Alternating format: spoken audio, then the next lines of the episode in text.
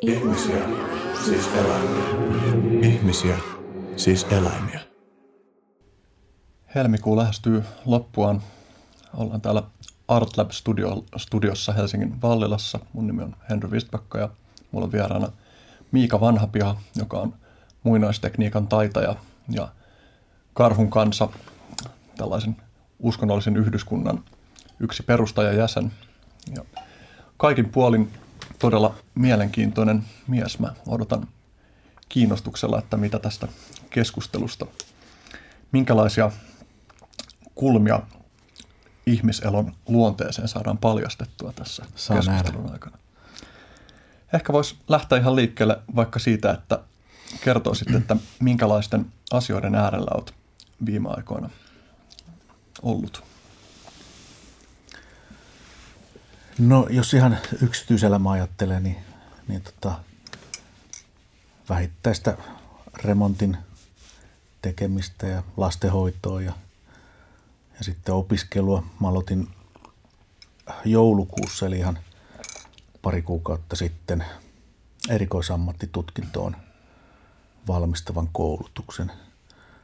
Eli nyt tämän muinaistekniikan artesaaniuden lisäksi, niin toivon mukaan on parin vuoden kuluttua riistamestari ja se antaa sitten taas valmiuksia tämmöiseen niin kuin,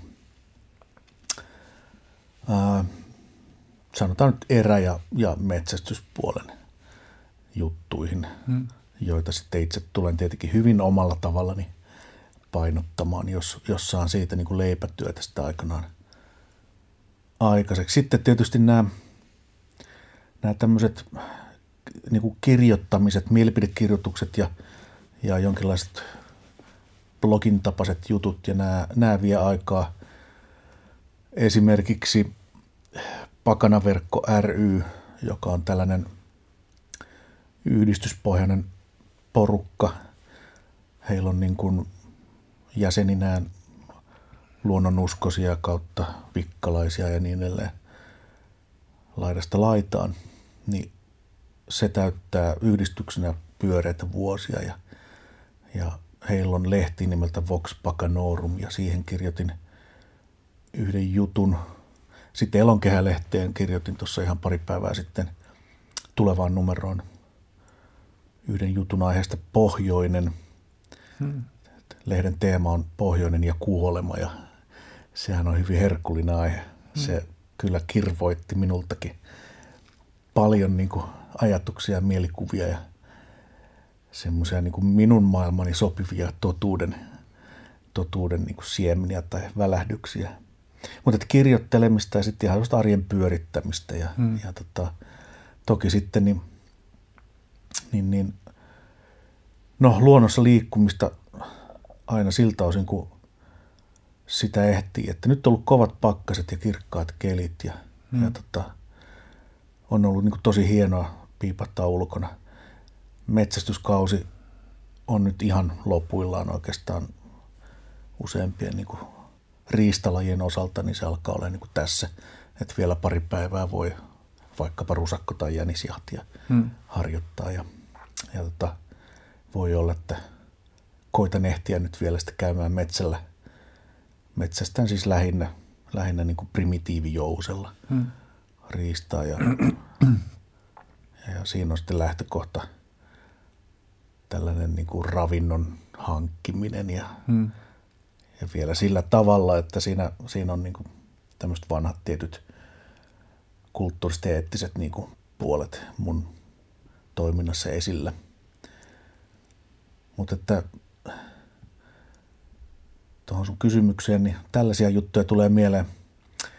Jos mennään tosi mundaanin alueelle, niin autot tietysti hajoilee ja ei mennyt katsastuksesta läpi ja mm. nyt sitä on korjailtu ja tällaista. Mm. Tuossa oli tosi monta aihetta, joista heti voisi lähteä etenemään. Toi niin kuin, ehkä mä sanon tässä nyt, kun mulla on mielessä tämä ajatus, niin liittyen jousi, niin kuin jousella metsästämiseen, hmm. niin siinä on kiehtovaa se, että, että se on huomattavasti enemmän tavallaan inhimillisesti ymmärrettävällä tahdilla tapahtuva asia kuin se, että sulla mm. on joku tosi huipputeknologinen ase. Että noissa on kiehtovaa mun mielestä, tai yli, yle, ylipäänsäkin muinaistekniikassa on kiinnostavaa se, että, että se on jollain tavalla lähempänä, että se on niin kuin helpommin ymmärrettävissä.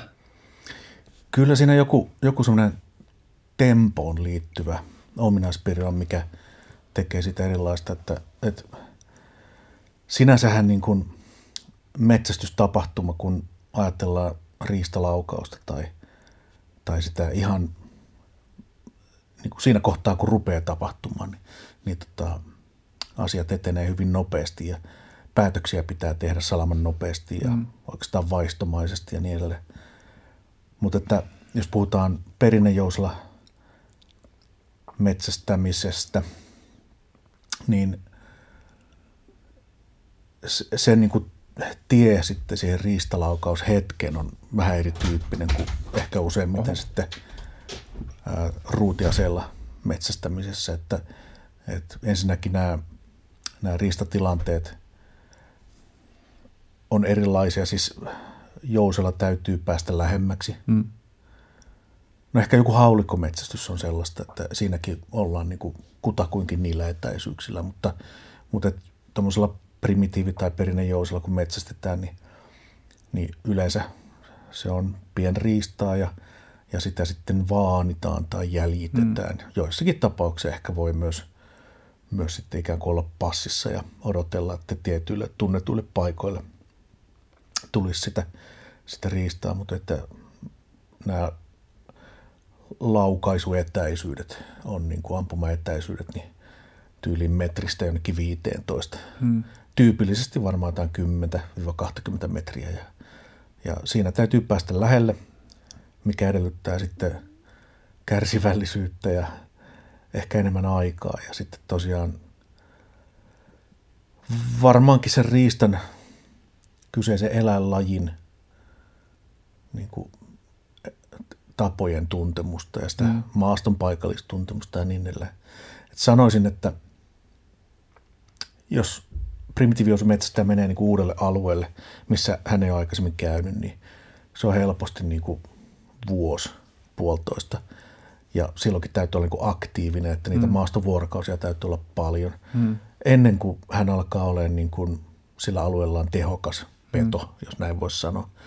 Että tota, se, se niin kuin edellyttää se jousimetsästys kuitenkin sitä ympäristön tarkkailua ja niiden ominaispiirteiden ihan yksityiskohtien omaksumista ja muistamista. Ja mm-hmm. Sitten vähitellen tällainen niin kuin mentaalikartta muodostuu niin kuin päähän siitä tilasta ja, ja tajuaa, että minä vuoden aikana milloinkin niin minkäkin tyyppisiä eläimiä missäkin liikkuu mm. ja mikä vuorokauden aika on niin kuin otollisin ja, ja tota, tavallaan siinä jousimetsästä ja sitten, sitten prosessin myötä ikään kuin sulautuu siihen, mm. siihen ympäristöön ja siihen maisemaan. Ja, ja tota, mun näkökulmasta ikään kuin on siinä sitten yksi peto muiden joukossa. Mm. Ja, ja tota, se, on, se on toisen tyyppistä yleensä jousimetsästys. Ähm, toki sitten niin, nyt kun äh, on tullut Suomessakin lailliseksi jousella – joidenkin hirvieläinten metsästys, niin kuin peura ja, ja kauris. Niin tota, ää, voi olla, että, että on jousimetsästäjä, jotka, jotka sitten metsästää näitä kyseisiä eläimiä ruokintapaikoilta, jolloin se vastaa, vastaa aika, aika lähellekin sitä todennäköisesti tavanomaisinta mm. tapaa, millä sitten ruutiasella näitä niin kuin pienempiä hirvieläimiä metsästetään – mutta ainahan se on jousiasella joka tapauksessa vähän erilaista kuin ruutiasella. Mutta se koko prosessi on sellainen, että, että sen niin kuin tekee sen eron. Et sitten kyllä niin kuin tosiaan riistalaukauksen hetkellä, niin, niin riippumatta niin kuin aseesta ja tämän tyyppisistä jutuista, niin, niin kaikki niin kuin metsästysmenetelmät on sukua mm. toisille ja varmaan väistämättä näin. Sitten jos vielä tuodaan siihen mukaan niin tämmöinen aspekti, että tekee sen jousen itse ja tekee ne nuolet itse ja sulittaa ne nuolet ja tekee nuolen kärjet itse, oli ne sitten metallia tai kiveä tai luuta tai sarvea. Nämä kärjet tekee nuolikotelon itse ja jänteen siihen jouseen itse ja niin edelleen. Niin, niin siinäkin on sitten semmoinen, semmoinen sitä metsästystä niin kuin syventävä juonne. Jotenkin vaikka niin kuin voisi ajatella, että se, ja kyllähän se kulminoituu sitten se metsästys siihen saaliin saamiseen. Mutta tota, siinä rupeaa niin kuin sen, kun on se hetki, jolla ehkä sitten saalista saadaan, niin sen ympärillä on niin, kuin niin iso, mittava niin kuin prosessi, johon liittyy niin paljon erilaisia niin kuin luontoon liittyviä kytköksiä ja kädentaitoihin liittyviä kytköksiä ja mentaalipuoleen liittyviä kytköksiä, että, että se onkin sitten jo hyvin kokonaisvaltainen koko niin kuin sun omaa henkilökohtaista ajankäyttöä, elämää, arkea, harrastamista, elintapoja määrittelevä niin kuin asia. Sitten jos siihen tuodaan vielä mukaan tämmöiset ehkä niin kuin henkiset tai hengelliset ulottuvuudet ja, ja niin kuin se sun oma tapa mieltää luonnon eri osaset vaikkapa sielullisiksi olennoiksi, tämmöisiksi ei-ihmishenkilöiksi, joilla on sitten oma elämänsä ja omat tavoitteensa ja ihan yhtäläinen oikeus elää, niin joutuu niin kuin kohtaamaan sitten, sitten sen ambivalentin ää, jännitteen, mikä tappamiseen kuuluu. Mm. Ja joutuu sitten ratkomaan sellaisia perimmäisiä kysymyksiä päänsä sisällä. Mun mielestä niin kuin metsästäjän tulee ottaa niihin kysymyksiin kantaa. Kulttuurisesti niin me ei ehkä enää niin, niin kuin selkeästi sitä tehdä. Metsästyksestä muutenkin on tullut, tullut ehkä tämmöinen, no se on niin kuin harrastus. Sitä ei tehdä hengenpitimiksi. Ja sitten vielä niin kuin harrastuksena niin se on murroksessa. Et vielä 2-30 vuotta sitten, niin, niin tota, varsinkin jos tuolla maaseudulla tai haja kysy, kysy nuorisolta, etenkin sitten poikapuolisilta nuorilta ihmisiltä, että kuinka moni käy metsällä, niin suuri osa nostaa käteensä ja sitten siellä on ehkä muutama, jotka ei sitä tee. Ja nykyään se on juuri päinvastoin se suhde – että metsästäjien määrä tulee vähenemään ja sitten metsästäjät, jotka edelleen metsästää, niin, niin se semmoinen niin urheilu metsästyksen jonkinlainen piirre tulee koko ajan niin kuin enemmän ja enemmän vallitsevaksi. Että mm. semmoinen, semmoinen eurooppalainen hienosteleva metsästys, missä välttämättä sitten ei enää edes se, se niin kuin saalis ole semmoinen tärkeä millään tavalla hyödynnettävä, mm. hyödynnettävä tota, luontokappale, vaan se saatetaan niin kuin jopa jättää sitten metsästyspalveluiden mm. järjestäjälle se, se tapettu riistalintu vaikka, joka toki sitten yleensä niin kuin aina kuitenkin hyödynnetään jollain tapaa mm. jossain kohtaa sitä kokonaisuutta, mutta että se on sitten enemmän semmoista sosiaalista jotain juttua, mihin mulla on sitten aika etäinen suhde mm. kyllä. Niin, sulla vaikuttaa olevan kuitenkin keskeisenä asiana se, että että metsästys tapahtumana kytkeytyy kokonaisuudessaan siihen tapaan, miten sä oot maailmassa ja katsot maailmaa. Kyllä se näin on, että, että, että ylipäätään siis ravinnon hankkiminen, oli sitten villi, villi, villien ravintokasvien keräilyä tai kalastusta tai metsästystä tai sitten tämmöistä kotitarvepuutarhan hoitoa, kotivara maataloutta, hmm. eläintenpitoa, kun siinä, siinä niin kuin, nykyään sanottaisiin luonnonvara-aloissa on niin kuin jollain tavalla kiinni. Se muuttaa niin kuin suht, suhdetta siihen, siihen elävään massaan, mitä sinä hmm. nielet sisäsi. Hmm. Ja metsästys on semmoinen osanen, jossa niin kuin korostuu se, se niin kuin toisen tuntevan, hengittävän olennon niin kuin tappamiseen liittyvät kipupisteet ja ja tota, niihin joutuu ottamaan kantaa. Ja, ja tota, kyllä niin kuin perinteisesti niin, niin, niihin on otettu kantaa kohtuu henkevästi, että, että ei ole niin kuin nähty näitä, näitä niin kuin metsästettäviä, tapettavia eläimiä ja luontokappaleita minä tämmöisenä mekanistisina jotenkin niin kuin liikkuvina liharobotteina, vaan, vaan niin kuin jollain tapaa tasa-arvoisina ihmisen kanssa ja ehkä jollain tapaa myös ihmistä niin kuin monin tavoin parempinakin. Hmm. Ja, ja tota, siinä kohtaa onkin sitten niin kuin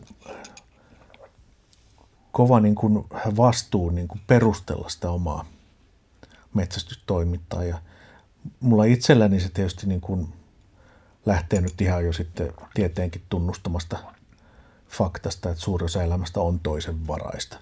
Eli, eli niin kuin miltei kaikki elämä joutuu tuhoamaan toista elämää pysyäkseen hengissä. Koko elonkehän mittakaavassa se sitten muodostaa tämmöisen hienon monisyisen järjestelmän, mitä ihminen tuskin vielä tuntee kovinkaan hyvin. Siellä on jollain tavalla pohjalla bakteeri- ja virustoiminta ja, ja sitten meille helposti erottuvat isot nisäkkäät sitten toisessa laidassa. Ja, mutta sekään ei ole suljettu järjestelmä. Auringon valo ja energia tulee tuolta kaukaa tällekin kivelle ja, ja mahdollistaa sitten kasvien yhteyttämisen ja monia tämmöisiä, tämmöisiä niin kuin elämälle elintärkeitä perusjuttuja. Maaperä, kalliot, vesistöt, kaikki on osa elämää, koska ne, jos ei muuta, niin ainakin muodostaa sitten alustan, jonka varaan sitten se elämä, elämä niin kuin kehittyy ja kasvaa. Ja kyllähän sitten niin kuin maaperän muodot ja tällaista säätelee sääilmiöitä ja kaikki on niin, kuin niin täydellisesti sidoksissa toisiinsa, että, että siitä nyt ei vaan yksinäisesti pääse mitenkään johonkin omaan yksityiseen kuplaan, missä voisi vois unohtaa moraaliset pohdiskelut ja, hmm. ja niin kuin eettisen vastuun, hmm. vaan me tapetaan, jotta me eletään ja siihen on pakko ottaa kantaa. Ehkä nyt kaikki, kaikki niin kuin ihmiset yksilöinä ei näitä juttuja niin kauheasti mieti eikä ole ehkä tarvekkaan, mutta, mutta yhteisöinä ainakin niin pitäisi – ottaa siihen kantaa niin, että olisi kulttuuri, jotkut normit, jotka niin kuin pitää asioita vähän tasapainossa. Ja, mm. ja yleensä se tasapaino tarkoittaa kohtuullisuutta ja tämän tyyppisiä asioita. No mietin. Ja, niin, jatkan vielä sen verran, että se kohtuullisuus ja, ja niin kuin ikään kuin se ymmärrys asioiden toisiinsa kytkeytyneisyydestä, niin, niin se ohjaa sit sitä toimintaa sillä tavalla, että, että jatkuvuuden hallinta on mahdollista.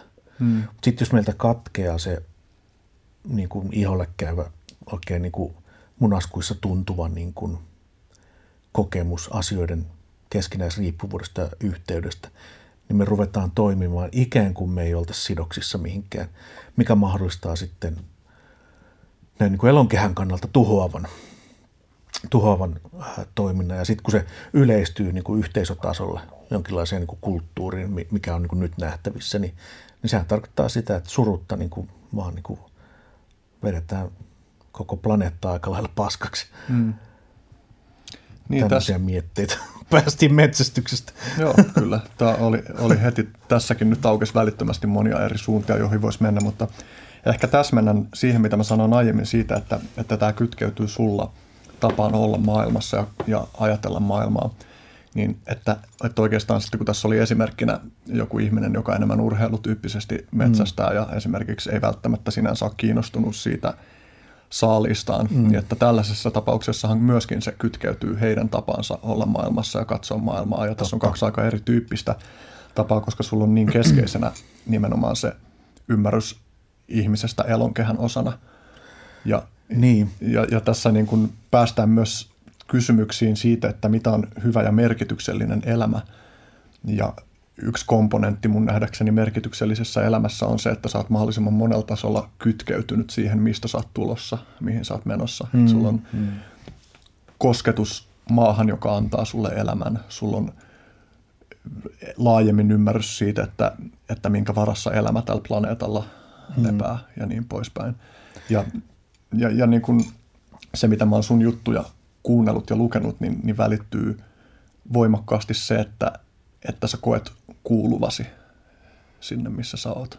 Ja niihin. Niin, kyllä. Mä, mä niin kuin kuulun maailmaan ja kaikki me kuulutaan maailmaan. Ja myös tämä tää tämmöinen karikatyyri urheilumetsästä, hänkin kuuluu maailmaan. Mm. Eikä hänkään kykene pakenemaan sitä kytkeytyneisyyttä. Mutta, anteeksi, mutta se hänen, hänen niin kuin sosiaalinen toimintaympäristönsä kautta kulttuuri, vaikka sitten alakulttuuri tai jonkun tietyn, tietyn niin kuin porukan kulttuuri, on sen kaltainen, että se keskittyy muihin asioihin. Se saattaa keskittyä vaikkapa tällaiseen niin kuin perinteiseen pinnallisesti, että näin me ollaan tehty kymmeniä tai mahdollisesti satoja vuosia, että me aina tähän vuoden aikaan mennään, mennään niin kuin tietynlaisissa vaatteissa patsastelemaan jonnekin pellon laidalle ja sitten täytyy olla hienot haulikot ja, ja tota, tietynlaisia koiria ja sitten ammutaan tiettyä riistaa tietyllä tavalla ja, ja se painopiste on jotenkin siinä, siinä niin kuin ikään kuin teatterissa, siinä niin kuin rituaalissa, jonka merkitykset on itse asiassa sellaisia sisäänpäin lämpiäviä. Että se on oikeastaan näitä ihmisiä itseään varten tai sitä yhteisöä varten tavalla, joka ei huomioi kuitenkaan sitä muuta elämää, jota siinä niin kuin sörkitään sen rituaalin myötä. Ja sitten taas itse koen, että jos menen metsälle, niin, niin, niin joudun niin kuin osoittamaan kunnioitusta ja, ja, ja kiitollisuutta näille luontokappaleille. Joudun harjoittamaan kohtuullisuutta. Joudun, joudun tuota, ottamaan hyvin niin kuin lavella ja syvällä tavalla niin kuin huomioon sen ympäristön, missä mä toimin, koska mä en ikään kuin pue sitä toimintaa mihinkään muihin vaatteisiin kuin siihen tappamiseen, jotta saisin ruokaa. Jollain tapaa ehkä niin kuin, voi olla että jonkun mielestä brutalistisesti ilmaistu, mutta, mutta tota, sitähän niin kuin pyytäminen, pyynti on. Et siinä niin kuin aina jotakin murhataan, hmm. jotta niin kuin saisi sapuskaa. Et oli se sitten kasvien poimimista tai kalan, kalan niin kuin pyyntiä tai, tai sitten metsästystä, niin, niin joku siinä aina, aina kärsii. Mutta sitten kun se on osa jotain, jotain niin kuin kohtuullisuuteen, kiitollisuuteen, kunnioitukseen, ähm, panostavaa niin kuin kulttuurista jatkuvaa perinnettä, niin sitten se onkin jo paljon todennäköisemmin kuitenkin semmoinen osa sitä kokonaisuutta, joka sallii jatkuvuuden kaikille. Se ei, se ei niin kuin, vaan niin kuin sokeasti niin kuin kaappaa hmm.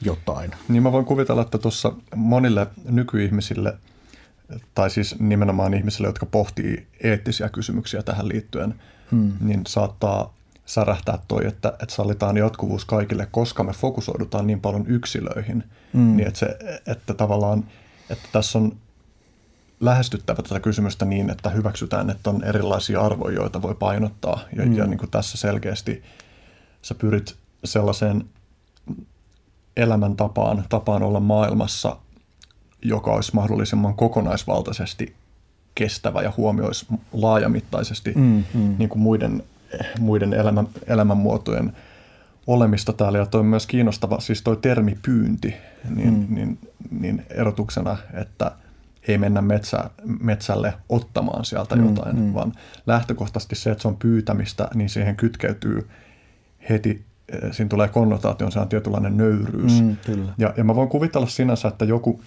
joka on sitä mieltä, että eläintuotteita ei pitäisi käyttää ollenkaan, niin sanoisi, että tämä on vaan käsitteellistä kikkailua. Mm. Mutta musta näyttää esimerkiksi, jos miettii sitä, että erilaisissa ö, metsästäjäkeräilijätraditioissa on tapana tehdä uhrauksia, mm. rituaaleja silloin, kun pyydetään, pyydetään äh, niin kuin vaikka metsästämisen yhteydessä, niin että jos lähtökohtana on se, että mitä enemmän sä käytät resursseja, niin sitä enemmän sä joudut tekemään rituaaleja sen ikään kuin kompensoimiseksi, mm. niin siinähän on äärimmäisen rationaalinen mekanismi, joka varmistaa sen, että ei ajauduta hybrikseen niiden resurssien mm. suhteen. Mä justiin luin, tämä oli, taisi olla sun itse linkkaama Tere Vadenin kirjoitus, jossa puhuttiin ihmislajin hybriksestä ja, ja just tuotiin esiin tämä ajatus, että, että kerskakulutus on käytännössä täysin sama asia kuin hybristä, että se kiteyttää mm. täydellisesti sen, mikä on mm. hybriksen luonne, että me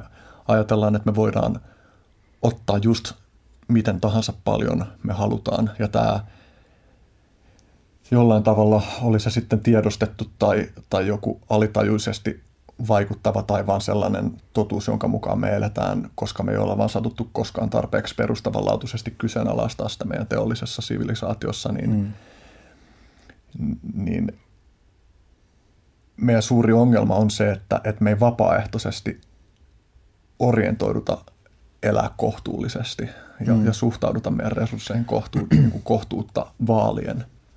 Osittain se varmaan liittyy siihen etäisyyteen, mikä, mikä on mahdollista modernissa teollisessa tai jälkiteollisessa kulttuurissa, että, että meidän etäisyys siitä niin kuin ravintomassasta esimerkiksi tai niistä niin kuin puista ja metalleista, jotka tulee kuitenkin metsistä kautta maaperästä, jotka siis sitten yhdessä antavat meille ruokaa, ravintoa, erilaisia rakennusmateriaaleja ja muuta vastaavaa. Se meidän jokaisen etäisyys on niin pitkä sinne niin kuin tuotannon alkupäähän.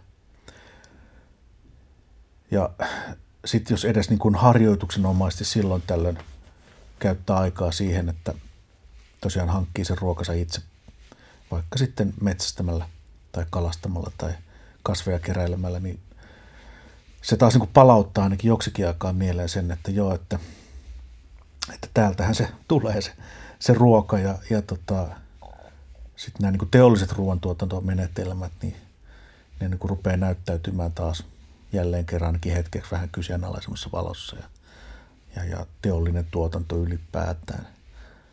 Mutta että oli ne niin kuin harjoitukset ja menetelmät ja tavat mitä hyvänsä, vaikka sitten ihan vain ajatusharjoituksia.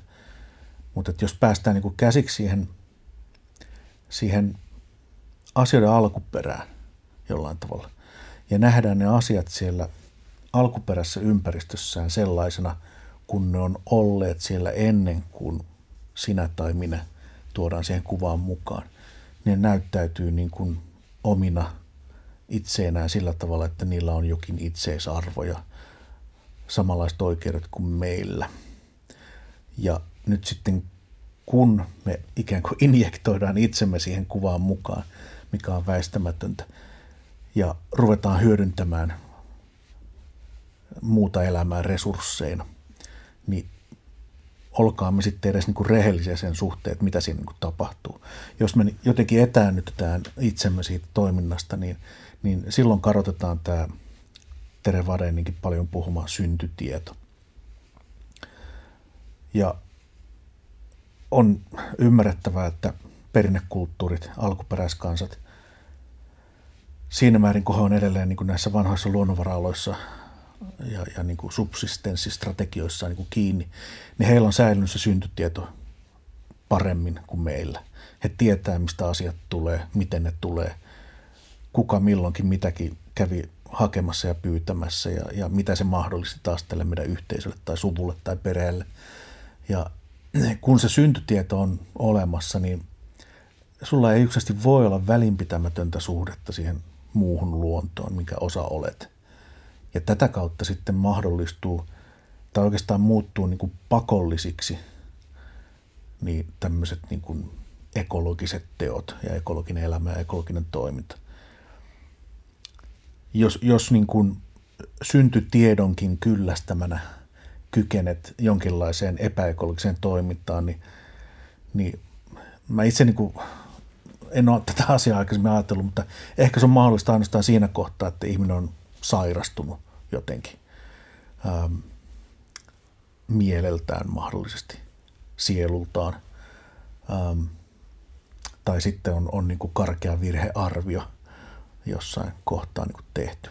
Miten sä mielät siis sen, että meidän, tai koska arki, ar, arkisilla teoillammehan me jatkuvasti tehdään kuitenkin epäekologisia valintoja, mm. mutta sä puhut ilmeisesti jostain eri tasosta nyt kuin siitä, että, että me ostetaan tuotteita, joissa on e, valmistusprosessissa on ekologisia Niin ehkä, jos ymmärrän sun tarkentavan kysymyksen oikein, niin, niin ajatellaan, että me eletään noin muuten niin osana yhteisöä, jolla on se syntytieto, joka elää lähellä luontoa, mitä sillä sitten milloinkin tarkoitetaan, joka ymmärtää, mistä asiat tulee ja että siihen liittyy väistämättä niin kuin jotain vastuita, tietynlainen moraalinen niin kuin asetelma ja edellytys kiitollisuudelle ja kohtuudelle ja, ja kunnioitukselle näin.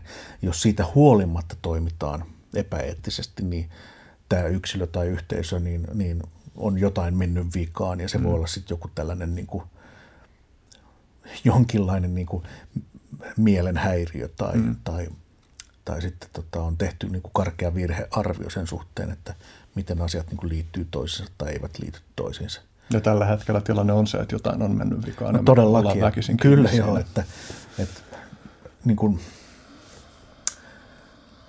uh, tilanne on katastrofaalinen ja ja sitä on niin kuin helppo paeta. Nyt tässäkin istutaan mukavasti lämpimässä huoneessa ja, ja on kaakaota ja suklaata ja bananeja. Mm. Ja, ja tota, puhutaan näistä, näistä niin kuin asioista varsin mukavissa tunnelmissa, mutta kyllähän niin kuin planeetta on kärsimässä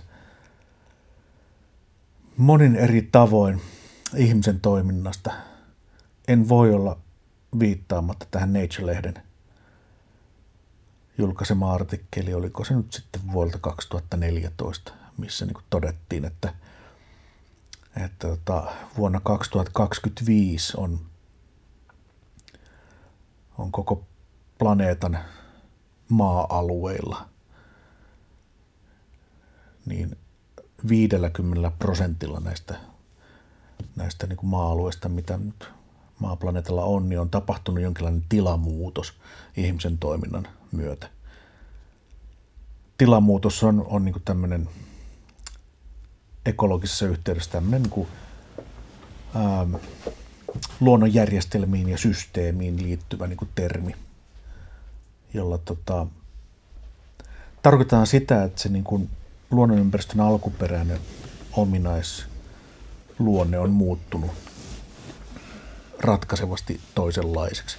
Hyvä esimerkki on se, että jossain on ollut vaikka, vaikka tota, tällainen ruohotasanko ja nyt siellä on sitten vain ja ainoastaan maissi- tai vehnäpeltoa, jota sitten monokulttuurisin keinoin lannotetaan ja, ja tota, suositaan ja sitten valtavien puimuriarmeijoiden avulla tehdään tämmöinen niin sadonkorjuu ja, ja tota, se on niin kuin yksipuolistunut voimakkaasti se, se niin kuin alue, jos ajatellaan lajikirjoa.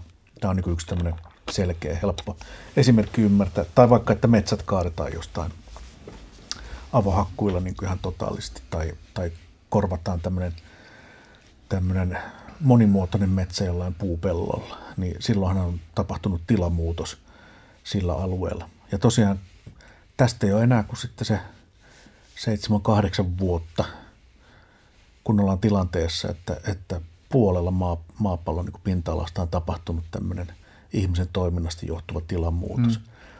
Ja systeemiteoria osoittaa, että, että kun mikä hyvänsä järjestelmä, kun sen sisällä olevat osajärjestelmät ja, ja niin kuin erilaiset yksiköt, niin, niin kuin puolessa niistä tapahtuu tällainen tilamuutos, niin sitten sen koko systeemin ennustettavuus katoaa täysin, mikä on todella niin kuin iso juttu, jos ajattelee, että, että ei mene kymmentäkään vuotta, niin kukaan ei enää pysty ennustamaan, että miten elonkehä jatkaa olemista. Mm. Että yksinkertaisesti ei ole niin kuin enää sitten minkäänlaista ennustettavuutta paikallistasolla tai laajemmin sen suhteen, että miten niin kuin, ää, luonnon ympäristö niin kuin jatkaa ylipäätään niin kuin olemistaan tai miten se muuttuu, muuttuuko se, miten erilaisten niin kuin lajien niin kuin valtasuhteet muuttuu, missä tahdissa lajeja katoaa, miten tulee uusia vieraslajeja ja niin edespäin, niin edespäin. Se on niin kuin yksi esimerkki siitä, että planeetta on niin kuin muutostilassa ja, ja kriisi on käsillä ollut jo pidemmän aikaa. Hmm.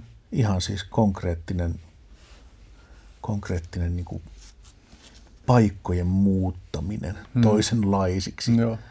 Joudun muuten teknisenä välishuomioon sanoa, että suhinna saattaa kuulua noihin mikrofoneihin. Joo, okei. Okay. Kovaa. Mä en ole varma, onko näin, mutta Joo. varmuuden vuoksi. Mm, toi, tähän ehkä niin kuin tavallaan semmoisena kysymyksenä, koska mä oletan, tai mä tämän tästä niin kuin näiden aihepiirien äärellä pääsen lukemaan sellaisia kommentteja, että, jotka mun mielestä ilmentää sitä, että, että ei ole vain yksinkertaisesti mietitty jostain systeemiekologisesta näkökulmasta asiaa, mutta että, että vedotaan siihen, että, että ainahan luonto on muuttunut. Niin mä halusin mm. tarjonnut sulle mahdollisuuden vastata tähän, koska tämä nyt tulee usein esiin. No se on ihan totta, joo, mutta aikaisemmin luonto on muuttunut niin kuin muista syistä kuin ihmisen aiheuttamista syistä. Toki on paleolyyttisen kivikauden lopulla puhutaan megafaunan osalta joidenkin lajien niin kuin katoamisesta tai joillakin saarilla tiettyjen niin kuin lintujen tai nisäkkäiden katoamisesta, niin myöskin tämmöisellä niin kuin matalateknologisella pyyntikulttuurilla yhteisöllä on ollut siinä niin kuin oma merkityksensä, mutta, mutta ei maapallo ole koskaan aikaisemmin käynyt läpi näin nopeaa ja radikaalia muutosta.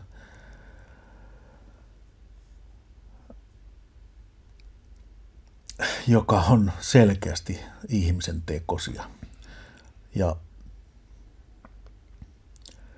kyllähän niin kuin, jos mennään esimerkiksi 120 000 vuotta ajassa taaksepäin, tai 70 000 vuotta ajassa taaksepäin, on erilaisia vaiheita ollut ää, ihmiseen johtavan niin kuin kehityshistorian kuluessa, jolloin ympäristö on muuttunut ää, ihmisestä riippumattomista syistä ja nämä muutokset on miltei tuhonnut ää, silloiset ihmislajit tai ihmislajin.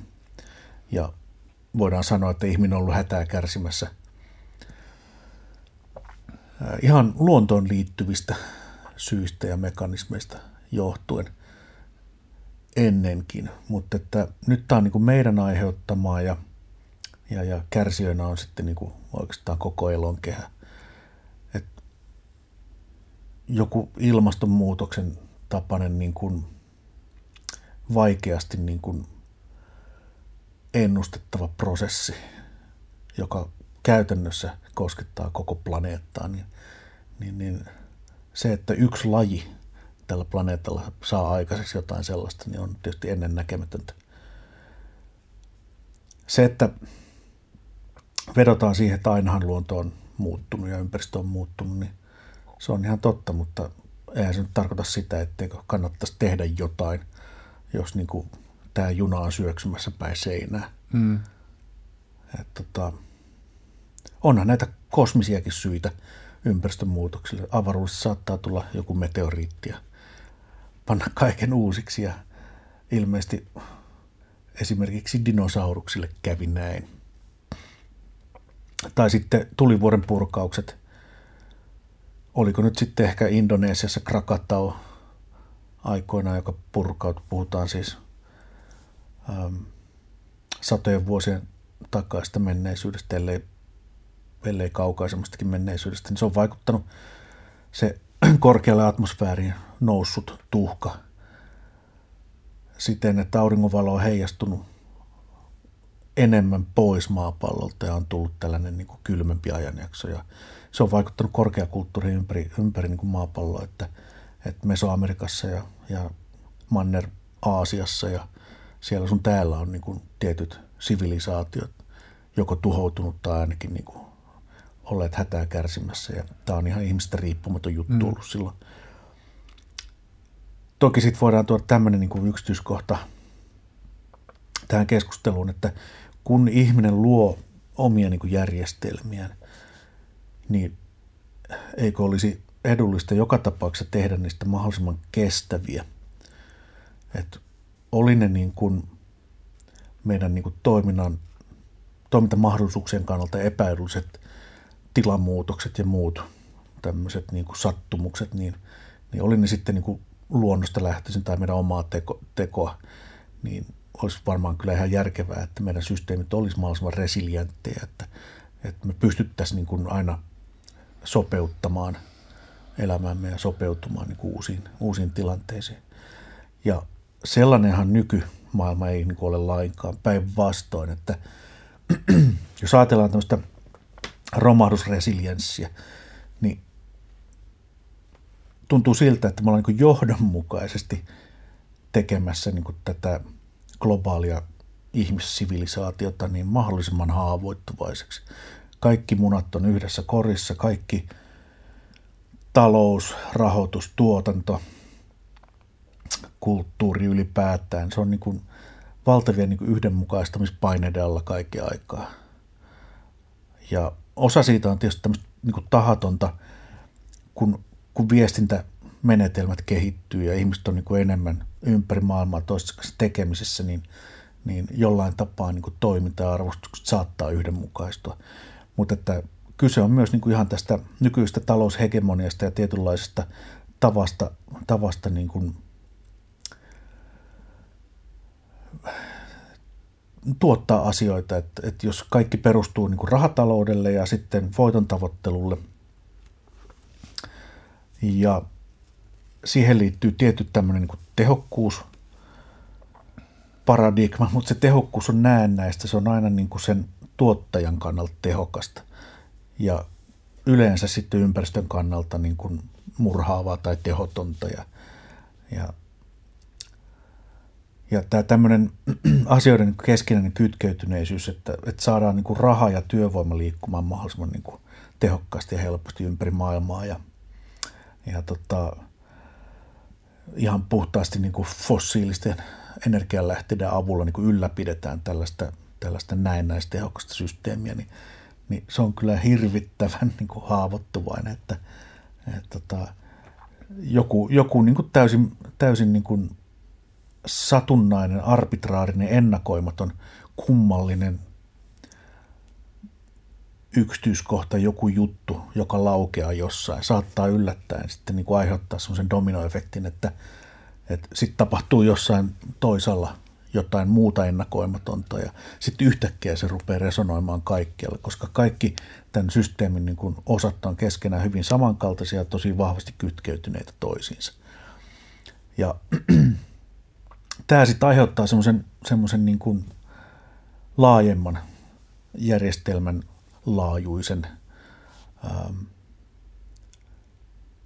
tilamuutoksen. Hmm.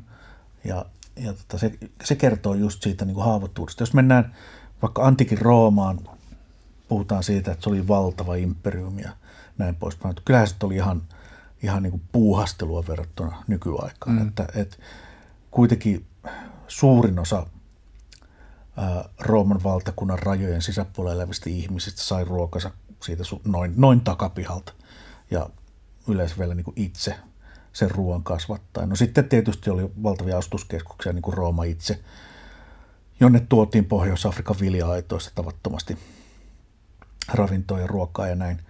Mutta että mikä hyvänsä tämmöinen, tämmöinen häiriötekijä siinä niin kuin systeemissä, minkä, mikä rakentuu niin kuin Roomaksi – niin, niin tota, ei se niin kuin ole koskaan voinut romahduttaa sitten jotenkin maailmanlaajuisesti kaikkien elämää toisenlaiseksi tai muuttaa kaikkien elämää toisenlaiseksi. Ne muutokset on sitten vaan koskenut niin kuin tiettyä alaa, maantieteellistä alaa ja, ja ehkä sitten jopa kuitenkin niin, että suurin osa ihan tavallista väestöä on elänyt niin kuin ennenkin. Ne niin. ei ole edes huomannut, että jotain on tapahtunut. Niin yksi ehkä sellainen juttu, jota ihmiset ei välttämättä tule ajatelleeksi, jos puhutaan romahduksesta niin, että, että helposti siitä tulee semmoinen Hollywood-mielikuva, että mm. kaikki rysähtää kerralla, vaikka todellisuudessa, mm. no tästäkin siis tietysti niissä tavallaan piireissä, joissa erilaisista romahdusskenaarioista puhutaan, niin on, on myös aika paljon hajontaa siinä, että miten ihmiset tulkitsevat, että se voisi käytännössä tapahtua. Että jotkut onkin sitä mieltä, että se on hyvinkin välitön. Jotkut mm, taas on mm. sitä mieltä, että kyse saattaa olla esimerkiksi satojen vuosien mittaisesta prosessista, jossa pikkuhiljaa yhteiskunnan kompleksisuus ö, romahtaa matalammalle mm. asteelle sillä seurauksella, että käytännössä monien ihmisten elämä kurjistuu vähitellen. Mm. Ja, ja tietysti tähän liittyy niin, kuin niin paljon kaikenlaisia erilaisia muuttujia, joita niin kuin olisi mahdollista pureskella, että mitä kaikkea se voi käytännössä ihmisten mm. elämään implikoida, mutta, mutta että se, että, että on ehkä olennaista tietää, kun tästä aiheesta puhutaan, että, että kyse ei ole välttämättä mistään ihmisen elämän mittakaavassa rysähdyksestä, mm. vaan, vaan voi olla paljon hitaammasta prosessista kyse. Yksi niin kuin kommentti, jonka mä kanssa halusin heittää tuohon tehokkuuteen liittyen, niin mä oon viime aikoina luonnostellut sellaista ajatusta siitä, että, että me ei, kun puhutaan, että on liian, liiallista tehokkuusajattelua, mutta että voisi ilmaista myös niin, että, että meillä ei ole tarpeeksi tehokkuusajattelua tai se tehokkuusajattelu, jota meillä on, on äärimmäisen naivia, koska mm. se katsoo vain pieniä detaljeja eikä pyri saamaan oikeasti systeemistä kokonaiskuvaa. Mm. Tehokkuutta on niin monenlaista, että kun mä pohdin modernia tehokkuutta, niin mun mielestä se yleensä käsittelee hyvin niin kuin jotenkin rajattuja systeemeitä. Ja, ja sitten se on tämmöistä niin tulkinnanvaraista tehokkuutta. Tämä on nyt tehokasta vaikkapa tämän tuottajan kannalta tai tämän yrityksen kannalta tai tämän työntekijän kannalta.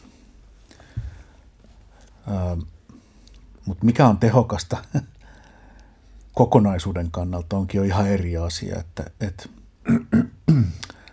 että jos tota noin, niin, tämmöinen monokulttuurinen valtava agribisnes laittaa 10 kaloria sisään ja ulos tulee yksi kalori makaronia, niin onko se nyt kovin tehokasta?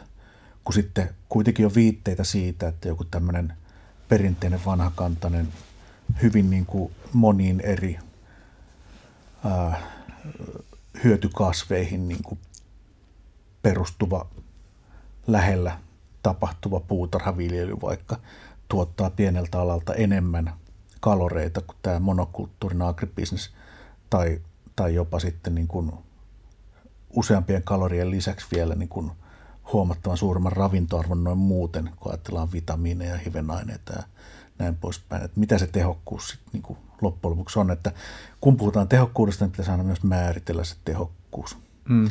Mä palaisin vielä tuohon tohon tota romahdukseen, että kun sitä on tosiaan niin, niin erilaisia, että romahdusteoreetikot puhuu vähittäistä, portaittaisesta ja katapolista romahduksesta. On selvää, että me eletään tällä hetkellä keskellä romahdusta. Se ei ehkä niin kuin kovin konkreettisesti näy meille ainakaan vielä, mutta että me ollaan niin tämmöisessä hyvinvointitaskussa.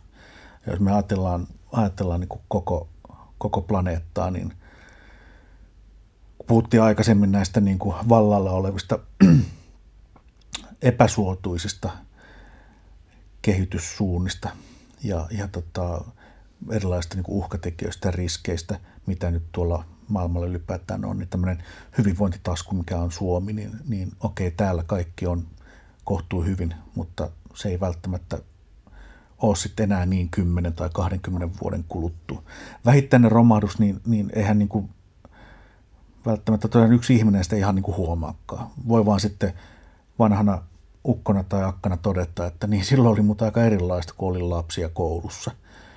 Kun sitten hänen lapsen lapsensa niin elääkin sitten huomattavasti jollain tavalla vaikkapa kurjempaa elämää tai, tai talous on supistunut radikaalisti ja elämän niin reunaehdot on muuttunut jotenkin toisenlaiseksi. No sitten tämmöinen portaittainen, niin ajatus siitä perustuu siihen, että, että on niin kuin näissä ihmisjärjestelmissä osajärjestelmiä ja nimenomaan nämä osajärjestelmät jotenkin romahtaa. Että ikään kuin sieltä kokonaisuudesta otetaan yksi palikka pois pelistä, joka ei enää toimi. Ja, ja tota, siltä osin niin yhteiskunta tai sivilisaatio on osittain romahtanut sieltä, sieltä puuttunut vaikka jotkut tietyt palvelut. Ja sitten menee aikaa, kaikki niin kuin ehkä tottuu jopa siihen uuteen normaaliin. Ja sitten tapahtuu taas joku tämmöinen uusi ää, tietyn osasen niin kuin romahtaminen tai tuhoutuminen tai halvaantuminen. Ja, ja taas mentiin jotenkin alemmalle tasolle, kun pohditaan niin kuin ihmisen toimintamahdollisuuksia ja hyvinvointia. Ja sitten tämä katapolinen romahdus, jossa niin kuin ajatellaan, että, että kaikki voikin tapahtua aika totaalista ja tosi, tosi lyhyessä ajassa. Mun mielestä ää, nykyinen vahva niin kuin ihmisjärjestelmien kytkeytyneisyys ja, ja niin kuin tämmöinen homogenisointi, että kaikki on jotenkin samanlaisia juttuja, niin tekee tällaisen katapolisen romahduksen mahdollisemmaksi kuin mitä koskaan aikaisemmin ihmiskunnan historiassa on ollut. Et tosiaan viittasin tuossa antiikin Roomaan aikaisemmin, mutta että mennään nyt mihin tahansa niin kuin aikakauteen menneisyydessä, niin, niin erilaiset taloudelliset ää, toimijat tai talousalueet, ne on ollut paljon rajatumpia ja, ja siellä on ollut sitä vaihtelua, sisäistä vaihtelua runsaasti ja yhteydet ei ollut kovin hyviä. Eli tällaiset niin kuin totaaliset katapoliset romahdukset on ollut, ollut niin kuin ehkä harvinaisia tai sitten hyvin paikallisia. Ja, ja tota, välttämättä, jos nyt ei niin kuin, tällaista niin kuin valtavaa totaalista sotatilaa siihen on liittynyt, niin ihmiset on vaan todennut, että täällä ei nyt enää kannata elää ja sitten on muuttanut jonnekin muualle ja, ja erilaisin sopimuksin sulauttaneet itsensä naapurikansoihin tai, tai omaksuneet uusia elinkeinoja ja niin edespäin.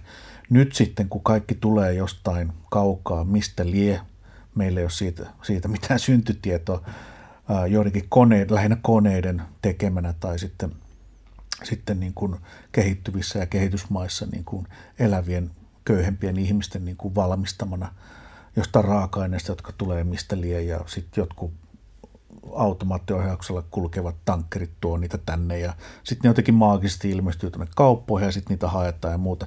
Nyt sitten kun tämä vahvasti sisäisesti kytkeytynyt homogenisuusjärjestelmä, kun siihen tulee joku tällainen ulkoinen pakote, joku tällainen hankala, häiritsevä voima, se sinänsä kyllä vastustaa sitä tilanmuutosta tiettyyn pisteeseen, mutta sitten kun se kynnysarvo ylittyy, niin se kyllä romahtaa niin kuin tosi nopeasti. Ja, ja tota, tässä mielessä mä oon vähän pessimisti, että, että nyt sitten kun joskus kuitenkin tämäkin systeemi romahtaa, että kyllähän se parasta ennen päiväys on tuolla jossain edessäpäin, niin tota, se voi olla niin kuin nopeampi kuin mitä me uskalletaan ehkä ajatella. Tämä on semmoinen aihepiiri, jossa on mun mielestä kiinno... tai ehkä mä voin alustaa tätä niin, että mä kerron, että mikä mun oma suhde tähän Joo. Niin kuin, romahdusajatukseen. Mä oon lukenut aika paljon erityisesti John Michael Greerin kirjoituksia, mutta, mutta jonkin verran muidenkin, muun muassa sun ja Tere Vadenin ja jonkin Joo. verran muun muassa Dimitri Orlovin. Ja mä mietin sitä, niin kuin, että miten tätä romahdusaihetta yleensä käsitellään jossain yhteiskunnallisessa keskustelussa silloin, kun sitä satutaan käsittelemään. Ja, ja mä näkisin, että niin kuin tavallaan, mä en tiedä käyttäisi itse sellaista termiä kuin romahdususko, eli voisit mm. sanoa, että sä oot niin romahdususkoinen, joo, joo. Niin, niin että vastakkain on ikään kuin romahdususko ja sitten ehkä niin kuin edistysusko tai ihmis, usko ihmisen kykyyn ratkaista globaalin tason mm, kompleksisia kriisejä. Ja, ja tämä on mun mielestä siinä mielessä kiinnostavaa, että, että mä oon sunkin, äh, sunkin johonkin haastatteluun, lehtijuttuun tai muuhun nähnyt jossain, ehkä jossain skepsistyyppisellä palstalla tai vastaavassa mm. viitattavan niin, että, että vittu mitä hörhömeininkiä, mm. kun puhutaan romahduksesta.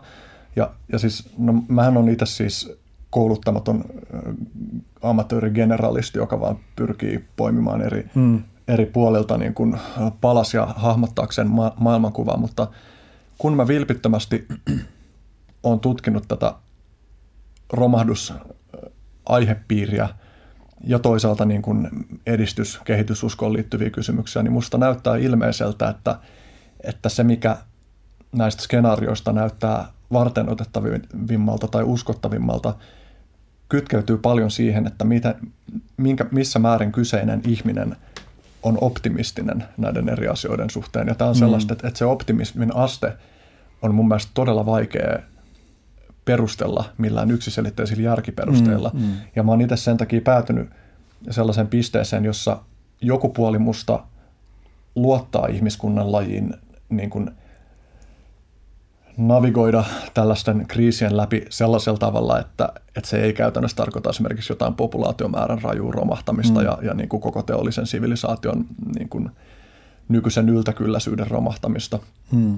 Mulla on jonkun verran uskoa siihen, mulla on paljon uskoa siihen, että riippumatta siitä tuleeko romahdus, niin ihmislajilla on, on niin kuin kyky joka tapauksessa sopeutua, vaikka se tarkoittaisikin suurta mm. kärsimystä. Ja mä vähän tulkitsen, että sulla on myös sellainen optimismi ihmisyyden suhteen, vaikka sulla ei ole optimismia niin kuin teollisen sivilisaation suhteen, mutta sitten että tavallaan se, että just, että sulla selvästi esimerkiksi on vankempi usko siihen, että, että se on vääjäämätön prosessi niin kuin nyt mm, ihan tässä mm. niin kuin näinä aikoina jo. Mm. Mä oon enemmän ambivalentti sen suhteen, mutta mm. mun on sen perusteella, mitä mä oon tähän aiheeseen perehtynyt, niin mun on mahdoton niin kuin mitenkään asettua sellaisen näkemyksen taakse, että kyse olisi hörhöilystä. Et mun mielestä mm. niin paljon on kyse siitä, että et, et mitä, mitä näkökulmia pitää keskeisempänä Joo. kuin tois, toisia. Kyse kannattaa pitää myös mielessä se, että, että romanus on aika raflaava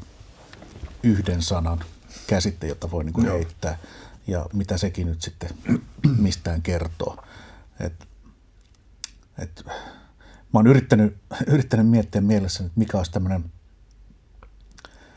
romahduksen korvaava sana, mutta ei sellaista oikein ole toisaalta. Sitä on helppo käyttää, kunhan määritellään, että mitä romahdus voi olla tai mitä se ehkä ei ole. Ähm, jotta niin kun asiat tosiaan ei olisi niin mustavalkoisia, niin romahdus on aina jotenkin sopimuksen varainen käsite. Että voisi ehkä laimeimmillaan sanoa näin, että mikä tahansa ihmisen niin toimintamahdollisuuksia heikentävä muutos ympäristössä, ihmisen toimintaympäristössä, niin, niin voi olla romahdus. Et jos nyt sitten yhtäkkiä onkin niin, että uusia kännykkämalleja ei tule niin kuin, kun ainoastaan kahden vuoden välein, niin se voi olla jonkun mielestä jonkinlainen romahdus.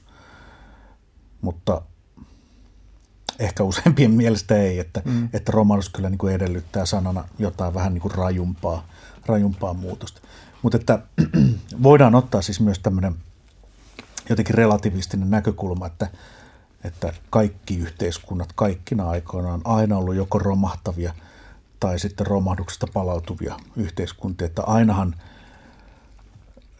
yhteiskunnat on, on niin kuin operoinut jotenkin tämmöisellä niin kuin aallon tapaisella janalla, jossa niin kuin joskus tuotanto vähenee ja joskus kasvaa ja sitten tulee erilaisia niin kuin häiriötekijöitä, myöskin ihmistä riippumattomia niin kuin juttuja, kuten niin kuin tämmöiset sääilmiöt ja kuivuudet ja, ja heinäsirkat ja mitä liian muuta raamatullista tähän nyt voisi heittää. Tai sitten ihmislähtöisiä, niin kuin vaikka just jotkut absurdeista syistä käydyt niin kuin sodat tai muuta. Romahdus on sopimuksenvarainen asia – ja jos niin kuin julkisuudessa niin kuin joskus kuitenkin joutuu puhumaan romahduksesta aika y, niin kuin yksinkertaisin käsittein ja yksinkertaistavasti, niin, niin silloin toki sit myös ehkä vastapuolella, eli kehitysuskoisten parista niin kuin helppo huudella, että mm. toi on niin kuin hörhöilyä. Mutta kyllä mä aina itse, ainakin itse olen niin pyrkinyt siihen, että, että mä niin kuin vilpittömästi oman rajallisen ymmärrykseni puitteissa niin kuin pyrin ottamaan jotenkin faktoissa selvää, että, että minkälaisia prosesseja maapallolla on käynnissä, miten niin kuin nämä ihmisjärjestelmät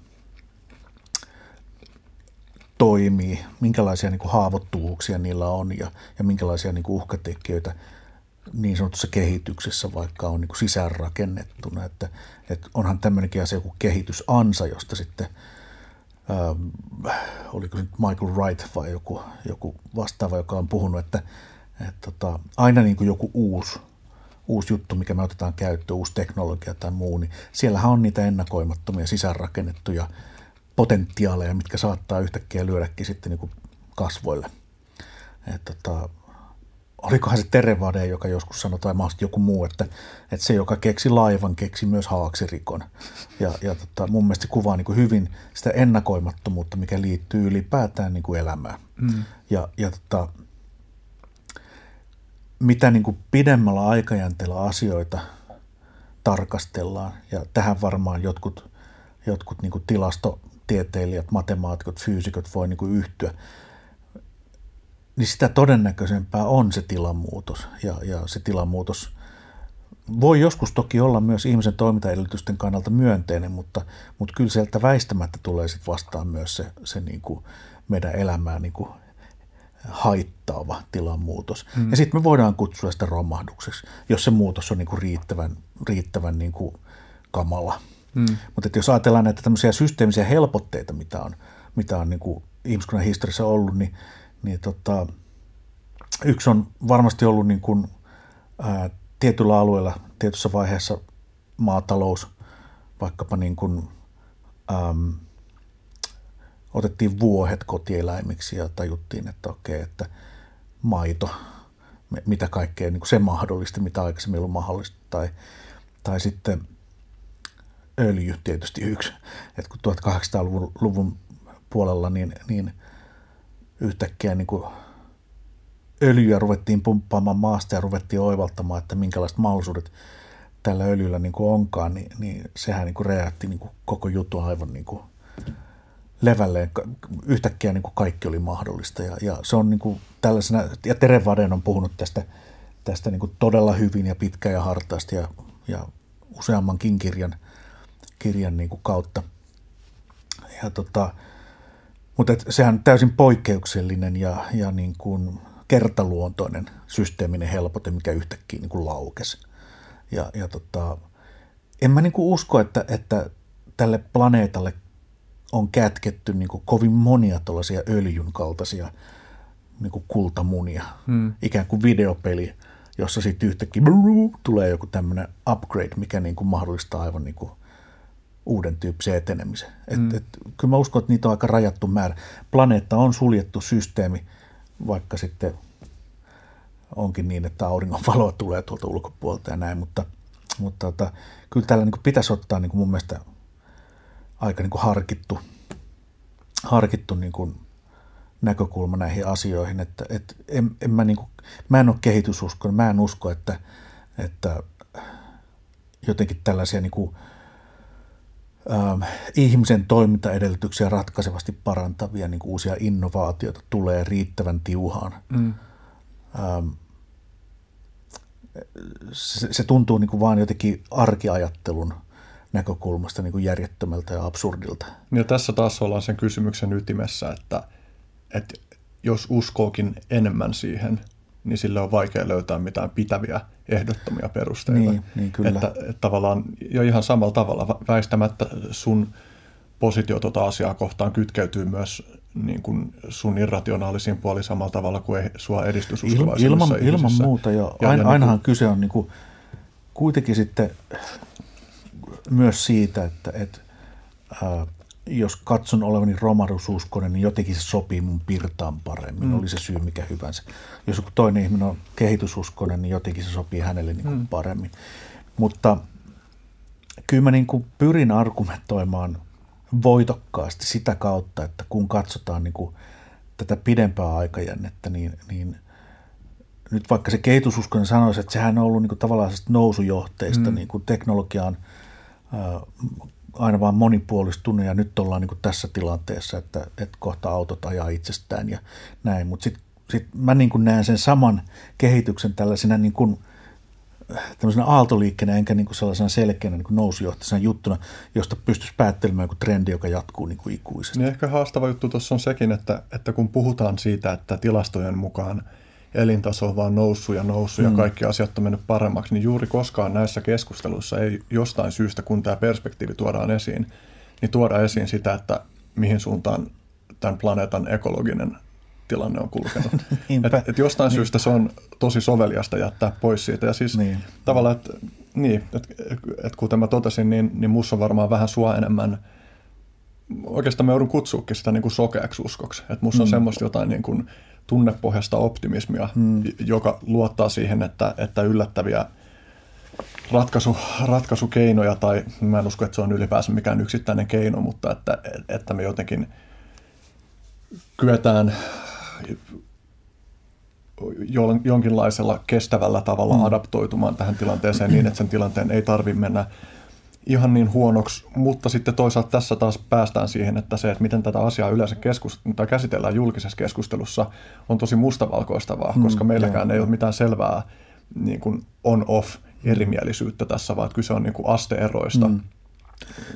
Itse kiinnittäisin huomiota myös siihen, että, että mä en niin kuin väheksy ihmislajin ja tämän sivilisaation niin kuin kykyjä oikeasti innovoida ja keksiä melkein mitä vaan. Et, et tota, me ollaan niin tosi näppäriä apinoita ja, ja tota, lähtien niin geenimanipulaatiosta ja sen nanoteknologiaan ja erilaiseen niin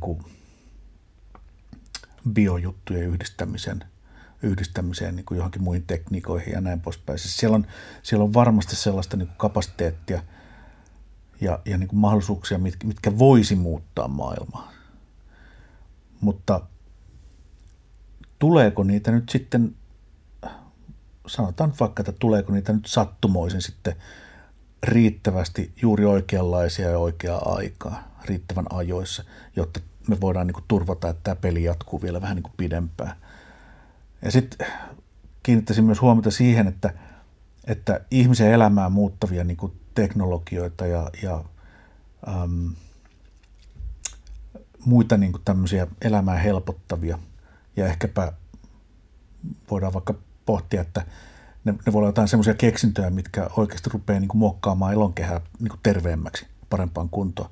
Mutta että kaikki tällaiset niin kuin ne yleensä tapahtuu ää, markkinavoimien vaikutusten alla. Että jos joku keksii jonkun hienon lääkkeen, niin ei sitä niin kuin kaikki saa välittömästi käyttöönsä täysin vapaasti. Tai jos joku keksii jonkun sellaisen teknologian, mikä oikeasti olisi sovellettavissa niin kuin lainausmerkissä maailman parantamiseen, niin ehkä sitä nyt kuitenkin ensiksi käytetään vaikkapa armeijoissa johonkin niin kuin ihan muuhun kuin maailman parantamiseen ja näin, että, että jotenkin niin kuin nämä niin kuin keksinnöt, niitä ei koskaan tehdä niin kuin tyhjössä. Että, että oikeastaan tämä on niin kuin se mun, mun viesti, että kehitysusko monesti pohjaa siihen, että kun me ollaan niin viisaita ja meillä on niin tällaisiakin tällaisia teknologioita ihan niin kuin pinnan alla kuplimassa ja ne on just niin kuin tulossa ja sitten kun ne otetaan käyttöön, niin niillähän voi tehdä tämmöistä, tämmöistä, tämmöistä.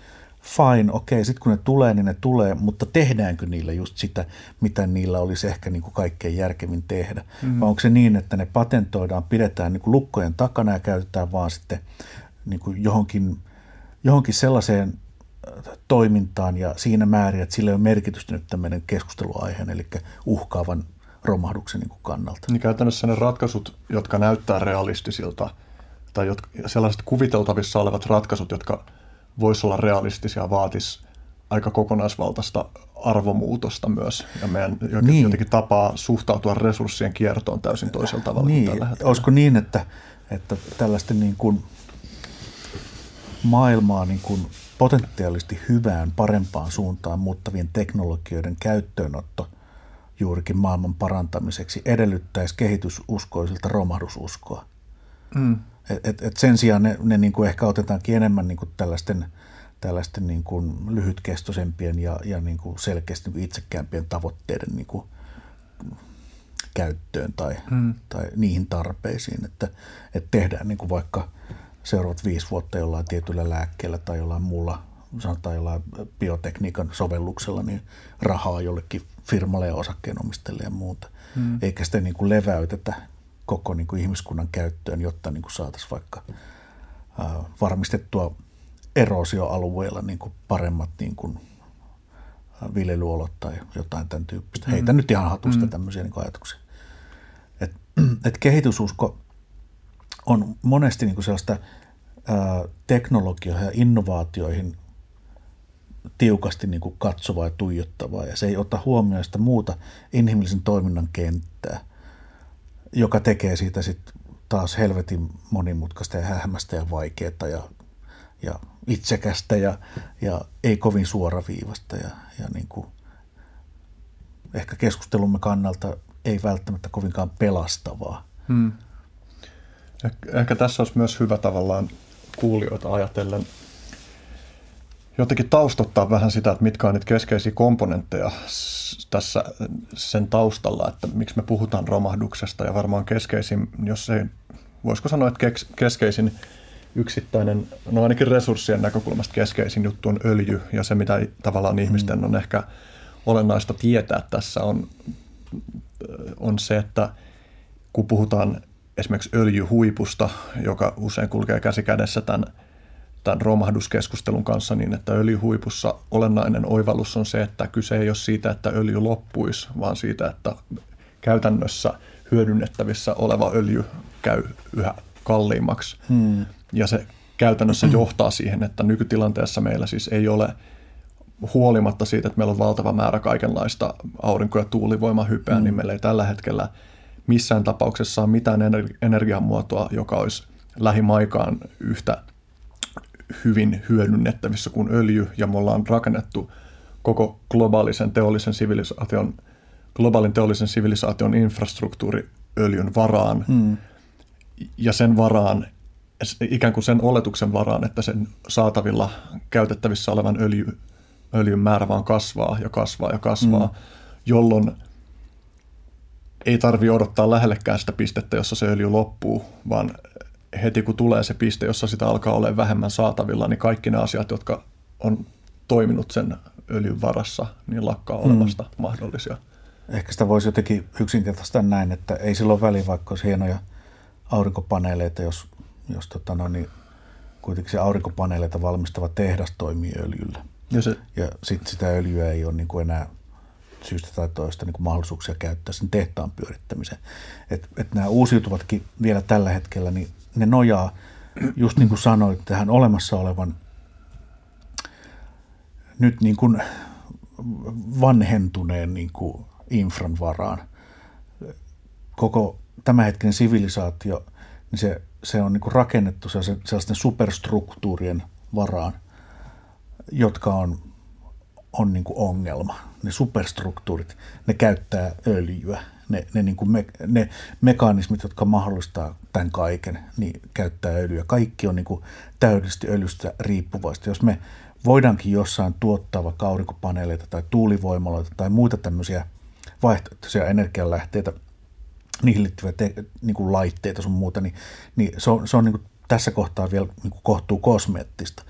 Mutta että sitten jos niin kuin kovin, kovin niin kuin nopealla aikajänteellä se öljy muuttuu liian kalliiksi tuottaa tai liian kalliiksi ostaa, niin sitten se niin kuin vaihtoehtoistenkin energialähteiden niin kuin teknologioihin liittyvä toiminta – rupeaa niin kuin hiipumaan ja, ja niitä ei saada niin kuin jalkautettua sitten ikään kuin sivilisaation turvaksi riittävän nopeasti, riittävän laajalle. Sen takia mä uskon, että, että tämä sopimuksen varainen niin sanottu romahdus, että se, se tulee olemaan niin kuin, se tulee olemaan monet kasvot. Se voi jossain olla katapolinen, se voi jossain olla vähittäinen ja jossain portaittainen tai jotain näiden niin yhdistelmiä. Jossain voi olla hyvinvointitaskuja, missä pystytään seutukunnalla tai, tai jollain laajemmallakin alueella ehkä, niin, niin rakentamaan joku sellainen infra, joka, joka mahdollistaa jopa nyky, nykyisen kaltaisen energian käytön. Mutta sitä ei yksisesti pystytä niin kuin, ainakaan kovin nopeasti äm, laajentamaan isommalle alueelle. Ja se, mitä sitten siellä jossain muualla, siellä isommalla alueella ehtii tapahtua, kunnes oltaisiin valmiita siihen ää, sen tota, uuden infran niin kuin laajentamiseen, niin, niin saattaa olla jotain sellaista, että, että sit se ei niin kuin enää kannata tai tulee niin kuin uusia ennakoimattomia muuttuja siihen yhtälöön, joka niin kuin laittaa pakan uusiksi tai näin. Et, tota, niin, todennäköistä on niin, että, että, että nämä jutut on niin kuin huomattavasti monimutkaisempia ja monitahoisempia, monisyisempiä kuin sitten semmoinen niin kuin hel, helppoja käsitteitä ja sloganeita niin kuin heittelevä keskustelu antaa ymmärtää. Että jos mä sanon, että mä oon romahdususkonen, kun toinen sanoo, että hän on kehitysuskonen, niin kyllä sitä niin kuin pitää avata rajusti. Hmm. Että et, tota niin, ähm, kuulija voi sitten niin kuin päättää, että mikä olisi niin kuin hänen näkökulmansa tähän asiaan. Hmm. Se jotenkin olennaiselta tuntuu myös se, että jos me oltaisiin useita kymmeniä vuosia sitten otettu tosissaan toi kysymys öljystä, hmm. niin meillä olisi ollut huomattavasti paremmat mahdollisuudet alkaa siirtymään pois hmm. siitä hmm. riippuvuudesta. Ja, ja, Kyllä varmasti näin.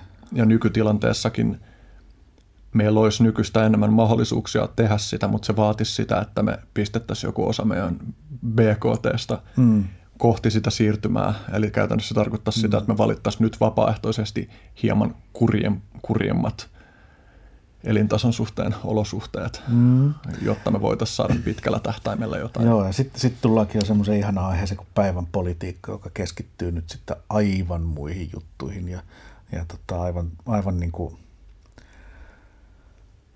väärällä, väärällä asenteella. Et semmoinen tota, monialainen tutkija kuin Nicole Foss on sanonut, että, että tota, kriisitilanteessa poliitikkojen tehtävä on pahentaa asioita mahdollisimman kalliilla. Ja, ja tota, mun mielestä se niin kuin näyttää just siltä, mm. että kun mun mielestä tämän tyyppisen keskustelun pitäisi olla kuitenkin niin kuin jotain sellaista, mitä niin kuin eduskunnassakin käytään, käydään, nämä, nämä on niin kuin, okei, okay, ilmastonmuutoksesta puhutaan. Ja, ja toki niin kuin tällaista niin kuin energia-asioista niin kuin tietyllä tapaa puhutaan, mutta, mutta ei siellä nyt varsinaisesti niin kuin tällaista romahduskäsitettä viljellä tai, tai niin kuin kukaan ei uskalla, uskalla niin kuin tuoda esille semmoisia vähän synkempiä mahdollisuuksia, mitä tulevaisuus saattaa tuoda tullessaan. Päinvastoin niin kuin lainsäädäntöä on uudistettu viime vuosina siten, että varmuusvarastot pienenee. Ei olekaan enää niin kuin EU-mittakaavassa niin, ää, valtioilla enää niin kuin sellaista vaatimusta, että, että olisi niin, kuin, ää, niin ja niin pitkäksi aikaa niin kuin olemassa öljyä. Se, se niin kuin, ää, varmuusvarastoissa oleva öljyn määrä, niin sitä voidaan pitää pienempänä ja pienempänä ja pienempänä. Sama koskee niin kuin ruokaa. Et me ollaan itse asiassa niin kuin menossa ihan toiseen suuntaan. Me, me ollaan niin kuin järjestelmällisesti jostain syystä niin kuin tekemässä meidän niin kuin yhteiskuntia ja tätä sivilisaatiota aina vaan haavoittuvaisemmaksi. Se on, niin kuin, tuntuu niin kuin oudolta, koska kuitenkin tieto lisääntyy kaiken aikaa. Ja kyllä niin kuin, jos on kiinnostunut, niin tällaista romahdusteemastakin saa niin kuin, tietoa vaikka millä mitalla, kun menee vaan vaikka nettiin tai tai sitten tilaa muutamia kirjoja perusteoksia aiheesta ja näin. Niin minkä takia, minkä takia niin kuin politiikka keskittyy ää, kansallisvaltioiden alueella ja toisaalta niin kuin vaikka EU-tapaisen niin kuin toimijan jossain parlamentissa ja missä siellä päätöksiä tehdäänkään, niin, niin ihan muihin juttuihin. Sitten kun joku, joku tällainen yksittäinen institutionaalinen toimija, niin kuin vaikka Saksassa – Bundeswehr, eli heidän niin puolustusvoimat, kun he sitten julkaisee jonkun tällaisen kohtuun rehellisen raportin, missä pohditaan ää, tällaiseen niin kuin ympäristön ja yhteiskuntien niin kuin tilanmuutoksiin liittyviä turvallisuusuhkia, niin se sitten kyllä painetaan aika hiljaiseksi sielläkin, että siihen ei muuta kuin joku alueellinen politiikko ehkä ota kantaa. Ja. Niin, no isona ongelmanahan tässä on se, että me ei yksinkertaisesti tiedetä, yhteiskuntana, miten käsitellä nuo vaikeat kysymyksiä. Meillä ei yksinkertaisesti tunnu olevan niin. semmoisia edellytyksiä, että se ei ole esimerkiksi poliitikkojen syy siinä mielessä, että no, kuka tahansa poliitikko voi alkaa puhua noista asioista, mutta sitten se puhuu todennäköisesti yksin niistä. Se, se voi olla. Että, et, ja, ja mun mielestä tämä liittyy myös meidän suhteeseen kuolemaan.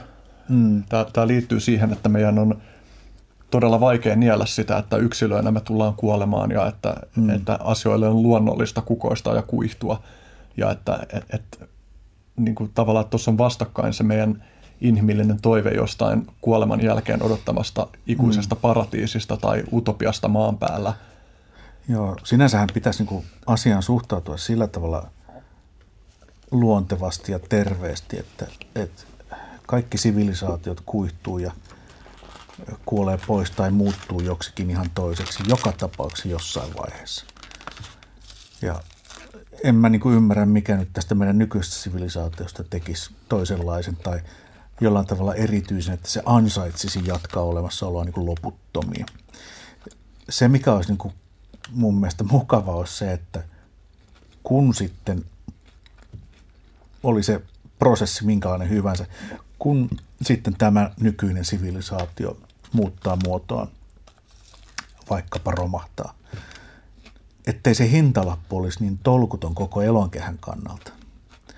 Et, et se on ehkä yksi tämmöinen vähän niin kuin isompi ajatus, mikä tässä on, tässä on mun mielestä hyvä ottaa esille. Että, että tietysti tämä on tämmöistä niin kuin lajisentrismiä tai, tai sitten jotain tämmöistä kulttuuri sentrismiä tai miksi tätä nyt kutsuisi sitten, että, että juuri me niin kuin ansaitaan, ansaitaan niin kuin ikuinen, ikuinen niin kuin elämä – että juuri tämä sivilisaatio niin, niin on jotenkin niin arvokas, että, että kyllä tämä pitää niin kuin ehdottomasti pitää hengissä hinnalla millä hyvänsä. Eikä se tietenkään näin ole, että kaikella on aikansa ja loppunsa. Ja tota, tätäkin puolta voisi niin kuin tuoda esille. No, sitten tietysti yksilöiden ja sillä hetkellä niin kuin hengissä olevien yhteisöjen kannalta niin rajut kielteiset epämiellyttävät tilamuutokset, nehän on niin kuin inhimillinen katastrofi ja kriisi ja draama. Ja totta kai niin kuin kärsimystä on hyvä vähentää, että, että siitä on varmaan useammat yhtä mieltä, se on, se on niin kuin arvo sinänsä.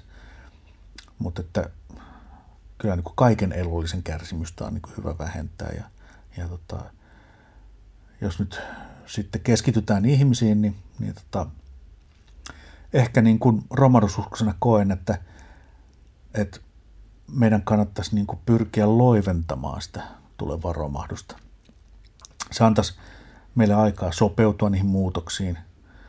Se antaisi aikaa muuttaa meidän tietynlaisia niin tuotantotapoja, menetelmiä, teknologioita sellaiseksi, että kun sitten se energian määrä tähän meidän nykyiseen järjestelmään niin kuin vähenee, tulee erilaisia niin kuin häiriötekijöitä ja muuta, niin siellä ei ole sitten semmoisia niin uhkia tai riskejä tai ansoja, jotka lävähtää silmille, että, että on, on vaikkapa ää, tästä vanhaa teknologiaa, joka hoitamattomana aiheuttaa kuin ympäristökatastrofi tai kriisi. Mä esimerkiksi olen joskus pohtinut, mulla ei ole minkäänlaisia niin kuin valmiuksia niin kuin antaa mitään vastauksia. Mitäs sitten, kun jos tapahtuu joku tällainen niin kuin katapolinen romahdus jossain maailmantalouden kannalta niin kuin avainmaassa – joku Yhdysvallat tai Japani tai Kiina tai näin. Ja, ja tota, sitten niin ne heijastusvaikutukset on sen kaltaista, että koko pakka menee niin kuin sekaisin. Tapahtuu tällainen epäsuotuisten niin kuin, kehitysten konvergenssi ja sitten joku niin kuin tämmöinen, tämmöinen tota, isompi, isompi niin kuin, muutos, muutos kaikkialla. Niin kuinka monta niin kuin, hoitamatta jäänyttä ydinvoimalaa vaikkapa maailmassa sillä hetkellä sitten. Mm. Joo, mä oon miettinyt tuota samaa kysymystä. Et, et niin kun, onko siihen jotain suunnitelmia? Mites, mites sitten, kun ne laudealtaat kuivuu ja näin, ja, ja niin kun, et, kyllähän tämmöisiä niin pitäisi mun mielestä ottaa kantaa, eikä kukaan niin kuin viitti tai kehtaa ajatella näitä, ja noin niin kuin ainakaan jossain valtavirran politiikassa niin kuin äänenpainoon, että se kuuluisi niin kuin ihan kansallisessa keskustelussa. Että ne on ehkä semmoisia yksityisiä niin kuin keskusteluita sitten jossain keittiön pöydän äärellä. Mä oon, mä oon esittänyt tuota kysymystä ja, ja mä oon saanut siihen vastauksia, mutta mulla ei ole tietenkään minkäänlaista kompetenssia arvioida niitä vastauksia, mm. että, että mun niin kuin mieleen jäänyt käsitys on se, että, että, että nykyydinvoimaloiden turvamekanismit olisi pääosin sellaisia, että, että ne passiiviset järjestelmät toimisi riittävän hyvin, mutta mä en, mä en tiedä niin kuin kuinka faktapohjainen toi on ja kuinka paljon toi niin kuin ottaa huomioon sen, että myös merkittävässä määrässä ydinvoimaloita se tekniikka on vanhentunutta eikä niin kuin niiden kriteerien mukaista, että miten ydinvoimaloita nykyään vaikka Suomessa Eli, eli ne voi niin kuin olla sitten kylmänä jossain tuolla rannikolla ja niin ei tarvitse kiinnittää huomiota, ne pysyy niin vesi nousee ja mm. ei tarvitse kiinnittää huomiota. Tsunamit iskee ja ei tarvitse kiinnittää huomiota. Pitäisi kutsua itse asiassa toi Suomen ekomodernisteissa tota, vaikuttava Janne M. Korhonen, joka on tota, myös perehtynyt tähän romahdusaiheeseen, niin mun pitäisi kutsua teidät joskus yhdessä keskustelemaan. Taisi kiinnostavaa, Joo. koska Tämän näkemykset siinä mielessä on niin kuin lähellä toisiaan, että, että kumpikin on kehityksen suhteen aika pessimistisiä, mutta Jannella on selvästi suurempi usko resilienssiin, niin kuin mm. komple, kompleksisen sivilisaation resilienssiin, niin kuin myös, myös niin kuin teknologisen sivilisaation, mutta hänkään ei ole niin kuin myöskään tuossa ekomodernisten liikkeessä varmasti niin kuin teknologia optimistisimmasta päästä, mutta voisi Joo. olla kiinnostava keskustelu. Hän ehkä osaisi kommentoida myös tätä. Joo, ja se olisi mielenkiintoista kuulla, koska mulla on tosiaan sitten ehkä tämän niin pessimistisen juonteen myötä niin on semmoinen lohduton kuvitelma ainakin niistä asioista, että, että mun on niin vaikea ajatella, että, että tuolla niin joku olkiluoto pysyisi tuhat vuotta hoitamattomana ihan kuosissa, että sillä ei olisi niin minkäännäköistä merkitystä sitten siinä ympäristössä liikkuville ihmisille tai luonnolle noin muutoin. Sitten tietysti voi kysyä myös, että mitäs meidän muut energiatuotantomuodot, että no okei, okay, fossiiliset nyt voisi lähtökohtaisesti kuvitella, että on ongelmallisimpia muutenkin. Mm. Mutta niin, no joo, mä en ehkä lähde kyllä spekuloimaan tuolla, koska tässä loppuu mun asiantuntemus kokonaan. Joo, vähän, vähän sama, että, että tota, no ylös nostamaton öljy, niin, niin se ei ole niin kuin koskaan ongelma, mm. eikä kaasu, mutta että sitten nämä niin kuin välivarastoissa ja, ja jalostamoissa olevat niin kuin fossiiliset energialähteet, oli ne sitten kaasun tai nesteen muodossa, niin, niin tota, kyllähän nekin on tietenkin ongelma siinä kohtaa, kun kukaan ei ole enää hoitamassa, mm. hoitamassa asioita. Ja varmaan tällaisia niin kuin, riskipaikkoja niin kuin muitakin, että jos on nähnyt nyt vaikka jotain tämän tyyppisiä ohjelmia, missä, missä pohditaan, että mitä ihmisen jälkeen. Sitten siinä on niin kuin päivä, viikko, kuukausi, mm. vuosi ja näin, niin niissähän kuvataan aika, aika niin kuin mielenkiintoisesti näitä tämän tyyppisiä niin kuin juttuja ja kysymyksiä. Mutta tota, joo, joku tämmöinen niin kuin radioaktiivinen – uhka on, on kyllä mulla niin heti melkein päällimmäisenä mielessä, että mitä sitten jos ja kun ei niin kukaan enää, enää niin huolla ja hoida niitä mm. laitoksia. ehkä niin kuin osin hauskimpia ja toisaalta kekseliämpiä niin kuin vastauksia tähän ongelmaan niin on ollut tämä Raycat juttu, missä tota, olisiko se nyt jossain päin Yhdysvaltoja keksitty sitten, mutta että jalostettaisiin tämmöinen – tämmöinen tota, kissa, kun lähtökohtaisesti ajatellaan, että, että kyllähän kissat selviää ja ihmiset tykkää kissoista ja kissat tulee aina olemaan niin kuin jatkossakin ihmisten lemmikkejä ja, ja, ja tota, no niin, kissoja pyörii siellä sun täällä ja kissat niin kuin säilyy. Ja jos ihmiset säilyy tämmöisessä niin kuin post-apokalyptisessa ympäristössä, niin, niin tota, Miten ihmiset saa tietoa, sanotaan vaikka tuhannen sukupolven kuluttua siitä, että joku alue ei ole turvallinen, koska tämä hajuton mauto ja näkymätön radioaktiivisuus aiheuttaa siellä niin kuin, sitten niin kuin hengenmeno. Joku oli keksinyt, että okei, että jalostetaan sellaisia kissoja, jotka rupeaa radioaktiivisella alueella, radioaktiivisessa ympäristössä loistamaan pimeässä. Ja jotta sitten tämä, tämä niin kuin olomuotoa muuttuvan kissan niin kuin viesti tai merkitys ymmärrettäisiin, niin pitää jo nyt ruveta sitten äm, ikään kuin, niin kuin injektoimaan kulttuuriin niin tällaisia meemejä, lasten loruja ja lauluja, missä kerrotaan siitä, että voi voi kissa, kun värjäsi muutat, niin nyt, nyt äkkiä näkymätön kuolema uhkaa, juostaan pois, kiire on, kiire on, niin tämän tyyppisen juttu. Tämä Raycat niin kuin, idea on mun mielestä aika, aika hieno. Se, se niin kuin hyväksyy pahimman mahdollisen, mutta silti se yrittää niin kuin auttaa hmm. niitä joskus tuhannen sukupolven kuluttua täällä niin kuin tallaavia ihmisiä. Hmm. Ja, tota, se, se myöskin muuten ottaa, ottaa jollain tapaa teknouskoisesti niin kuin kantaa siihen, että joo, että me pystytään hmm. ehkä joskus niin tällaisia tota, kissoja jopa jalostamaan. Hmm. Että, kyllähän näitä niin kuin itseään valaisevia esimerkiksi ää, organismeja merissä hmm. on niin kuin ihan – hmm. ihan selkeästi olemassa. Että se voisi olla, se voisi olla hauska. Sitten kun tuolla Olkiluodon, entisen Olkiluodon niin raunioilla liikkuu joku loistava kissa, niin ehkä joku ihminen sitten tajuaa juosta pois äkkiä hmm. karkuun. Toi on niin kuin, mä mietin tota kehitysusko-teemaa vielä silläkin tavalla, että, että mun ajatusmaailmallinen historia on selvästi silleen, että siihen on sisältynyt enemmän semmoista sisäänrakennettua kehitysuskoa kuin kehityskyseenalaistusta ja että se on mm. joskus niin kuin, on siitä nyt varmaan, voi olla, että siitä on kymmenen vuotta, kun mä oon törmännyt ekaa kertaa vaikka noihin öljyhuippujuttuihin ja, mm. ja, ja tuntuu, että vaikka mä oon sen aihepiirin suhteen jossain määrin agnostinen edelleenkin, niin se on tehnyt tosi hyvää injektoida sitä – kehitysuskon kyseenalaistamista mm. omaan maailmankatsomukseen ja, ja se on poistanut tosi paljon sitä varmuutta siitä, koska siis mä oon pikkupoikan lukenut science fiction ja pitänyt mm. itsestään selvänä, että totta kai ihmiskunta matkaa tähtiin mm. niin kuin mm. ihan semmoisella lineaarisella lineaarista kiitorataa pitkin. Joo, Mutta tota, kyllä itsekin. Se jotenkin siis, että miten terveellistä se olisi, jos useimmat ihmiset, jotka on vakuuttuneita siitä, että kyllä me hanskataan nämä hommat, niin, niin perehtys, ottaisi enemmän tosissaan ne skenaariot, jossa me ei hanskatakaan niitä hommia, koska mä näkisin, että vaikka kävisi lopulta niin, että, että he päätyykin olemaan oikeassa, hmm. niin, niin siltikin se, että, että tiedostetaan riskit on hyödyllistä ja se auttaa kalibroimaan ja niin kuin hahmottaa sitä, että mihin tarkalleen pistää resursseja, hmm. minkäkin hmm. verran.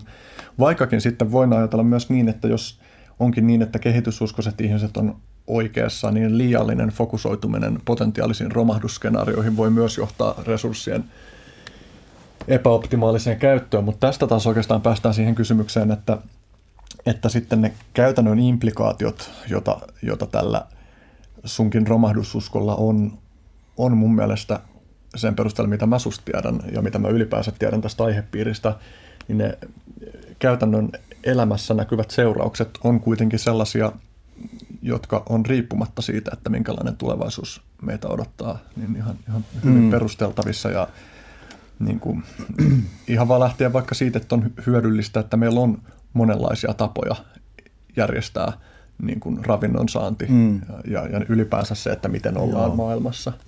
Joo, mä tota, jos mä ajattelen nyt semmoista käsitettä kuin omavaraisuus, joka voidaan toki laajentaa yksilöstä aina niin kuin kansalliselle tasolle ja laajemmaksi, niin mun mielestä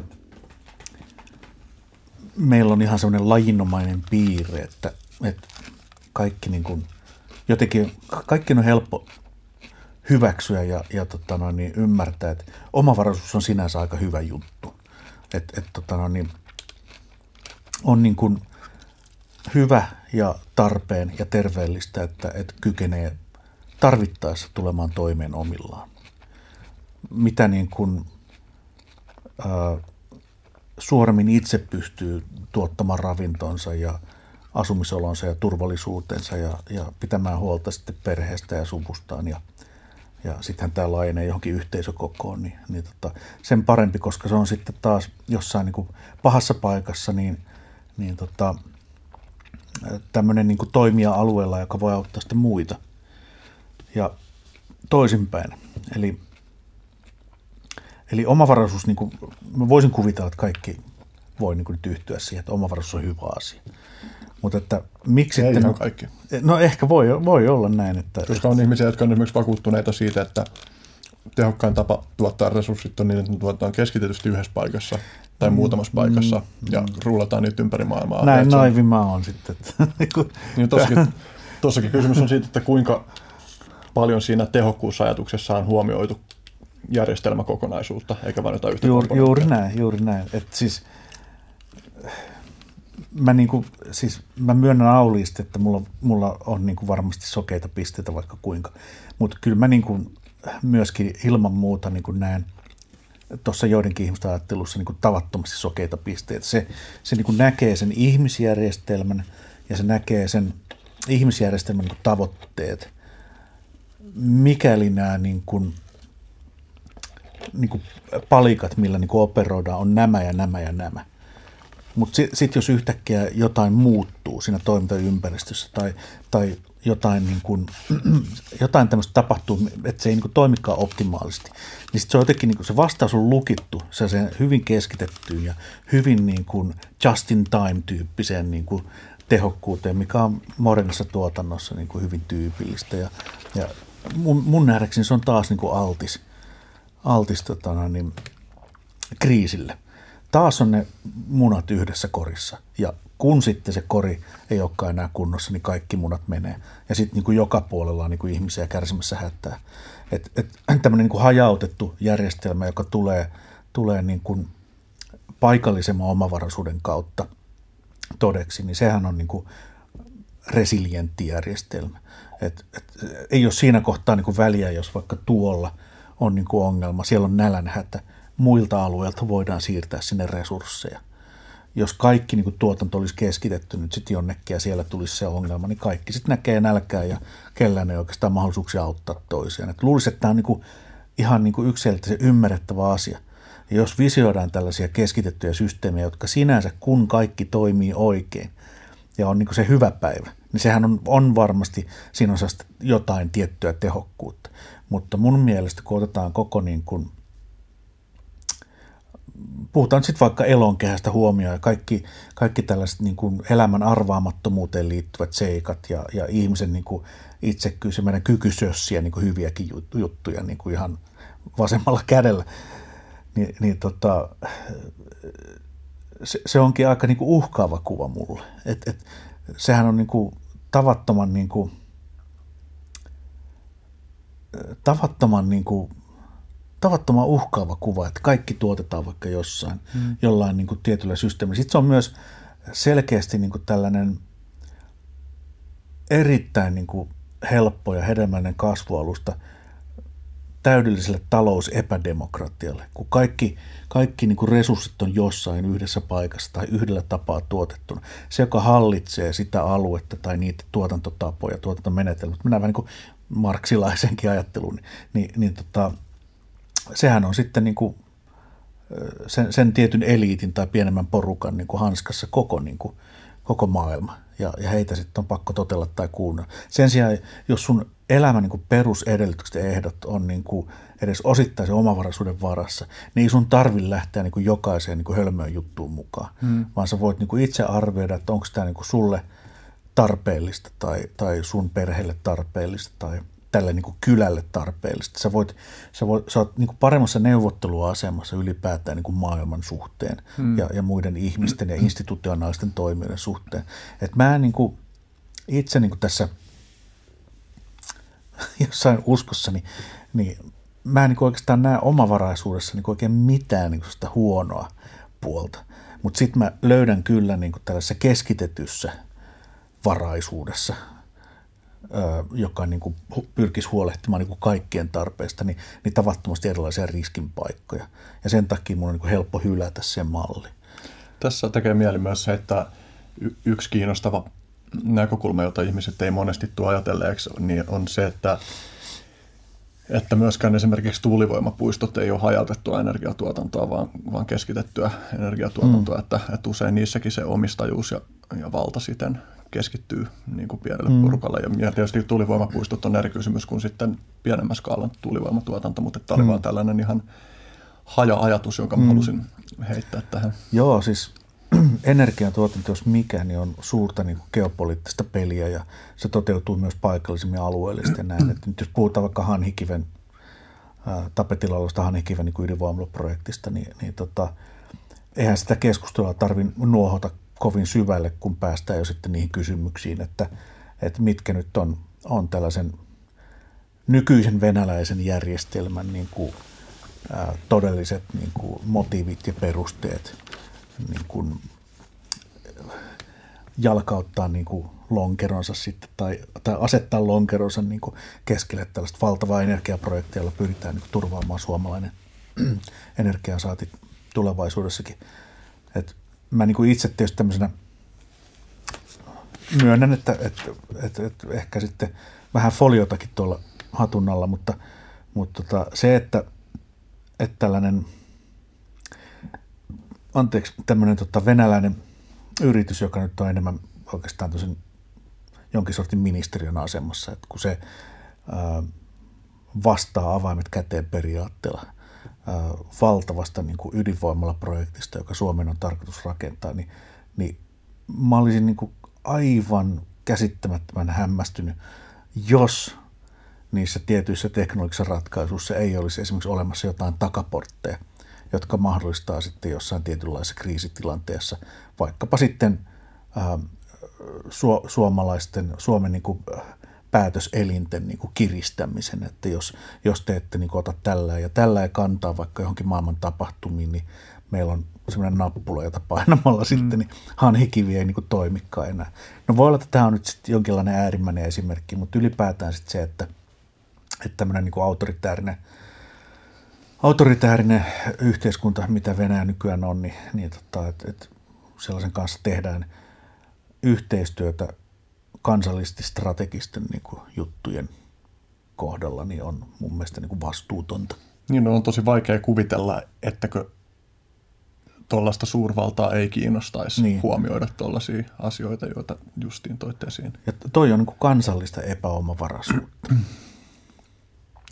Mä mietin myös sellaista näkökulmaa, että jos ottaa analogiaksi evoluution, niin yksi syy sille, että ihminen – tai ylipäänsä, että elonkirjo näyttää nyt täällä planeetalla sellaiselta kuin näyttää, niin evoluution strategia, jos nyt käytetään tätä strategiaa niin kuin sillä pohjustuksella, että en tarkoita nyt mitään suunnitelmallisuutta, mm. mutta että se, miten evoluutio käytännössä toimii, on se, että, että jatkuvasti syntyy valtava määrä erilaisia mutaatioita, erilaisia versioita asioista, joista osa sitten sopeutuu vallitseviin olosuhteisiin mm. ja siten säilyy ja pääsee jatkumaan jatkumaan vuosi, sat, satojen vuosituhansien vuosimiljoonien yli, niin tässä diversiteetti on keskeinen juttu siinä, että, että mm. minkä takia meillä on olemassa vaikkapa nyt ihmislaji, niin mm. että jos evoluution toimintaperiaatteesta ottaa mallia, niin, niin tässä mielessä on ihan selvää, että meillä olisi syytä olla tällä planeetalla diversiteettiä erilaisten elintapojen suhteen, erilaisten mm,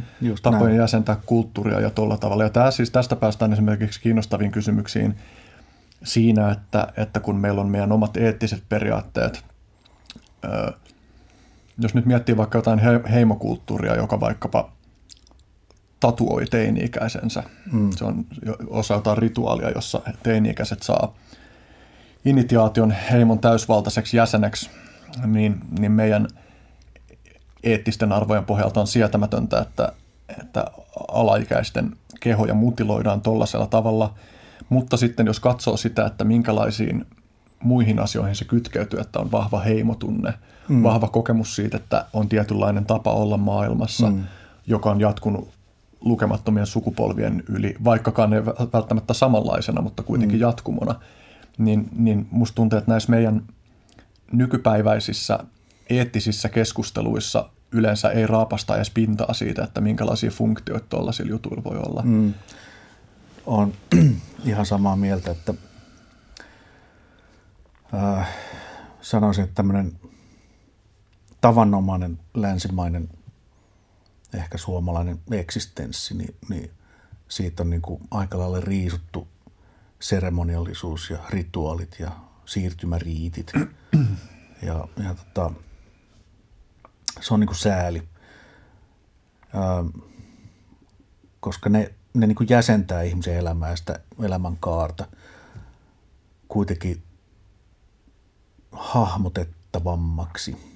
Sä, sä niin kuin, ehkä niin kuin eri elämäntilanteissa, elämänvaiheessa löydät itse vähän helpommin, kun sä oot käynyt jonkun tietyn siirtymäriitin kautta tai jonkun tietyn, tietyn niin kuin juhlavamman hetken kautta niin kuin johonkin uuteen, uuteen niin kuin asemaan tai rooliin siinä yhteisössä. Nämä voi niin näyttäytyä jostain kovin modernista kuluttajakeskeisestä näkökulmasta, niin tällaiset vanhat tavat jopa ehkä vähän niin naurettavina tai turhina. Mutta mun mielestä ne puhuttelee meidän niin tällaista, ähm, sanotaan vaikka psyykettä sitten tavalla, joka on niin kuin relevantti edelleen. Et tota, en osaa sanoa, mitä, mitä, niin kuin, mitkä nykyään, miten niin kuin tällainen rituaalin tar, tarve tai, tai seremonioiden kaipuu, niin miten se, on, miten se näkyisi niin kuin tässä nykyisessä elämässä. Että, että jotenkin aika levällä ja hajallaan kaikki on. Että tämä, tämä niin kuin kapitalismi, jos sanotaan vaikka näin, niin kapitalismi pyrkii niin kuin atomisoimaan jotenkin yhteisöjä sillä tavalla, että – että kaikki niin kuin yksilöt olisi mielellään niin kuin aika kaukana toisistaan, jotta sitten näille yksilöille voi niin kuin suunnata erilaisia markkinaviestejä, jotta ne sitten ää, nämä ihmiset yksilöinä päätyisi tekemään erilaisia kuluttajavalintoja ja ostamaan jotain härpäkkeitä tai muotia tai, tai mitä hyvänsä. Ja, ja sitten tota, näin muodoin niin rakentamaan identiteettiä hyvin, hyvin niin kuin oikeastaan ulkoa ohjatulla kaupallisella tehdastuotetulla tavalla. Ja sitten kun nämä yksilöt liikkuu kadulla, niin he tunnistaa niin kuin toisista, että hei, että sullakin on sen ja sen niin kuin merkkinen takki. Että me ollaan nyt sitten ilmeisesti ikään kuin samaa heimoa. Mutta kyllähän se on niin kuin helvetin pinnallista ää, rituaalisuutta ja sellaista tiettyä niin kuin heimoutumisen tarpeen – kannalta niin kuin pinnallista ja vaatimatonta niin kuin elämää, kun sitä vertaa sitten johonkin perinnekulttuurin tai alkuperäiskansan elämään, missä, missä niin kuin ihan oikeasti niin juurta jaksain käydään läpi niin kuin elämän perusedellytyksiä. Sitten kerrotaan, että nyt oot sen ja sen ikäinen, että sun, sun täytyy ottaa niin kuin vastuuta näistä ja näistä asioista ja oot astumassa ä, naisen elämään tai miehen elämään ja se tarkoittaa tätä ja tätä niin kuin meidän heimossa. Ja, ja tota, nyt sä saat oikeuden vaikka tällaiseen ja tällaiseen juttuun, mutta samalla sulle tulee uusia vastuita, näin ja näin ja näin. Ja sitä kun sit taas vertaa tähän meidän, meidän niin toimintaympäristöön, niin tämä on vaan tämmöistä jotain ihmeleikkiä. Ja, ja tota, nyt sitten, niin jos tästä niin meidän näkökulmasta katsotaan jotain tuommoista alkuperäiskulttuurin tai, tai perinnekulttuurin niin tapoja, jotain – tatuointeja tai tietynlaista pukeutumista tai, tai mitä hyvänsä, niin kuin mikä tulee jollain tavalla niin kuin esille siinä, siinä ilmiasussa tai vuotuisuhlissa tai miten hyvin, niin, niin ei meillä ole niin kuin minkäännäköisiä valmiuksia ää, tulkita sitä koodia, mikä on niin, kuin niin käsittämättömän tiheesti kirjottu ja laitettu niin kuin kaikkeen mahdolliseen, mikä siinä on niin kuin esillä niihin kampauksiin, niihin niin kuin asusteisiin, niihin vaatteisiin, niihin toimintatapoihin, tansseihin, lauluihin ja niin edespäin. Me ollaan tältä osin äärimmäisen köyhiä verrattuna sitten ää, tämmöisiin perinnekulttuureihin. me ollaan niin kuin korvattu kaikki se käytännössä jollain niin kuin tehdashutulla, jota niin kuin vaan sit suoraan tulee jostain, jostain putkesta ja, ja tota, sitten me niin kuin meillä on joku semmoinen epämääräinen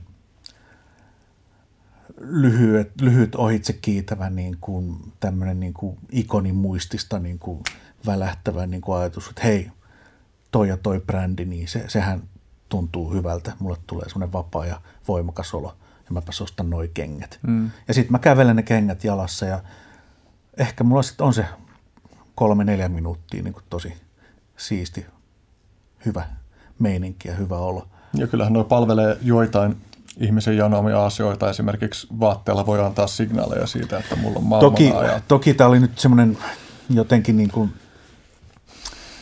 karikatyyriä ja ohitin niin kuin runsaasti mm. sitten erilaisia niin kuin, muita juttuja, mitä sitten kuitenkin edelleen tässä modernissa yhteiskunnassa voi niin kuin vaatteilla ja, ja asusteilla ja muilla jutuilla niin kuin viestiä ja miten, miten ihmiset ironisesti vaikka ottaa mm. Käyttöönsä tiettyjä tämmöisiä kaupallisia brändejä ja muuta vastaavaa. Mm. Että et, tota, aulisti niin kuin tämän myönnän ja, mm. ja tota, se oikeastaan sitten taas niin kuin puhuukin just siitä, että miten, miten niin kuin sellainen – syvempien merkitysten niin kuin tarve ja kyky sitten luoda niitä, niin ei ole sitten kuitenkaan niin kuin kadonnut.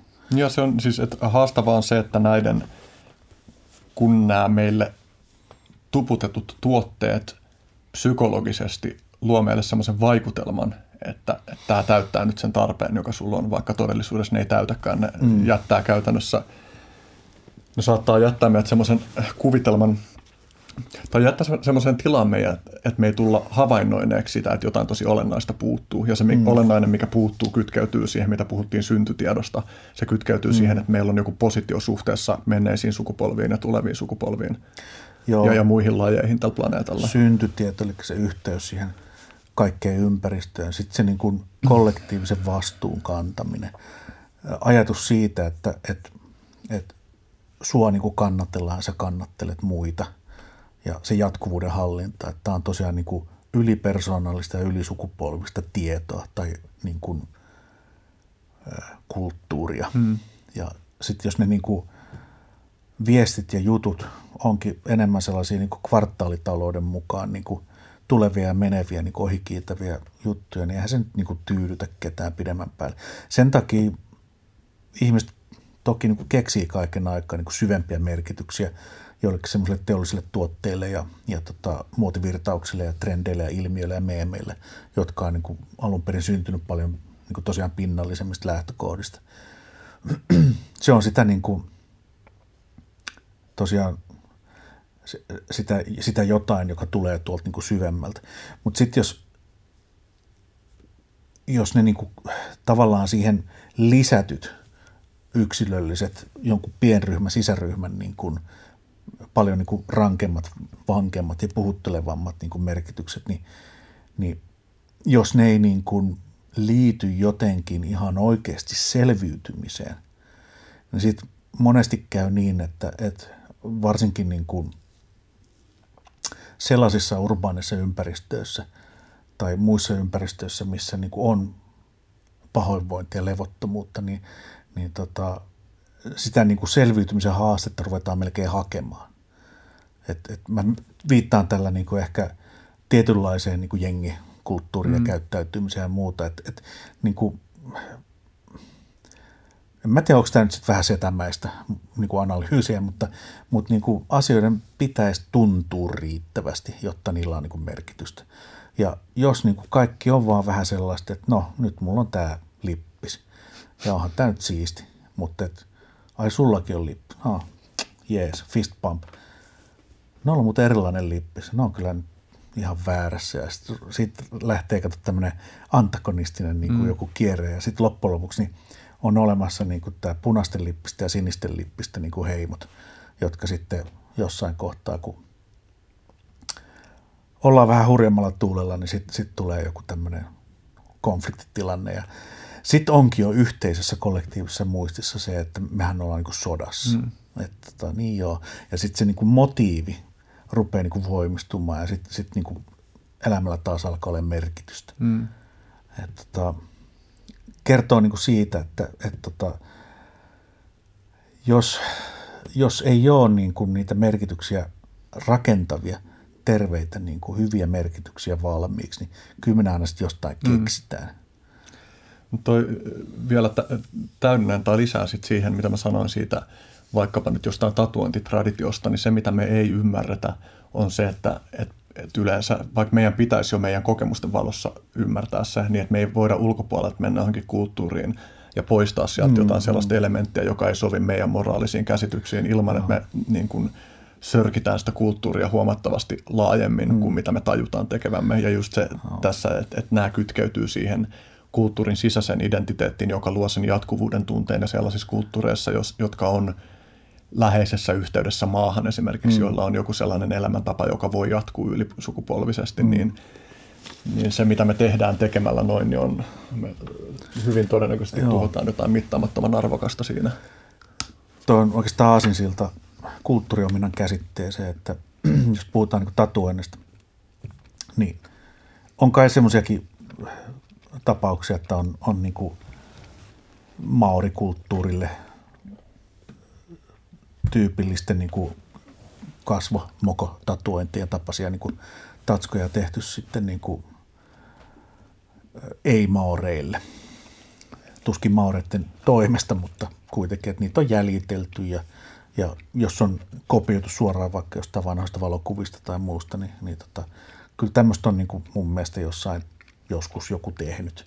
Ja, ja siinä on just niin kuin, kyllä mun mielestä kulttuuriominasta kysymys, koska jos niin kuin kopioidaan joku tämmöinen kasvotatuointi maurikulttuurista itselle, niin, niin se on niin kuin sama asia kuin, että jos kulkisi väärän henkilöllisyystodistuksen kanssa ja väittäisi niin kuin omasta henkilöhistoriastaan asioita, mitkä ei ole totta ja, ja väittäisi kuuluvansa tiettyyn sukuun ja väittäisi, että mulla on tapahtunut näin ja näin ja näin joskus ja nyt mä oon tässä ja tässä asemassa omassa yhteisössäni ja että mä oon oikeastaan niin kuin maori, vaikka siitä ei ole niin kysymys.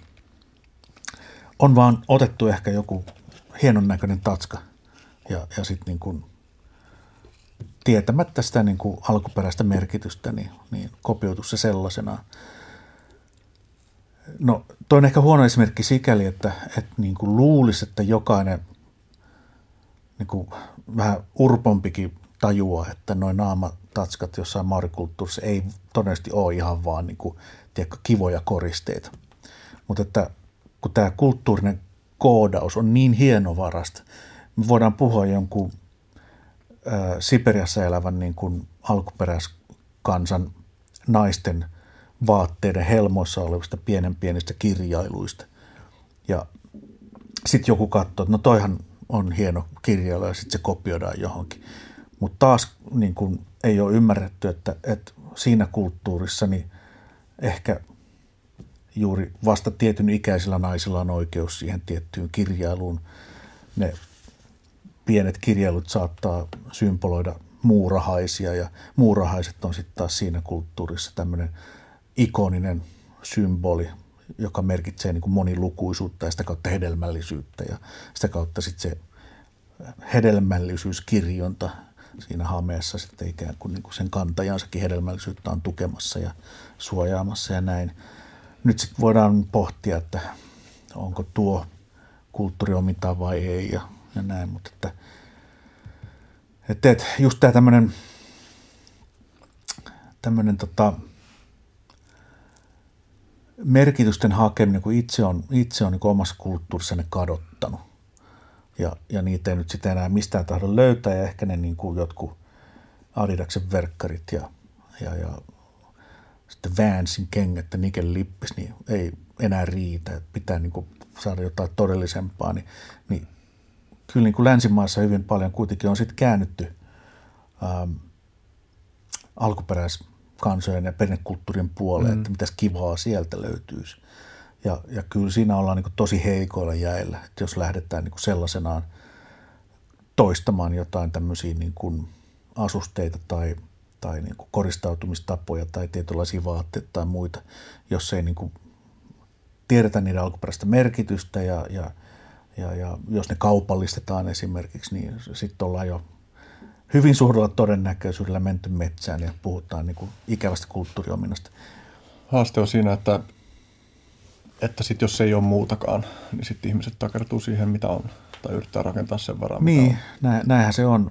No sitten tietysti niin, niin, niin pitäisikö ehkä kääntyä sitten niin kuin sen oman, oman niin kuin perinteen pariin, että, että josko sieltä löytyisi kuitenkin jotain asioita, mitkä on säilynyt tavalla tai toisella muistissa. Voisiko sieltä niin kuin löytää omalle identiteetille rakennuspalikoita ja merkityksiä siihen omaan elämään. Että voisiko niin kuin siinä omasta, omasta niin kuin vaikka uskomusperinteestä löytyä, löytyä juttuja, jotka, jotka tota, kannattelee sitä omaa niin kuin elämää. Ja, ja usein, usein se on se paras vaihtoehto, koska yleensä kuitenkin ihmiset elää niin kuin sellaisella alueella, missä se niin kuin oma kulttuuriperintö on myöskin niin kuin kehittynyt.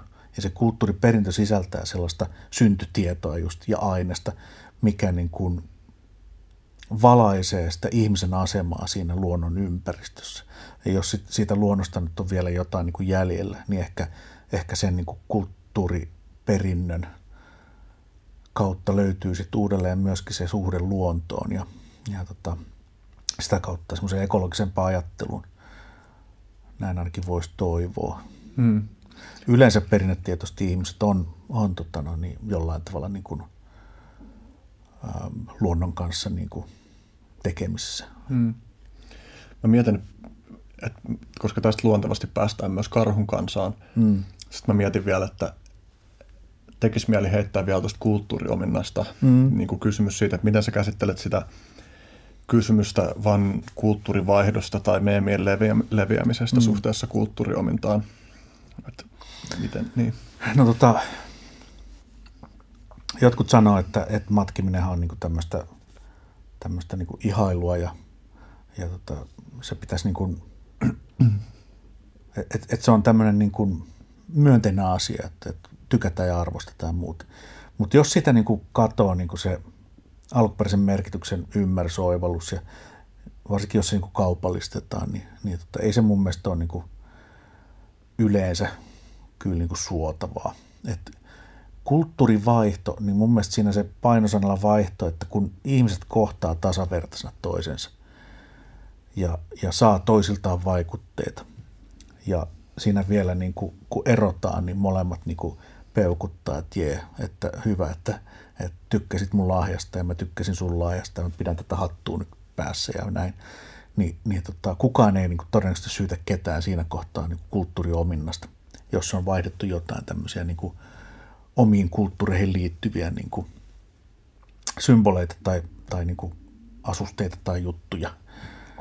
Mutta eli, eli siis kulttuuria voi myös omia niin kuin jotenkin tasavertaisessa – tasavertaisissa konteksteissa sillä, että, että se ei ole niin kuin välttämättä lainkaan niin kuin tuomittavaa. Mutta tasavertaisuus siinä on mun mielestä se, se niin kuin avainsana, että, että toiminta on sitä todennäköisemmin tämmöistä tuomittavaa kulttuuriomintaa, mitä niin kuin selkeämmin siinä toteutuu nämä niin kuin kaupalliset hyödyntavoittelun aspektit. Tämä niin kuin lähtökulttuuri on marginalisoidussa, syrjityssä asemassa. Heiltä niin kysytä, että, että sopiiko teille, että me tehdään meidän syysmallista teidän nuttujen mukaan.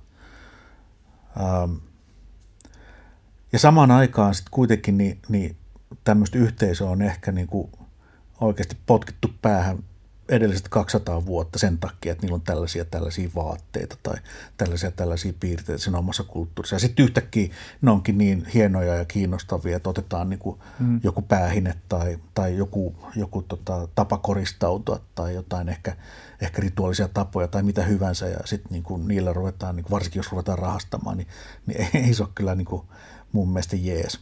Et, et siinä niin kuin taas vaan otetaan ja otetaan niin kuin ilman lupaa – ää, ymmärtämättä välttämättä niiden asioiden todellista merkitystä ja sitten tosiaan niin ohitetaan mahdollisesti historialliset vääryydet ihan täydellisesti.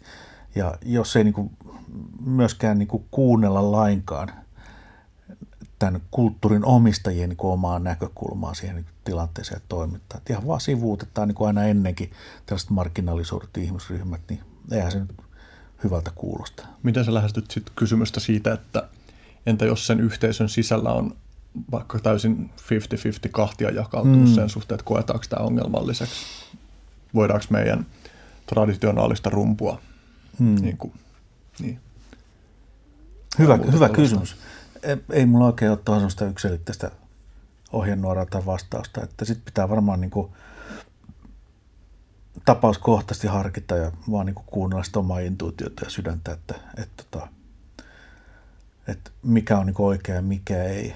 Mutta mä sanoisin, että, että jos, jos sä oot esimerkiksi ehdottanut, että voisinko mä käyttää jotain tällaista juttua. Ja, ja sitten tämä omistajakulttuurien edustajat jakaantuu just 50-50, että, että toiset sanoivat, että se on ihan ok, toiset sanoivat, että ei. Niin kyllä mä niin haluaisin jatkaa sitä keskustelua, että no millä ehdoilla tämä olisi niin ehkä ok, mikä saa teidät sanomaan jees ja mikä saa teidät sanomaan, että ei käy.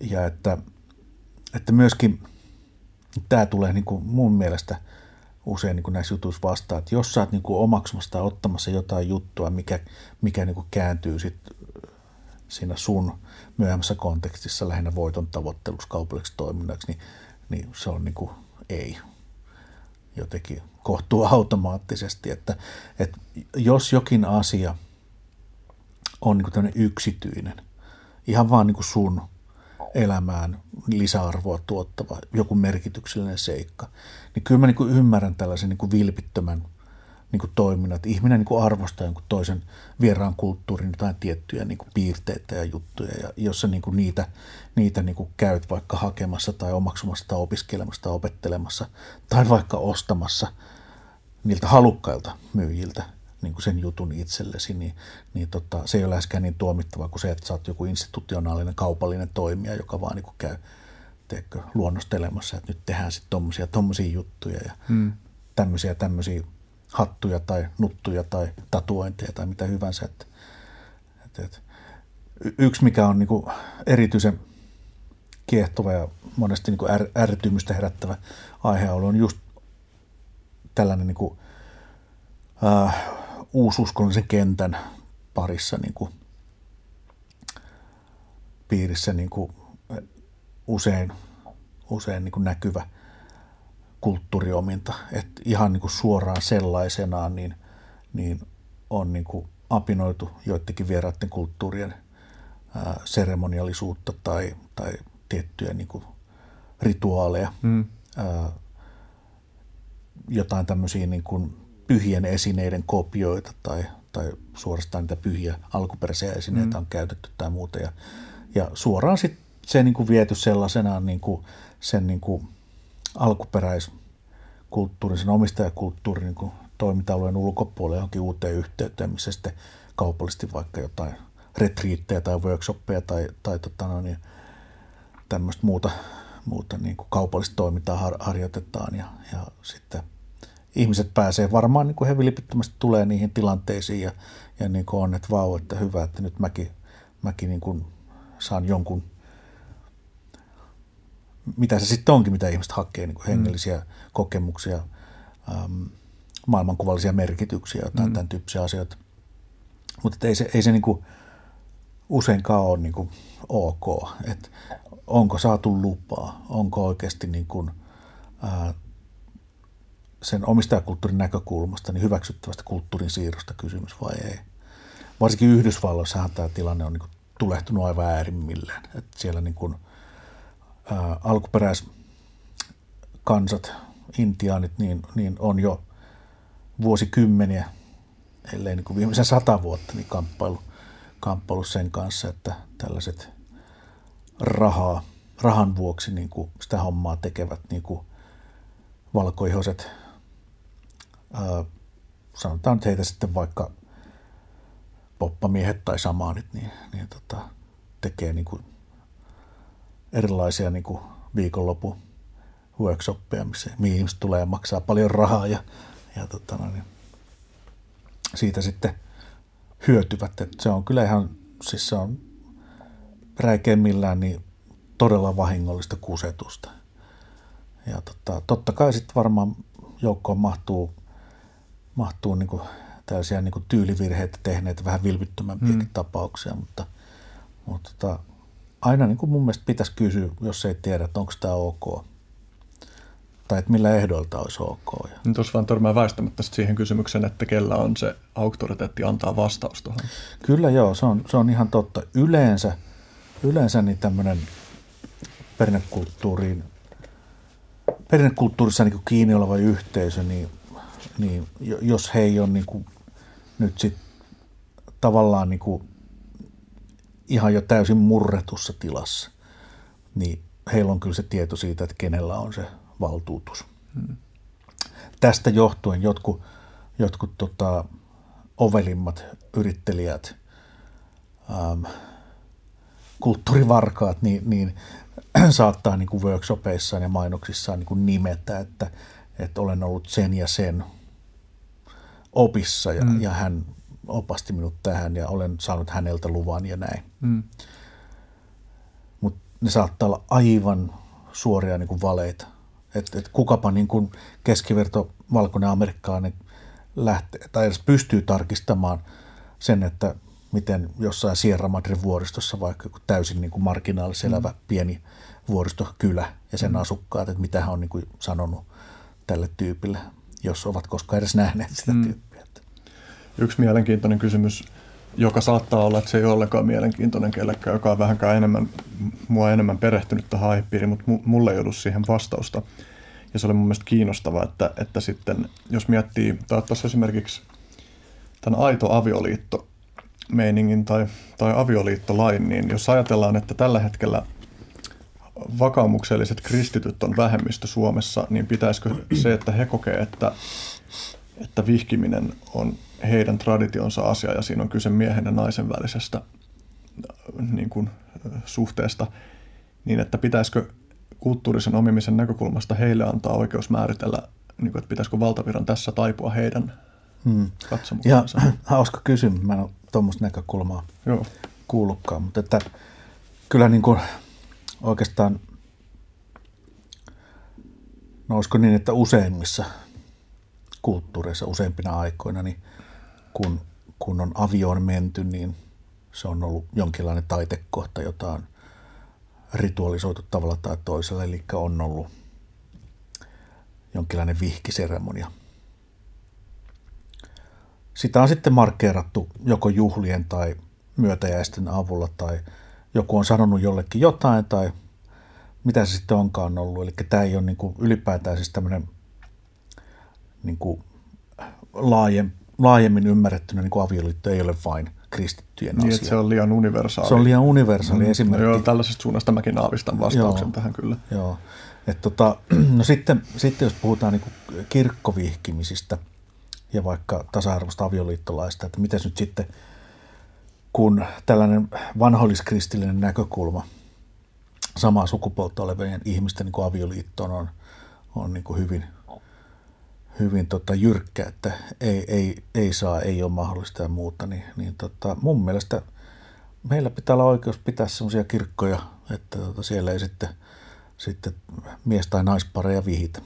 Mutta sitten taas noin muutoin, niin, niin tota, mä näkisin hyvin luontevana, että on semmoisia kirkkoja, seurakuntia ja ja kristillisiä lahkoja, joissa se on niin kuin ihan ok. Mitä jos ajattelee, että jo, jostain lahkosta jotkut haluaisi ö, toteuttaa, tai haluaisi toteuttaa nimenomaan joku tietyn tradition mukaista kirkollista vihkimistä, mutta sillä erotuksella, että siinä muutetaankin tämä elementti. Onko se niin kuin siitä tuosta niin kuin kulttuurisen omimisen diskurssin näkökulmasta sallittua? Mä en ole ihan varma, ymmärsinkö kysymystä. Jos sä... siis sillä, sillä tavalla, mä en ole ihan varma ymmärrä mä itsekään tarpeeksi hyvin, mitä mä oon kysymässä, mutta siis ajatuksena se, että, että mikäli joku, jolla on, no okei, se on, toisaalta se on eri asia, jos jollain on nimenomaan itsellä juuret siinä kyseisessä mm. uskonnollisessa yhteisössä. Hän on silloin erilaisessa positiossa esittää vaatimuksia siitä, että miten se tradition pitäisi esimerkiksi muuttua hmm. niin kuin vastaamaan nykyajan tarpeita hmm. tai tuolla tavalla, että se on eri asia kuin se, että joku, jolla ei ole juuria siinä kyseisessä hmm. traditiossa, niin vaatisi sitä. Mä, mä niin kuin näkisin, mä tiedän, onko tällä merkitystä nyt on sun äsken pohtimassa kanssa, mutta mä näkisin, että, että kristityillä on itsellään niin se oikeus ja vastuukin pohtia, että mitä se tarkoittaa, että on kristitty, vaikka niin tämän avioliittoinstituution näkökulmasta. Ja mun mielestä tähän maailmaan ja Suomeen mahtuu kristittyjä, jotka kategorisesti kieltää samaa sukupuolta olevia avioliitot ja sitten toisaalta kristittyjä, jotka niin hyväksyy sen niin kuin avosylin. Et tota, tässä suhteessa antaa niin kuin kaikkien kukkien kukkia. Mutta sitten toki niin, kun ajatellaan modernia moniarvoista yhteiskuntaa, joka huomioi ihmisoikeudet ja, ja tiettyjä niin kuin perusoikeuksia muutenkin, niin, niin tota, tietenkin se raja kulkee sitten jossain niin kuin, ä, Suomen lain mm. määrittelemissä niin kuin puitteissa, että, että vaikka niin kuin eri uskontokunnilla ja yhdyskunnilla ja lahkoilla sun muilla olisikin niin kuin mittava niin kuin itsemääräämisoikeus sen suhteen, mitä maailmasta ajatellaan, minkälaista seremoniallisuutta siellä voidaan harjoittaa ja muuta, niin toki sitten niin kuin tällaiset ihan niin kuin, äh, lainrajat pitää niin kuin mm. hyväksyä ja oivaltaa, että, että ei tapahdu niin kuin vaikka hyväksikäyttöä mm. tai, tai äh, jotain tämmöistä niin kuin, sen tyyppistä syrjintää, mikä nyt on selkeästi ristiriidassa niin kuin lain hengen kanssa. Että, mm. että jos niin kuin ihmiset on samanmielisiä sitä asiasta ja kuuluu niin kuin tällaiseen kirkkokuntaan, jossa niin kuin ei sitten samaa sukupuolta olevia ihmisiä vaikkapa vihitä, jos, jos kaikki on sitten samaa mieltä, niin sittenhän se on niin kuin ihan ok. Mm. Joku, joka on eri mieltä, niin voi sitten perustaa sellaisen seurakunnan, joka on muuten täysin samanlainen, mutta hyväksyy tämän ja, ja tota, se, minkä takia tämä keskustelu ylipäätään on niin ollut niin laaja ja mittava, tietysti johtuu historiallisista syistä, että, että kirkolla ja kristinuskolla on viimeisen tuhannen vuoden aikana ollut Suomessa aika, aika niin kuin iso mm. rooli. Ja se on, se on niin kuin sotkeutunut maalliseen valtaan ja maalliseen toimintaan niin kuin oikeastaan niin kuin suurimman osan siitä niin kuin historiastaan aikana. Et tota, ja edelleenkin niin, niin tota, ihan, ihan turhaa niin kuin näitä uskon asioita sotketaan niin kuin siviilielämään ja, ja näin poispäin. Et jos nyt ajattelee vaikka nykyaikaista mun mielestä tervettä näkemystä, että, että tunnustuksellista toimintaa ei saisi olla kouluissa tai päiväkodeissa, niin ei se edelleenkään toteudu kovin mm. hyvin. Mä mietin vielä, e- ehkä en, en jatka tästä kulttuuriomimisaiheesta enempää. Tuntuu, että tuo mun äskeinen kysymyskin on sellainen, että mun täytyy vaan oikeasti jatkaa sen funtsailua ja katsoa mm. erilaisia perspektiivejä siihen, että mä pääsen sen kanssa eteenpäin, koska tuntuu, että mä en myöskään ole miettinyt tätä aihepiiriä tarpeeksi, tarpeeksi syvästi, mutta liittyen tuohon, niin kuin, että mitä laki sanoo ja mitä moraali sanoo, niin että, että tavallaan, että meille, no mä, mä en tiedä, mä voin puhua sun puolesta, mutta mun on tavallaan helpompi katsoa jotain heimokulttuuria, jossa on joku alaikäisen tatuointi traditio kuin mm. vaikka Suomessa tapahtuvaa lasten ympärileikkausta, vaikka niille ei varsinaisesti mm. ole mitenkään kauhean suurta eroa. Ja mä pystyn näkemään myös sen ympärileikkauksen funktion mm. siinä mielessä, että se luo jotain ryhmän sisäistä kohesioa, joka saattaa mm. esimerkiksi edesauttaa jonkin sortin syntytiedon säilymistä. Mm. Ja tuolla tavalla. Mä, tiedän, mä mietin, että onkohan tämä niinku sellainen ajatus, joka aukeaa ollenkaan jollekin satunnaiselle kuuntelijalle, joka ei ole funtsinut asiaa tällaisesta näkökulmasta, mutta et, et tässä taas niinku on rist, niin. ristiriita myös tämän niinku meidän nykymaailman yksilövapauskäsitysten kanssa. Joo, ja sitten lienee niin, että jos näin on niin täysin verrannollisia niin tatuointi ja ympärileikkaus, että, että saatan olla väärässä, mutta käsittääkseni alaikäisten tatuointi on huoltajan suostumuksella äh, mahdollista Suomessa, kun taas sitten tämmöinen uskonnollista syystä tapahtuva vaikkapa tyttöjen ympärileikkaus, niin ei ole missään olosuhteessa Suomessa laillista. Onko sellaisessa uskonnossa, jossa tatuointi kuuluu – tai semmoisessa kulttuurissa tatuointi kuuluu olennaisesti johonkin aikuistumisriittiin esimerkiksi tai vastaavaan, niin onko yksilöllä reaalista mahdollisuutta kieltäytyä siitä, mikäli hän haluaa olla yhteisön jäsen? Suomessa vai alkuperäalueella? No mä en tiedä, tapahtuuko Suomessa sellaista. En tiedä minäkään. Ihan, ihan mielenkiintoinen kysymys. Siis, uh, tota, um, mun mielestä niin kun kulttuurin pitäisi aina, höm, mä aloitin toi aika vaarallisesti. Tota, ähm, mun mielestä olisi kiva, että, että oli kyse sitten perinnekulttuurista tai muusta kulttuuriympäristöstä, että, että yksilölle annetaan niin kuin aika lailla suuret vapaudet. Että jos, jos niin kuin perinteeseen nyt kuuluu se, että, että kaikki – 12-vuotiaat tai 13-vuotiaat pojat ja tytöt niin kuin viedään johonkin, johonkin tota, puumajaan ja sitten siellä niin kuin vanhemmat tatuoi pojille tietynlaisen kuvio ja tytöille tietynlaisen kuvio. Ni, niin tota, mä niin kuin näkisin, että on ihan tervettä, että näillä pojilla ja tytöillä on mahdollisuus kieltäytyä siitä ja että siitä ei seuraisi mitään niin kuin älyttömiä sosiaalisia sanktioita. Että et tavallaan siihen kulttuuriin olisi hyvä ollut olla niin kuin koodattuna myös se liikkumavara. Mutta näinhän ei yleensä ole, että kulttuurit on aika konservatiivisia yleensä ja, ja tota, niissä niin on hyvin vähän niin liikkumavaraa monissa kohtaa. Että tällä me ollaan aina tehty ja näin pitää tehdä. Ja, nyt suusuppuun ja, ja tota, nyt tatuoidaan. Siis kun vaikeatahan tuossa on se, että mikäli yhteisö suhtautuu silleen, että, että sä voit itse valita ja ei täällä ole niin väliä, niin sitten sillä ei myöskään ole niin paljon väliä sille kulttuurille tai niin öö, niin, mutta sen ei, sen ei tarvitsisi juuri taas ehkä myöskään ihan noin olla. Että jos, jos ajatellaan, koska tämähän on meidän kannalta niin kuin aika semmoinen tärkeä tai kiperä tai kurantti aihe, koska siinä kajotaan niin kuin toisen mm. koskemattomuuteen.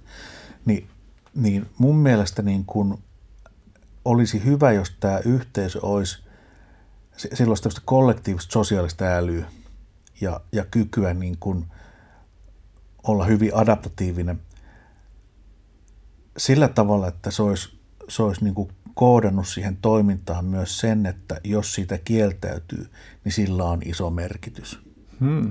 Et, et sekin tarkoittaa jotain, jolla on niin kuin merkitystä. Et jos mä nyt vaikka ihan niin kuin hatusta revin, että mitä se niin kuin meinaisi, että et hän on sitten niin kuin oman tien kulkija, joka niin kuin, puhutaan vaikka sitten sukupuolirooleista. Monesti niin kuin, ää, eri kulttuurissa sukupuoliroolit on aika binäärisiä kuitenkin, että on niin kuin, niitä, joilla on poikalippis ja niitä, joilla on tyttölippis. Mutta että monissa perinnekulttuureissa on myös liikkumavaraa, että et on kolmasia sukupuolia tai neljänsiä ja jopa niin kuin enemmän ja näin. Niin jos nyt ajatellaan, että vaikka tämmöinen perinnetatuointi niin, niin merkkaisi naiseksi ja mieheksi tulemista tai jotain siirtymävaihetta, jonka aikana opetellaan sitten naisten kulttuurin tai miesten kulttuuriin liittyviä vastuita ja velvollisuuksia ja oikeuksia. Niin sitten jos kieltäytyy siitä tatuoinnista, niin sen pitäisi tarkoittaa jotain kolmatta vaihtoehtoa. Mm. Et tota, ehkä niin kuin se olisi semmoista, niin kuin, semmoista kulttuuriälyä tai jotain mm. kulttuurin sosiaalista, sosiaalista niin kuin älyä tai – tai kollektiivin sosiaalista älyä. Hmm. Tuosta, niin tuosta tulee mieleen, että joku tietysti sanoo tuohon, että tuossa silti kulttuuri nyt pakottaa lapsen päähän niin kuin jomman kumman näistä narratiiveista, että joko sä niin kuin menet tähän jengi, joka tatu, ottaa mm. tatuoinnin tai toisen, mutta toisaalta toi on varmasti väistämätöntä missä tahansa kulttuurissa ja mm. niin kuin, todennäköisesti nykymaailmassa tulee joka tapauksessa mahdollisemmaksi se, että sit, mikäli tämä kyseinen yksilö hylkää kummankin näistä narratiiveista, niin sitten se mm. hylkää kummankin niin. niistä narratiiveista. Ja jos nyt tota niin kuin argumenttia vielä pyöritellään, niin, niin no niin kuin karrikoiden, mitä muuta kulttuuri on kuin mm. jonkinlaista aivopesua aina. Niin.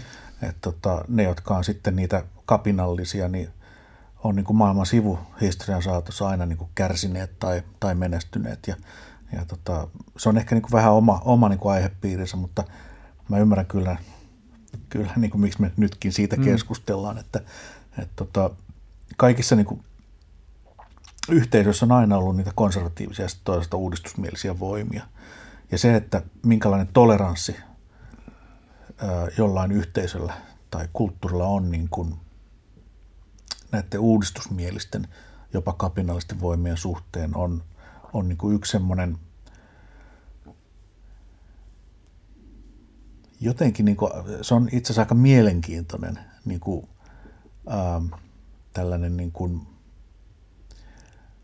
asia, että et, tota, jotkut perinnekulttuurit, mä satun tietämään niin kuin ihan etnografisen kirjallisuuden perusteella, että, että voi olla, että on niin kuin kaksi naapurikansaa tai heimoa, joissa niin kuin toisessa suhtaudutaan niin kuin vaikkapa nuorten naisten niin kuin seksuaalisuuteen niin kuin erittäin konservatiivisesti, ikään kuin piilotellen, jopa häpeillen ja, ja nuorten naisten liikkumisvapautta rajoitetaan ja, ja tota, seurusteluun liittyy paljon erilaisia tabuja ja semmoisia sääntöjä, mitä pitää noudattaa ja muuta. Ja sitten se naapuriheimo, joka elää noin muuten niin kuin ihan samanlaista elämää, samantyyppisessä luonnonympäristössä, elinkeinot on samat ja näin, niin kaikki niin kuin kersat ja teinet on täysin vapaita niin kuin menemään tulemaan miten haluaa. Hmm voisi kuvitella, että tämä jälkimmäinen esimerkki, niin siellä, siellä niin kuin kasvaisi vähän niin kuin rennompia ja täyspäisempiä ihmisiä loppujen lopuksi. Mutta, mutta tota, nämä on monimutkaisia juttuja ja, ja tota, kyllä mä niin kuin, tavallaan niin kuin varoisin, varoisin olemasta joku sellainen ylipappi, joka sitten tulee ja sanoo, että tämä on väärin ja tämä on mm. oikein ja muuta. Että aina niin kuin kannattaisi sitten ajan kanssa niin tutustua juttuihin ja kaivaa vähän syvemmältä sitä möyhiä sitä hommaa, että miksi näin on niin kuin ollut ja muuta. Ja sitten jos selkeästi on niin kuin, hmm, taas niin kuin tämä on todella vaikea aihe, että, että, että mikä mä oon niin sanomaan sitten, että mikä on niin oikeasti oikein tai mm. väärin. Että, että mä oon sillä tavalla, niin kuin, toki aikani kasvatti, että kyllä mä niin kuin sitten, kun se seinä tulee vastaan, niin sitten mä pyrin niin kuin nojaamaan johonkin tällaisiin yhtäläisiin ihmisoikeuksiin ja mm. ihmisarvoihin, tämän tyyppisiä asioihin.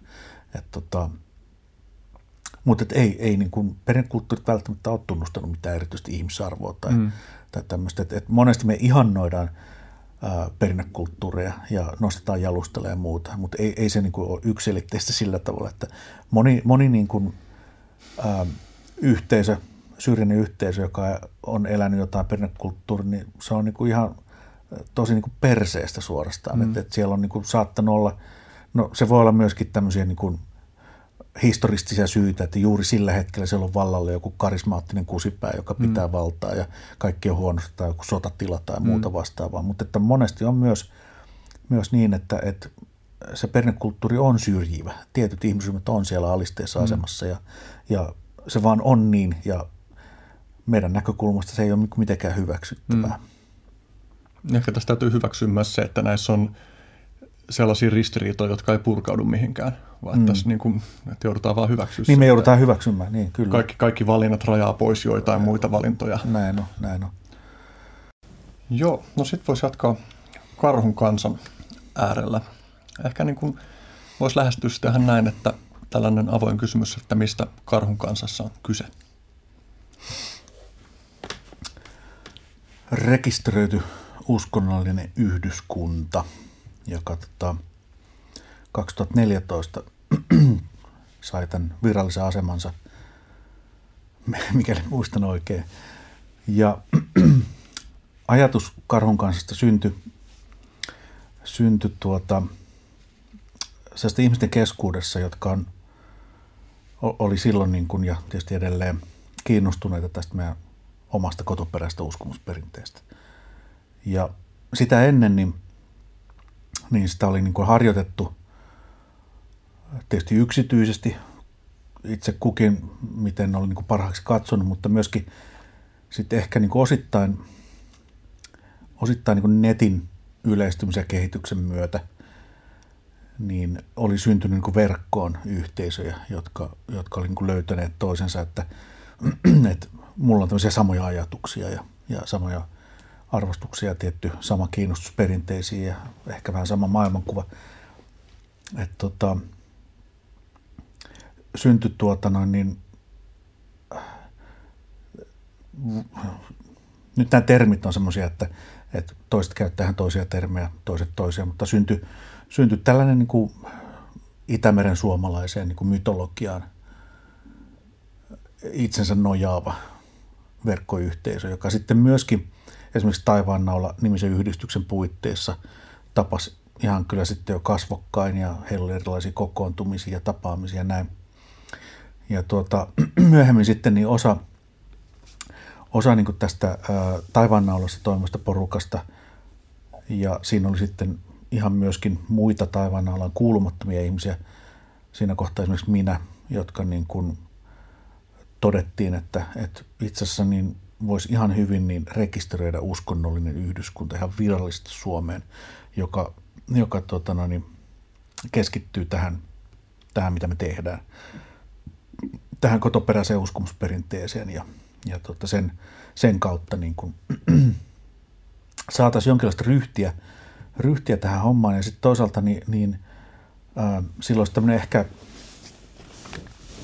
toisaalta ehkä yleissivistävä merkitys, että, että ihmiset, jotka siitä kuulisi, tajoisivat niin, että meillä on tosiaan tämmöinen oma perinne myöskin ja, ja omat perinteet, joilla on niin kuin edelleen tänäkin päivänä niin kuin kannattajansa ja harjoittajansa. Ja sitten me haluttiin myöskin, ehkä osa meistä halusi vähän niin kuin testata tätä nykyyhteiskuntaa, että, että meneekö tällainen niin kuin, mm. kuinka helposti läpi, koska me koettiin, että toki tällainen pitäisi olla mahdollista. Ja, ja tota, sitten osa, osa halusi niin kuin ehdottomasti myös suojata tätä toimintaa, että, että päästäisiin niin kuin virallisesti, virallisen yhdys, uskonnollisen yhdyskunnan aseman kautta niin, niin ehkä niin kuin rahtoisen voimakkaammin uskonrauhan piiriin. Ja tota,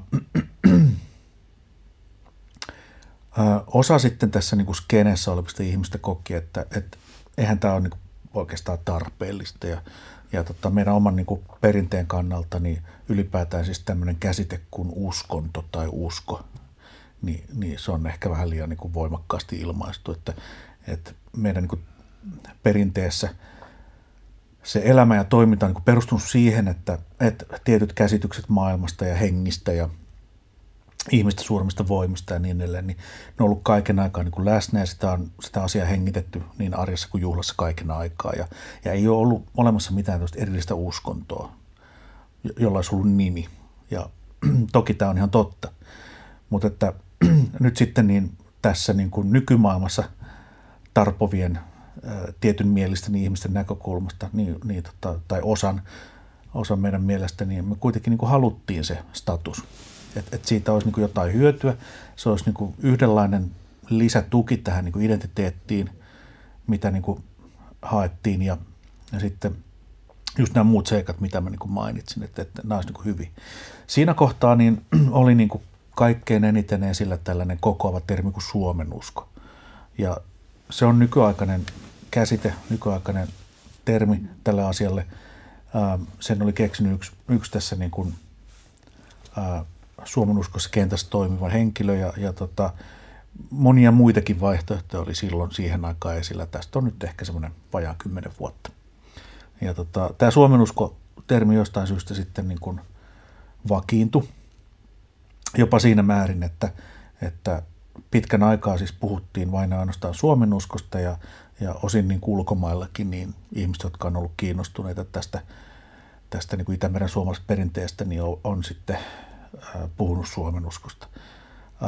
Osa meistä, esimerkiksi minä itse, niin mulla on aina koettu se jotenkin hankalaksi, vähän kappulakieliseksi ja, ja tota, siinä on semmoisiakin ongelmia, että Suomen usko esimerkiksi tuolla Itärään toisella puolella karjalankielisellä alueella tarkoittaa luterilaisuutta, koska siellä on sitten taas oltu, oltu niin kuin ortodokseja. Sitten myöskin niin Suomi mulle, niin, niin viittaan niin kuin ehkä sitten kuitenkin tähän satavuotiseen niin kuin valtioprojektiin, joka on niin kuin hirveän lyhyt, lyhyt tämmöinen ajallinen pätkä koko tämän meidän perinteen niin kuin näkökulmasta. Että, että tämä niin kuin yleiskielinen yhtenäiskulttuuriprojekti nimeltä Suomi, niin sillä ei ole niin mulle tältä osin mitään merkitystä, kun puhutaan näistä meidän uskomusperinteistä, niin se Suomen usko on vähän semmoinen mulle niin kuin hankala. Ja sitten jos puhutaan niin van, vanhoista niin kuin etnisiteeteistä, niin, niin suomalaiset on niin kuin Varsinais-Suomen ää, kanta-asukkaita. Ja, ja sitten tuota, hämäläisiä ja karjalaisia ja, ja savolaisia, kar, ää, savolaisia ja pohjalaisia, kainulaisia ja eri saamelaiskansoja ja niin edespäin. Että, että siitäkin näkökulmasta mä koen, että Suomen usko on vähän turhan rajaava. Miten tämä siis kytkeytyy? Miksi just Varsinais-Suomi? Äh, siis Varsinais-Suomi on nimensä mukaisesti se varsinainen Suomi. Eli tota, kun tarkastellaan näitä äh, Itämeren pohjoispuolella, täällä nyky-Suomen alueella ja ihan lähialueella eläneitä Itämeren suomalaisia heimoja ja kansoja, niin Varsinais-Suomen alueella on asunut suomalaisia, sitten nykyisen Hämeen alueella kutakuinkin niin hämäläisiä ja sitten idempänä karjalaisia. Ja, ja Eli Varsinais-Suomessa on kutsuttu pidempään, niin kuin puhuttu. Joo, siellä on, on, siellä on niin kuin eläneet suomalaiset. Ja sitten se on niin kuin pyritty levittämään nyt koko tähän. Niin Joo, sitten on, sitten on tota noin, niin ehkä niin kuin, nyt itse asiassa niin en ihan tarkkaan tiedä, että miten se, miten se niin kuin, se, varmaan liittyy äh, niin kuin Ruotsin valtiokehitykseen sitä kautta, että kun 1200-luvulla niin, niin äh, kun Ruotsin kuningaskunta alkoi olla vakiintunut toimia Itämeren piirissä ja, ja ryhtyi sitten niin kuin jollain lailla kolonisoimaan niin kuin sitten Itämaata, eli nyky-Suomen aluetta. Ja, ja Turun linnaa ruvettiin rakentaa 1200-luvulla ja, ja tota, ää, tällainen niin kuin orastava kau, kaupunkikehitys alkoi Suomen länsirannilla, varsinkin niin kuin Itä, ää, anteeksi, ää, Varsinais-Suomen alueella ja – ja sitten äh, Hansakauppa vilkastu ja, ja äh, yhteydet ehkä niin kuin taas vilkastu tosiaan ylipäätään Itämeren piirissä semmoisen mahdollisesti hiljaisemman vaiheen jälkeen. Tästä nyt en ole ihan varma, mutta joka tapauksessa paljon asioita niin kuin rupesi tapahtumaan aika lyhyen aikajänteen kuluessa. Ja, ja tota, voisiko olla niin, että kun ruotsalaiset, svealaiset on tulleet tähän niin kuin Varsinais-Suomeen ja, ja ä, saksankieliset hansakauppiat on tulleet ja, ja on ollut sitä niin kuin taloudellista ja toimintaa ja kulttuurivaihtoa ja muuta, niin kaikki niin kuin täällä jo valmiiksi asuneet, niin on ollut suomalaisia. Ja sitten tämä niin kuin suomalaiseksi kutsuminen, niin se on, se on niin kuin sit myöhemmin ää, siirtynyt ja muuttunut tarkoittamaan kaikkia niin kuin mm. Itämaan, niin sanotun Itämaan ää, asukkaita, myös hämäläisiä ja, mm. ja ää, pohjalaisia ja, mm. ja näin poispäin. Karjalainen identiteetti on niin kuin tässä kokonaisuudessa säilynyt ehkä niin kuin, selkeämmin niin kuin mm. erillisenä, että, että kyllä jo ihan keskiajalla ja sitten uudella ajalla, eli 1500-luvulta eteenpäin tai 1500-luvun puole, puolivälistä eteenpäin, niin mun nähdäkseni on monesti niin kuin hämäläiset niputettu suomalaisiin jo ja mm. näin. Mutta kyllä se heimoidentiteetti identiteetti on säilynyt pitkälle 1800-luvun puolella ja jopa ehkä 1900-luvun alkuun joidenkin mielestä. Mutta puhutaan monesti tämmöistä suomalaiskarjalaisesta niin kuin kulttuuripiiristä. Mutta että näitä niin kuin suomalaisia heimoja on suomalaiset ja hämäläiset ja karjalaiset. Ja sitten vähän riippuu niin kuin keneltä kysyy, mutta että mä nyt lisään siihen pohjalaiset ja kainulaiset ja, ja tota, jossain peräpohjolan alueella ja, ja meidän kielisellä alueella Torniokilaaksossa, niin siellä on sitten, sitten tätä Itämeren suomalaista uudisasukasporukkaa, jotka on 1500-luvun lopulta lähtien niin sinne päätynyt ja heillä saattaa olla pohjalaista tai hämäläistä tai savolaista ää, niin kuin juurta. Ja mun isän puolen suku esimerkiksi on sieltä päin kotoisin sitten. Ja sitten tietysti saamelaiskansat on niin kuin oma etninen, etninen ja kulttuurinen ryhmänsä. Eri saamelaiskansoja on ollut useita eri, erilaisia nykyäänkin, niin tietysti koltat ja inarin saamelaiset ja pohjoissaamelaiset tämmöisenä kielisenä ryhminä ja osin kulttuurisena ryhminä erottuu. Mutta saamelaisasutusta on ollut huomattavasti etelämpänäkin. Esimerkiksi viikinkiajalla noin 900 jälkeajalla kun alun, niin, niin saamelaisasutuksen eteläraja on ollut suurin Jyväskylän korkeudella. Ää, jos mennään vielä ajasta taaksepäin ja, ja tota, puhutaan tämmöistä synteesistä, missä nyt yhdistyy jossain määrin arkeologinen ja kielitieteellinen tieto – niin voisi ehkä tällä tavalla yksinkertaistettuna esittää, että jääkauden jälkeen, kun nyky-Suomen alue vapautui mannerjäästä ja, ja rupesi tulemaan niin kuin kuivaakin maata esille, niin se ensimmäinen pioneeriasutus, joka tänne on ehtinyt, niin on ollut sekä kielellisesti että sitten geneettisesti niin täysin tuntematonta porukkaa. Eli heille ei niin ole mitään – ei, ei ole olemassa mitään kielellistä tai geneettistä jatkuvuutta nyky-Suomeen tai muihin nyky-Suomen alueella eläneisiin historiallisiin kansoihin. No sitten ehkä joskus neolitsen kivikauden kuluessa, niin tänne on sitten ehtinyt mahdollisesti joku tällainen ää, uralilainen väestö, ää, uralilainen tarkoittaa käytännössä suomalais-ukrilaista. eli joku uralilaista kieltä puhuva, puhuva väestö. Ää, kielitiede, muun muassa Janne Saarikivi puhuu jossain tekstissään väestöstä X, eli siitä ei tiedetä sen kummemmin, mutta että se on siirtynyt niin kuin Suomen alueelle. Jossain vaiheessa myöskin niin, ää, jotain indoeurooppalaista kieltä puhuva väestösirpale on, on niin kuin siirtynyt asumaan Varsinais-Suomen alueelle. Eli itse asiassa niin on jopa mahdollista, että tämän niin kuin, ö, mesoliittisen kivikauden, eli noin 10 000 vuotta sitten niin kuin Suomen alueelle niin kuin ensimmäiseksi ehtineiden ö, pioneeriasuttajien jälkeen, niin seuraavaksi tänne on tullut itse asiassa joku indoeurooppalainen väestöryhmä, joka on niin kuin monelle, monelle yllätys Tämä on toki spekulatiivista, kielitieteen perusteella mennään, mutta että tämä on niin kuin mahdollista. Hmm. Ja tota, nämä niin kuin,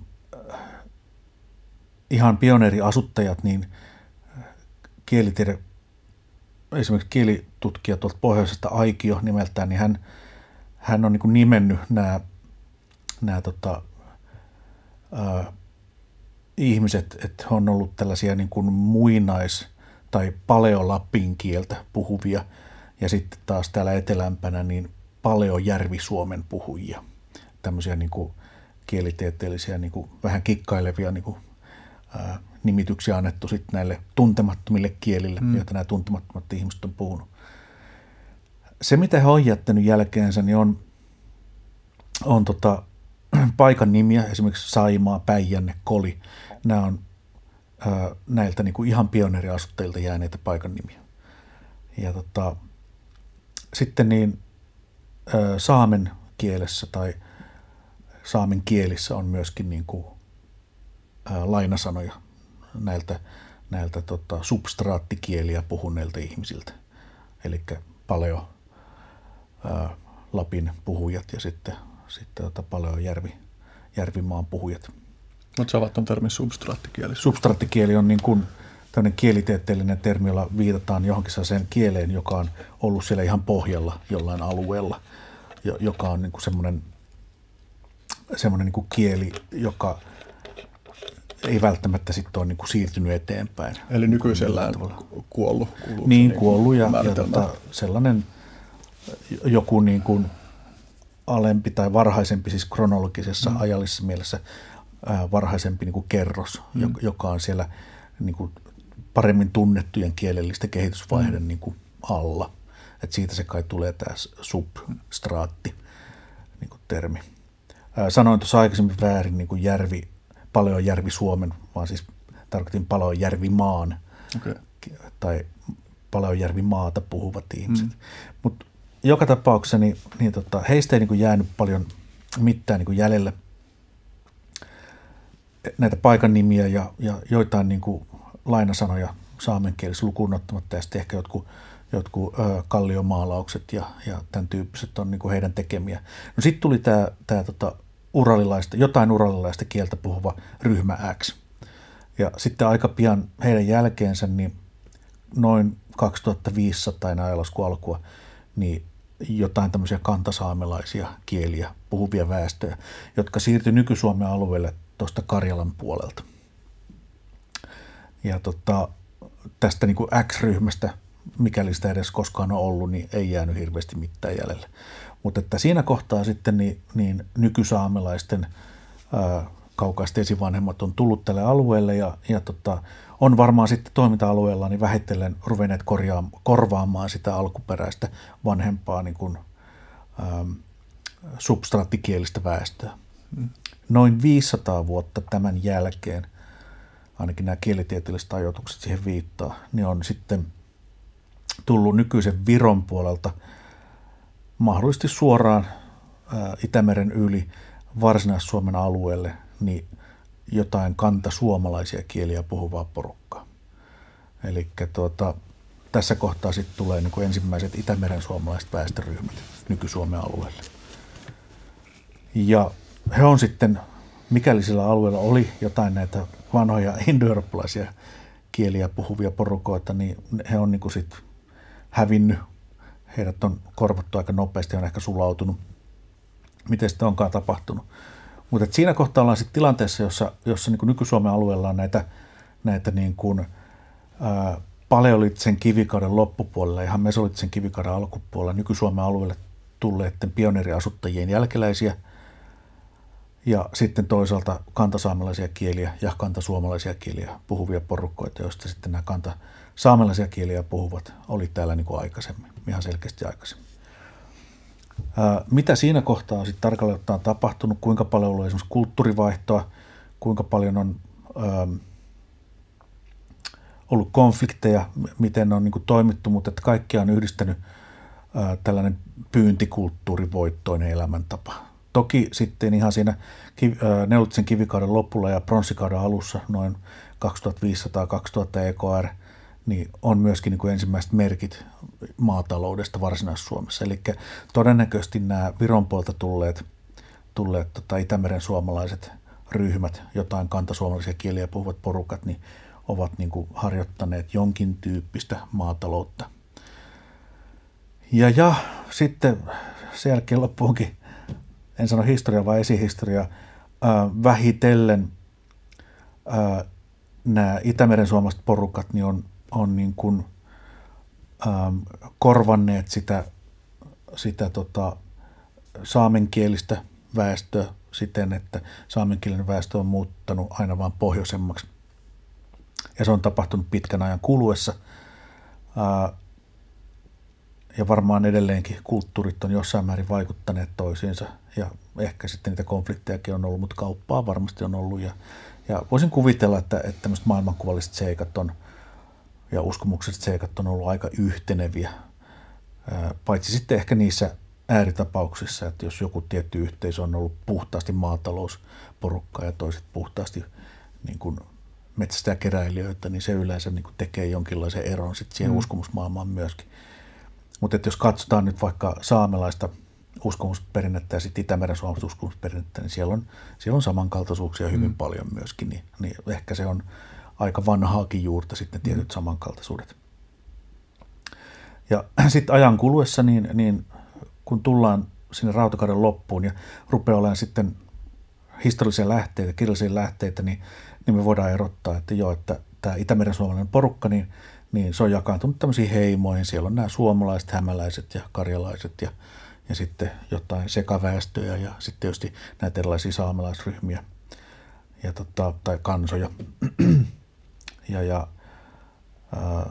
tämä on niin tämä lähtöasetelma jotenkin populaatiohistoriallisesti ja, ja kielellisesti. Ja mä luulen, että mä tuun palaamaan jälkeenpäin tämän ääreen silleen, että mä otan kartan eteen ja joo, visualisoin, että kyllä mitä joo, tässä on. Mutta joo, tämä oli mielenkiintoinen. Tästä olisi oikeastaan niin kuin, etenkin jos mä ö, tulevaisuudessa aihin perehtyy niin kuin vähän enemmän kartuttaa pohjatietoa tältä alueelta, niin olisi mielenkiintoista joskus kuulla vielä tarkemminkin tästä, mutta tämähän oli nyt vain pohjustusta sille, että mm. mistä väenuskotermissä on kyse. Ja, tai ei vaan pohjustusta sille, koska tämä Niin, niin no sitten vaihe. puhuttiin tosiaan sit Suomen uskosta, niin, niin tota, tämä niin kuin sit tämmöinen osin, jotkut kieltää tämän ehdottomasti, mutta et voitaneen sanoa, että osin tämmöiseen uususkonnolliseen moderniin toimintaan liittyen, ja sitten toisaalta tämmöiseen niin kuin perinne, uskomusperinteiden niin kuin revivalismiin ja paluuseen liittyen, niin, niin tämä Suomen uskotermi sitten pullahti pullahti jossain keskustelussa esillä ja sitten ihmiset rupesivat käyttää, mutta että, että mä tosiaan niin kuin itse olen kokenut sen, sen niin kuin turhan rajaavana ja osittain hankalana, niin mä puhun sitten itse väenuskosta. Mun mielestä se on hyvä sana, kun se kuvaa sekä ihmisjoukkoa että sitten tällaista niin kuin väen käsitettä, mikä on keskeinen meidän omassa uskomusperinteessä. Ja, ja ää, mä koen, että, että kaikille Itämeren suomalaisille kansoille tämä uskomusperinne on niin kuin hyvin niin kuin vahvasti yhteistä. Että vaikka niin kuin, uskontotiede kykenee niin kuin näkemään rajusti selkeästi niin kuin erilaisia ajallisia ja alueellisia tasoja, että joku Anna-Leena Siikala ja, ja kumppanit, kun ne on katsonut sitä, sitä niin kuin Itämeren suomasta mytologiaa niin kuin, vähän niin kuin isommalla resoluutiolla. Siellä voidaan havaita, että Länsi-Suomessa on omia painotuksia verrattuna Itä-Suomeen ja, ja myöskin nämä meidän vaikkapa nyt sitten Kalevalassa mainitut tietyt kulttuuriherrokset ja hahmot, niin kuin Väinämöinen, niin se on ollut ehkä Länsi-Suomessa sitten joidenkin germaanisten kulttuurivaikutteiden myötä enemmän tällainen kulttuuriherros, just miekkasankari ja sitten taas toisaalta Itä-Suomessa enemmän tämmöinen vanha samanin kaltainen noita. Mm. Ja tota, eri, eri niin kuin kylissä ja eri maakunnissa on ollut sitten vähän omia tapojaan ja hieman eri niin kuin, ää, aikaan on saatettu jotain niin kuin vuotusjuhlia viettää ja, ja näin poispäin. Mutta että se, se niin kuin perusaines, kaikki on niin kuin yhteistä ihan tuonne Viroon asti. Ja tota, sitten kun lähdetään nyky-Suomesta itäänpäin, niin, niin tota, meidän sukukansojen keskuudessa on tavattomasti – ihan sitä samaa myyttiaineesta ja, ja niitä samoja uskonnollisia tapoja, mitä meidänkin perinteistä löytyy. Ää, jos puhutaan mareista, niin, niin tota, heillä esimerkiksi Ilmarinen on Inmar, eli ihan jo, jo niin kuin nimetkin saattaa olla niin kuin hyvin samankaltaisia mm. näillä jumaluuksilla vaikkapa. Jos sitten palaisi palais siihen tarkemmin, että mistä karhun kansassa on kyse. Niin. Tosiaan niin, niin tota, äh, haluttiin se yhdyskunta näistä eri mainituista syistä ja, ja tota, me todettiin, että me halutaan niin kuin todellakin painottaa jotain tämmöistä niin kuin elävää, ää, hengellistä, luonnonuskoista niin kuin kokemusta mm. ää, ja toimintaa. Ää, tällainen niin kuin puhtaasti niin kuin käytännöllisiin perinteisiin juhlatapoihin ja, ja niin kuin vaikkapa kädentaitoihin niin kuin perustuva toiminta, niin, niin se oli useimmille meistä sillä, että, että se ei niin kuin riitä, vaan että meidän niin kuin toiminnassa pitäisi niin kuin olla, olla niin kuin isosia sillä, sillä pyhän kokemisella ja sillä niin kuin aidolla, aidolla tota, ää,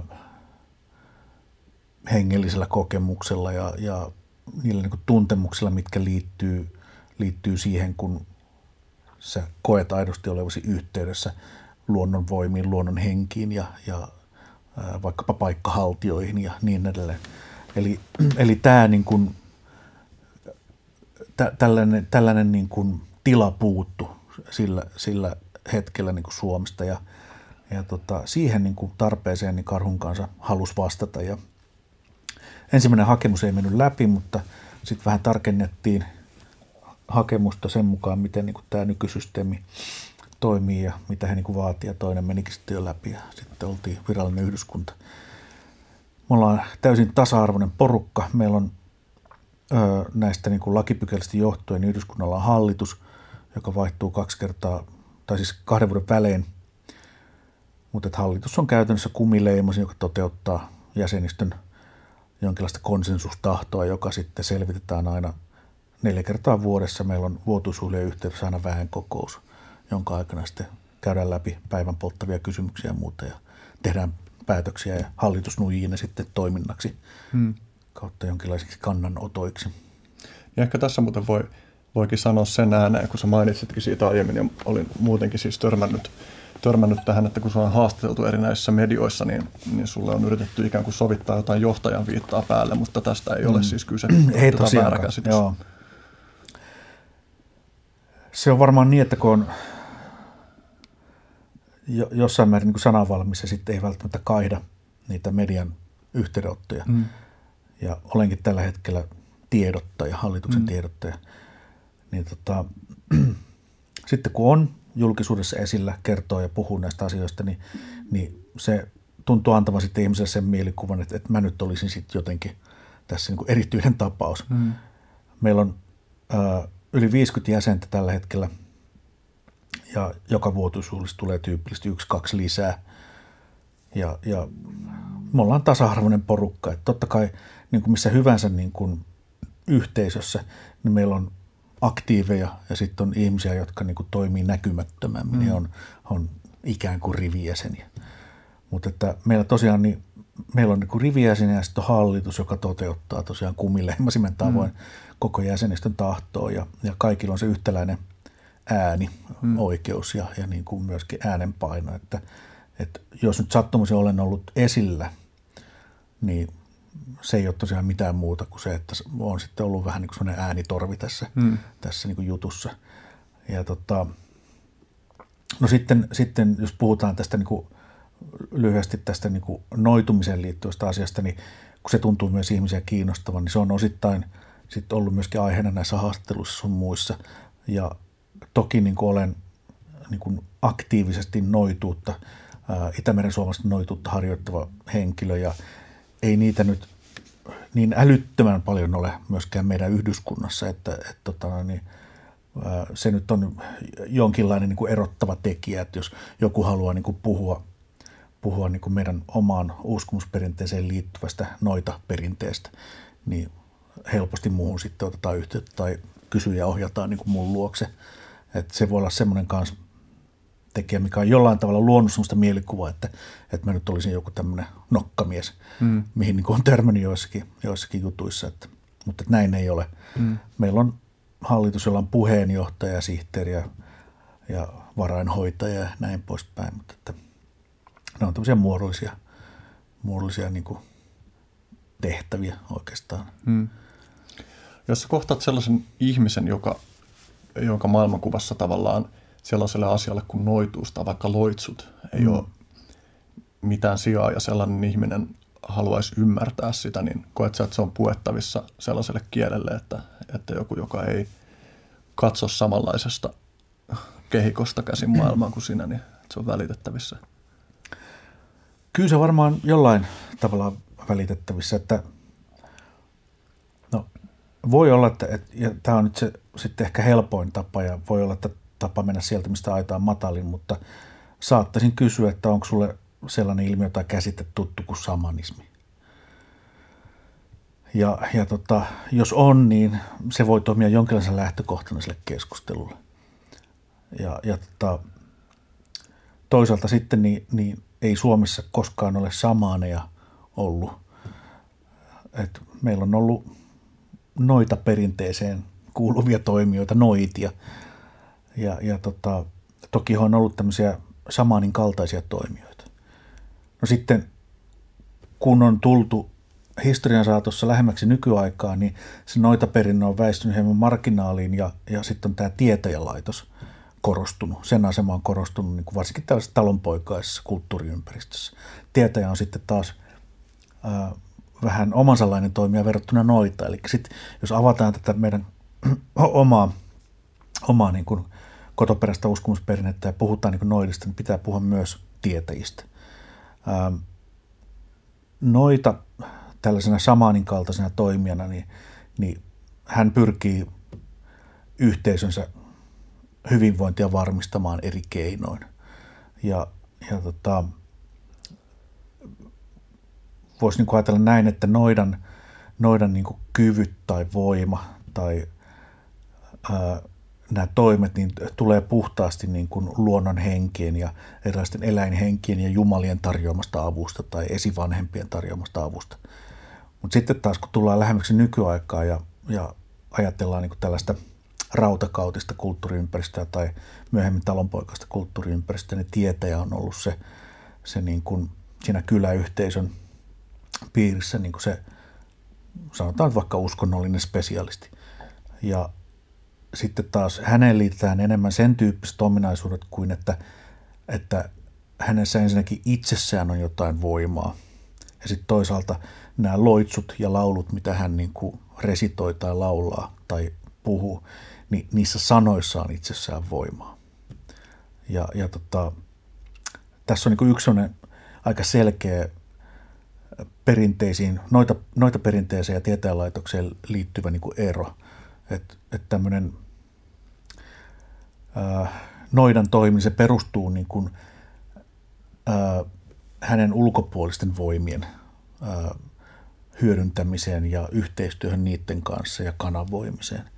Kun taas sitten tietäessä itsessään on voimaa, hän nostattaa luontonsa joidenkin loitsujen avulla ja sitten tietyissä niin kuin sanoissa ja runoissa on niin omaa voimansa myöskin. Ja, ja, ja tota, hän sitten äityessään siinä, siinä niin kuin loitsumisen tai muun toiminnan niin kuin yhteydessä, kun mennään johonkin verbaaliekstaasiin tai vaikkapa jonkinlaiseen transsitilaan, niin hän kykenee niin kuin vaikuttamaan sitten siihen ympäristöönsä halutulla tavalla.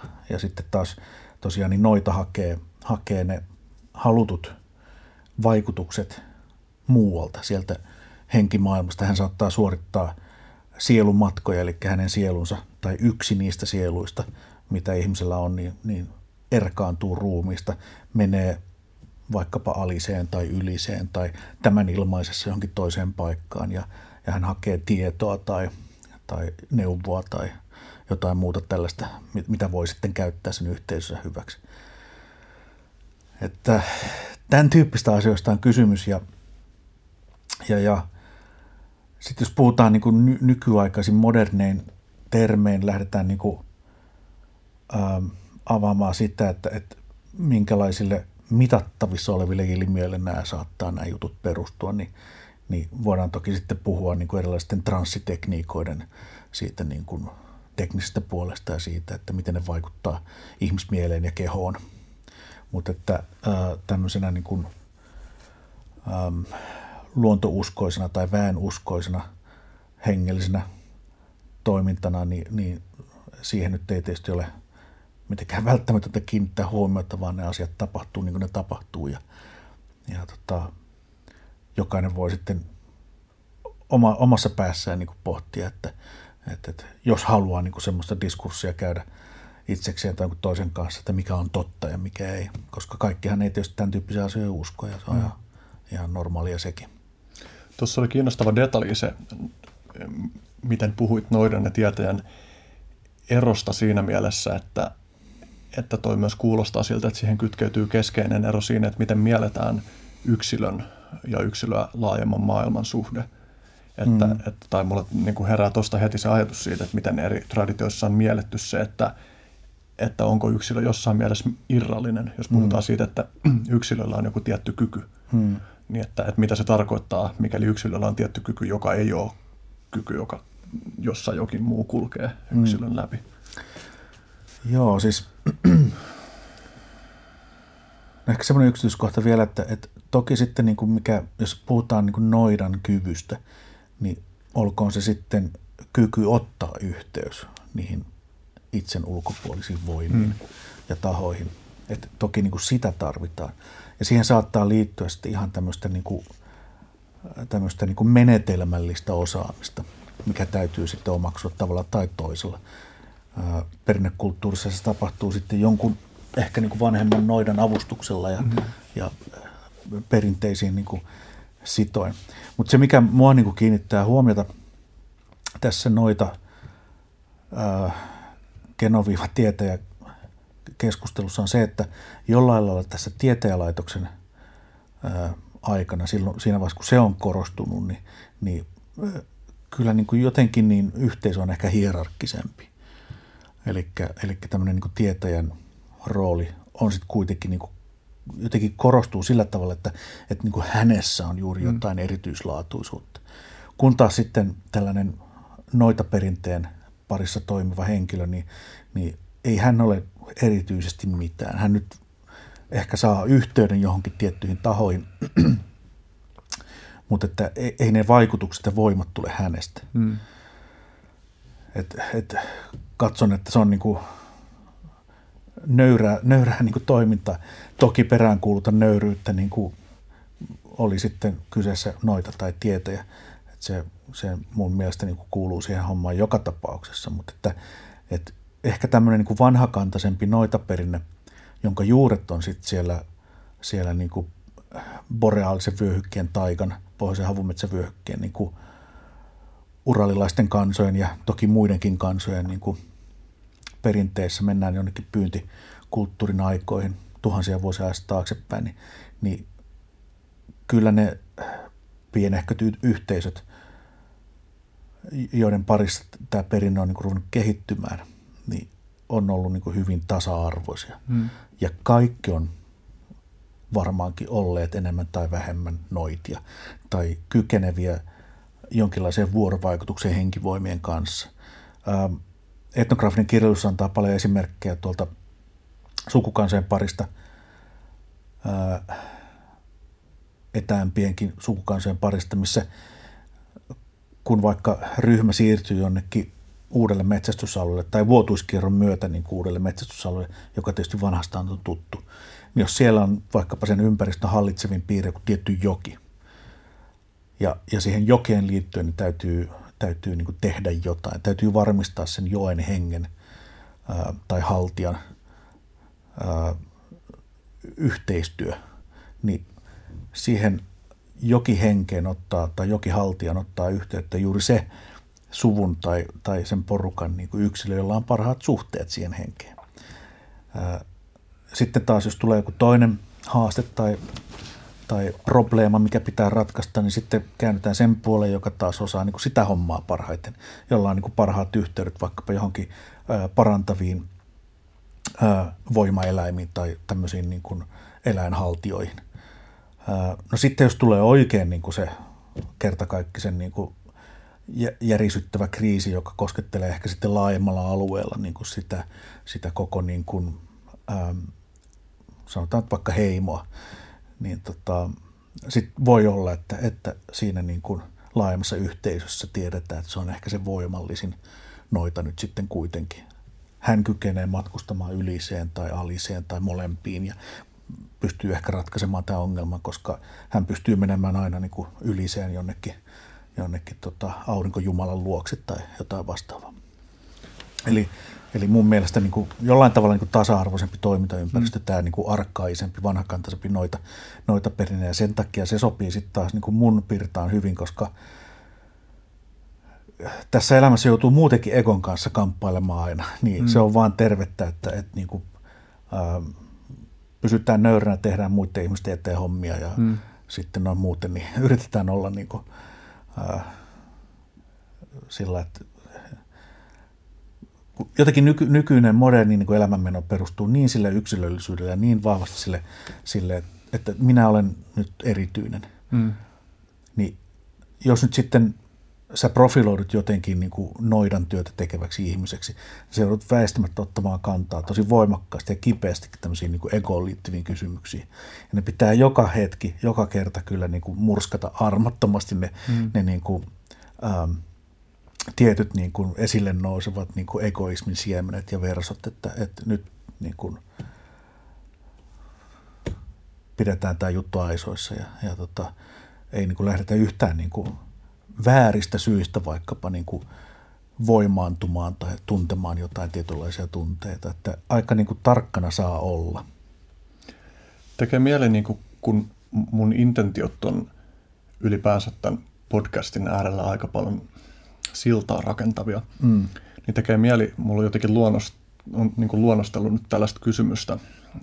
Mua ei, tai se, se olisi kiinnostava kysymys, mutta se olisi myös semmoinen, minkä äärellä voisi käyttää tosi paljon aikaa, joten mä sivuutan kysymyksen siitä, että minkälaisilla, minkälaisista mekanismeista on kyse, mm. kun loitsitaan tai noidutaan. Mutta sen sijaan mä muotoilisin jotenkin sellaisen kysymyksen, että jos miettii jotain ihmistä, joka uskoo täysin erilaisiin asioihin kuin sinä, mm. niin musta on ilmeistä, että sillä työllä – mitä vaikka nyt tässä sun kuvaamassa kontekstissa noita tekee, niin on kenelle tahansa nähtävissä olevia vaikutuksia siihen yhteisöön mm. sillä tavalla, että, että kun ikään kuin noita hoitaa suhteessa yhteisöön hommansa oikealla tavalla, niin se, niin se vaikuttaa koko sen yhteisön arkeen olennaisilla tavoilla. Mm. Niin miten sä kuvailisit sitä, että minkälaisissa asioissa se näkyy? No näin mä ainakin itse toivon, että, että meillä niin kuin – ähm, meillä on neljä vuotuusjuhlaa Karhun kansalla, äh, jotka niin kuin kerää erityisesti niin kuin ihmisiä yhteen. Meillä on vuoden vaihteessa kekri, äh, jolloin niin kuin otetaan yhteyttä esivanhempiin, vainaja henkiin, äh, nautitaan niin kuin taakse jääneen satokauden hedelmistä ja valmistaudutaan sitä pitkään talveen. Sitten on talven napa tammikuun lopulla. Silloin on semmoinen yksi taitekohta, siis on keskitalvi ja, ja talven selkä taittuu ja, ja ajatellaan, että karhu siellä pesässään kääntää kylkeä ja, ja tota, niin tässä muuten siis varmaan kuulijoiden on hyvä tietää se, että vuosi ei vaihdu tämän meidän kalenterin. Niin Juuri näin, vuosi vaihtuu siinä, siinä että marraskuun alkupuolella kekri, kekrin aikoihin. Ja tota, siitä alkaa niin nämä pimenevät illat ja, ja ja tota, pimenevät päivät ja sitten nämä tämmöiset pyhät viikot, mitkä on niin kuin nyt sitten, mihin ajoittuu nyt vaikkapa nykyperinteen mukainen joulu ja uusi vuosi, niin ne on toki niin kuin merkityksellistä aikaa myös väenuskoisille, mutta, mutta tota, ne ei ole niin kuin sillä tavalla varsinaisia vuotuisjuhlia, että Kekri on se, voisi olla, ajatella näin, että Kekri on tärkein yksittäinen vuotuisjuhla. Se on se taitekohta, jakoaika, jolloin niin kuin siirrytään johonkin niin kuin uuteen ja jätetään vanhaa taakse. Mutta siinä on sellainen niin kuin, vähän niin kuin ei kenenkään aika sikäli, että, että henget on niin kuin liikkeellä ja, ja tota, maailma pimenee ja, ja tosiaan niin kuin verho, verho tämän maailman ja sitten, sitten tuon ilmaisen välillä on niin kuin hennoimmillaan ja yhteydet niihin suvun vainajiin ja, ja kantavanhempiin on niin kuin, äh, vahvat. Silloin on edullista olla yhteydessä yhteydessä näihin vainajahenkiin. Toisaalta silloin pitää myös erityisesti suojautua ää, Martaalta tai Kalmalta, joka on tällaista niin kuin, sanotaan vaikka kuoleman väkeä. Et jos se kuoleman väki on vierasta, niin, niin siltä, täytyy suojautua. Toisaalta ne oman suvun ja heimon vainajahenget ei ole niin kuin välttämättä erityisen vaarallisia. No sitten on tämä, tämä tota, talvennapa nimensä mukaisesti tosiaan keskellä talvea oleva juhla. Ja silloin äh, saatetaan rituaalisesti kaataa maailmanpuu ja, ja tota, lauluissa niin kuin kerrotaan, miten se, se maailmanpuu on kasvanut niin korkeaksi, että se latvus peittää päivän eli auringon ja sen takia on pimeä, että se maailmanpuu pitää kaataa, jotta päivät pääsee taas niin kuin kiertämään ja, ja valon määrä lisääntyy ja vuoden kierto etenee. Ja samalla sitten tästä maailmanpuusta niin niin voisi ajatella, että, että siitä saadaan sitten kaikkea niin kuin tarveesineitä tehtyä. Ja se rupeaa versomaan sitten uudelleen joka tapauksessa maailmanpuu. Ja tämä toistuu sitten vuoden kuluttua uudestaan, tämä rituaalinen maailmanpuun kaataminen. Sen kaataa tämmöinen runoissa esiintyvä mystinen pieni musta mies, joka nousee merestä ja vaskisella kirveellä sitten kaataa sen, sen puun. Se vaikuttaa mahdottomalta, kun se on niin pieni se mies. Sitä ennen hyvin moni isokin niin kuin jättiläismäinen karju on sitä yrittänyt kaataa, mutta se ei onnistu, mutta tämä pikkumies onnistuu. Ja mä niin kuin tulkitsen tämän tämmöisenä niin kuin hiileen piiloutuneena kytynä, tulen väkenä tai voimana, joka sitten kaataa sen puun. Että tultahan on ennen käytetty, käytetty kyllä puun kaato. Sitten tullaan tuonne loppukevääseen, alkukesään. Siellä on ukonvakat tai, tai mahlavakka tai, tai helajuhla, toukojuhla, monta nimeä tälläkin juhlalla – silloin paneudutaan niin kuin tähän uuteen kasvu- ja hedelmällisyyteen ja tulevan niin kuin kasvukauden niin kuin, ä, onnistumiseen ja, ja toivotaan riittävästi sadetta, mutta ei liikaa ja että tasapaino pysyy niin kuin asioissa. On riittävän lämmintä ja riittävästi vettä ja niin poispäin ja saada hyvä sato. Sitten keskellä kesää tuossa heinäkuun 13. päivän tienoilla on karhunpäivä, jolloin, jolloin sitten meidän yhdyskunta erityisesti niin juhlii tätä yhteyttä totemistiseen kantavanhempaamme karhuun. Ja, ja tota, tämän niin kuin juhlan vietosta ei, ei Suomessa ole varmoja historiallisia tietoja, mutta karhunpäivä on mainittu virallisissa lähteissä ja, ja jotkut tutkijat spekuloivat, että, että on ehkä mahdollista, että tämmöinen karhunpäivä olisi ollut meilläkin käytössä, mutta, mutta tota, siitä ei niin varmaa tietoa, mutta me ollaan valittu se karhunpäivä meidän vuotuisuudella koska me tietysti tarvitaan joku tämmöinen – erityinen vuotuisuus, jossa, jossa niin kuin operoidaan ja toimitaan nimenomaan karhun kanssa ja, ja karhulle osoitetaan kunnioitusta ja se on tämä meidän karhukultin yksi, yksi näitä merkkipäiviä. Perinteisemmin, jos mentäisiin, niin silloin talvennavan aikoihin niin tapahtuisi karhun kaato, metsästys karhun pesältä, talvipesältä, mutta tämä niin kuin talvipesällä tapahtuva karhun metsästys niin on kielletty – 1960-luvulla jo, ja, ja tota, se ei ole nykyään mahdollista, mutta siihen karhun kaatoon liittyen niin, niin oli perinteiset karhun peijaiset, ja silloin osoitetaan tiettyä erityistä kunnioitusta karhua kohtaan, mutta maailma on mennyt, mennyt tuota menojaan, ja tietyt asiat ei ole mahdollisia, ja, ja liekö ne enää niin kuin tämän nykyajattelun mukaan olisi ihan aina soveliaitakaan nämä kaikki tietyt yksityiskohdat ja piirteet niissä niissä meidänkään perinteissä, että me ollaan sitten karhunpäivää juhlittu heinäkuussa ja sitten on kekri taas syksyllä ja alkutalvesta ja tällä tavalla tämä homma niin kuin pyörii, tämä, tämä vuoden kierto. Mikä sun kysymys oli? No se kysymys oli se, että miten se tavallaan se noidan ja myös ylipäänsä niin, esimerkiksi loitsujen, no, niin, niin tavallaan, että se voi, voi myös ajatella niin päin sen kysymyksen, että mitä yhteisöstä puuttuisi, mikäli tällaiset joo. elementit puuttuisi? No, no tuota, nyt sitten niin nämä eri vuotuisuudet, kun ne keskittyy tällä tavalla eri, eri niin kuin puoliin tätä ihmisen ja luonnon kiertokulkua, ne on hyvin, hyvin vuoden aikaa sidottuja asioita. Niin esimerkiksi Kekrin aikaan niin näiden erilaisten rituaalien toimitusten ja myöskin noitumisen tehtävä on, on niin kuin ylläpitää sitä vastavuorosta suhdetta niihin perheen ja suvun ja heimon vainajiin ja kantavanhempiin. Tarjota heille niin kuin erityisiä antimia, muun muassa siinä juhlapöydässä, pitopöydässä ja, ja katsoa, että vainajat saa oma saunavuoronsa ja, ja tota, ää, niin edelleen viedä antimia ja näin poispäin. Ja kaikilla näillä eri toimituksilla muilla on niin kuin, ää, useita eri vetäjiä, useita eri ihmisiä, jotka osallistuu näihin ja, ja useimmat osallistuu joka tapauksessa niin kuin ollen siinä niin kuin mukana isona, isona lössinä ja laula, laulain ja niin edelleen. Mutta että joissakin tilanteissa on sitten tämmöisiä niin kuin erityisen rituaalisia vastuutehtäviä, joista sitten niin kuin kuka tahansa halukas voi ottaa niin kuin sen vastuun. Mutta meillä on sitten monesti niin, että, että ää, jonain tiettynä juhlailtana, niin, niin ää, no mun omasta mielestäni niin se niin kuin vuotuisuudella kulminoituu sitten tällaisen noitumishetkeen, missä, missä niin kuin kaikki siihen vuotuisuudella liittyvä, liittyvä niin kuin idea tihentyy yhteen tämmöiseen niin kuin noita seremoniaan, missä sitten, sitten tota, ää, joko sielumatkan tai näkykokemuksen antimien, tiettyjen pyhien laulujen ja loitsujen kautta niin kuin pyritään vaikuttamaan siihen, siihen niin kuin ihmisen toimintaympäristöön ja toki sitten niin kuin siihen, siihen tota henkimaailman maailman tota suopeuteen suhteessa niin kuin meihin ihmisiin.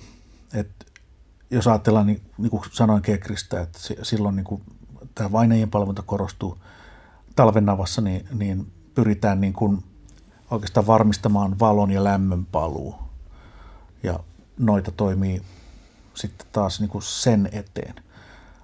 Sitten taas ukonvakat, hela silloin keväällä, niin, niin pyritään niin kuin ihmisten viriliteetti, lipido, seksuaalinen drive – kautta sitten niin kuin tällainen luonnon hedelmällisyys ylipäätään niin kuin varmistamaan. Ja, ja sitten karhunpäivinä niin kyse on tosiaan ää, totemistisesta suvun ja heimon kantavanhemman kunnioittamisesta ja muistutetaan siitä, että me ollaan vielä täällä ja kunnioitetaan sinua ja, ja toivotaan niin kuin jotain siitä, siitä karhun väestä myös niin kuin meidänkin käyttöömme. Ja, ja tämän tyyppisiä ne niin kuin teemat ja tehtävät ja tavoitteet ja toimet on. Ää, noitumisen lisäksi niin kaikki se niin kuin seremoniallisuus, mikä näissä vuotuisuudessa on, niin, niin keskittyy näihin teemoihin ja tiettyihin tavoitteisiin. Että, että se noidan toiminta ei ole suinkaan ainoa asia, mikä siellä niin kuin mm. pyrkii näihin tavoitteisiin. Että siellä on tätä niin kuin vanhakantasta kalevalaista laulua, runonlaulua, joka sinänsä on jo niin kuin vahvaa, väkevää rituaalista toimintaa. Ja, ja tota, toki sitten tämmöiset niin kuin loitsut on, on niin kuin oma lukunsa ja niitä saatetaan niin kuin, ää, ilman mitään tuosta niin kuin noidan toiminnallisuutta myöskin sitten hmm. siellä niin kuin lausua ja, ja näin, että, että me ollaan oikeastaan niin kuin yhdyskuntana ja yhteisönä sellainen, että, että meidän niin kuin toiminnassa toteutuu ja näkyy ja tuntuu useitakin erilaisia niin kuin kerrostumia tästä meidän omasta perinteestä. Että siellä, on, siellä on piirteitä tästä noita perinteestä, siellä on piirteitä tästä myöhemmästä tieteeninstituutiosta ja, ja sitten siellä on niin kuin jokaisen yksilöllisiä painotuksia.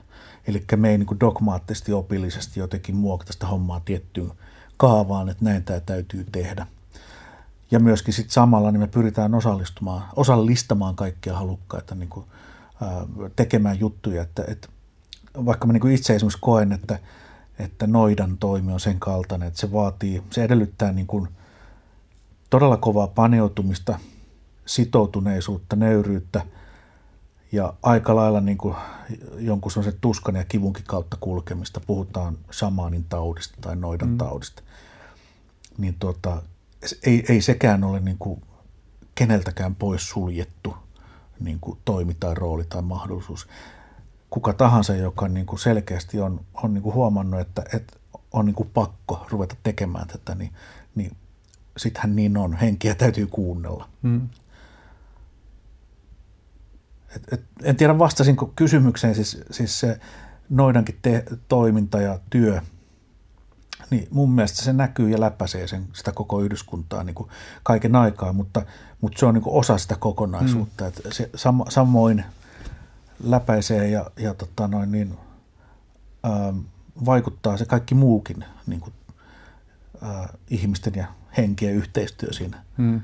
vuotuisuhlien aikana ja sitten muutenkin voisin lisätä, että sitten niin yksityisesti vielä, niin, niin mähän en tietysti noidu pelkästään karhun kanssa vuotuisuuden yhteydessä, vaan, vaan sitten niin kuin, noudatan ehkä enemmän sellaista kahdeksan vuoden ajan niin kuin sykliä, missä niin kuin, on myös sitten tietyt välietapit, missä mä niin kuin, yleensä menen metsään ja tarkkailen vähän niin kuin luonnonmerkkejä ja katson, että missä kohtaa ollaan ja, mm. ja sitten tiettyihin henkiin tai, tai haltioihin tai eläin, eläinvoimiin otan niin kuin yhteyttä. Ja sitten on tietysti ihan tämmöiset niin kuin parantamiseen liittyvät toimet vielä erikseen. Musta just tämä itse niin kuin, just tavallaan, kun sommittelee sitä, että mitä, tai mun, tavallaan yksi mun semmoinen toistuva kysymys, kun mä oon erilaisten vaikkapa rituaalisten perinteiden äärellä, niin toistuva kysymys on se, että, että mitä kaikkia jollain tavalla semmoisia niin kuin universaaleja yleisinhimillisiä tarpeita tai muita niin kuin hmm. erilaiset tekniikat ja tavat palvelee. Ja sitten mä niin kuin mietin esimerkiksi just sellaista, että miten loitsiminen voi ylläpitää jotain yhteisön sisäistä koherenssia ja yhteisön luottamusta elämään ja yhteisön luottamusta mm. luontoon ja tuolla tavalla. Sitten tuntuu jännästi samaan aikaan niin kuin, ö, tavallaan, että vaikka tekee niin kuin mieli heitellä näitä omia ajatuksia tai tulkintoja, niin sitten on myös jotenkin vähän varpaillaan sen suhteen, että ei olla redusoimaan, koska mä en, mä en näe enkä koe sisältäpäin sitä, että mm. minkälaisia ta- tarkoitusperiä noilla on, mutta että kun mä mietin paljon sitä, että miten, miten ikään kuin tämä meidän teollistieteellinen maailmankuva suhtautuu tuon tyyppisiin juttuihin mm. ja sitten kun mä näen, että sieltäkin näkökulmasta on nähtävissä niin kuin monia semmoisia, ihan vaikka jos miettii psykologista tasoa, niin Joo. monia semmoisia perspektiivejä, että miksi tuollaiset asiat palvelee roolia ja millä Kyllä. tavalla me ollaan menetetty jotain, Joo. kun me ollaan heitetty ne pois meidän Joo, va- vaikka niin kuin, todellisuuskäsitys olisi ihan toinen ja, ja sitoutuisi yksinomaan semmoiseen niin kuin, äh, teknistieteelliseen dualistiseen maailmankuvaan vaikka, missä niin kuin korostaa nimenomaan tieteellisen menetelmän kautta saatua tietoa, niin, niin kyllä sielläkin niin kuin kaiken aikaa enenevässä määrin niin kuin tulee aika mielenkiintoisia juttuja esille, että miten vaikkapa, miten vaikkapa niin kuin, tämmöinen subjektiivinen todellisuuskäsitys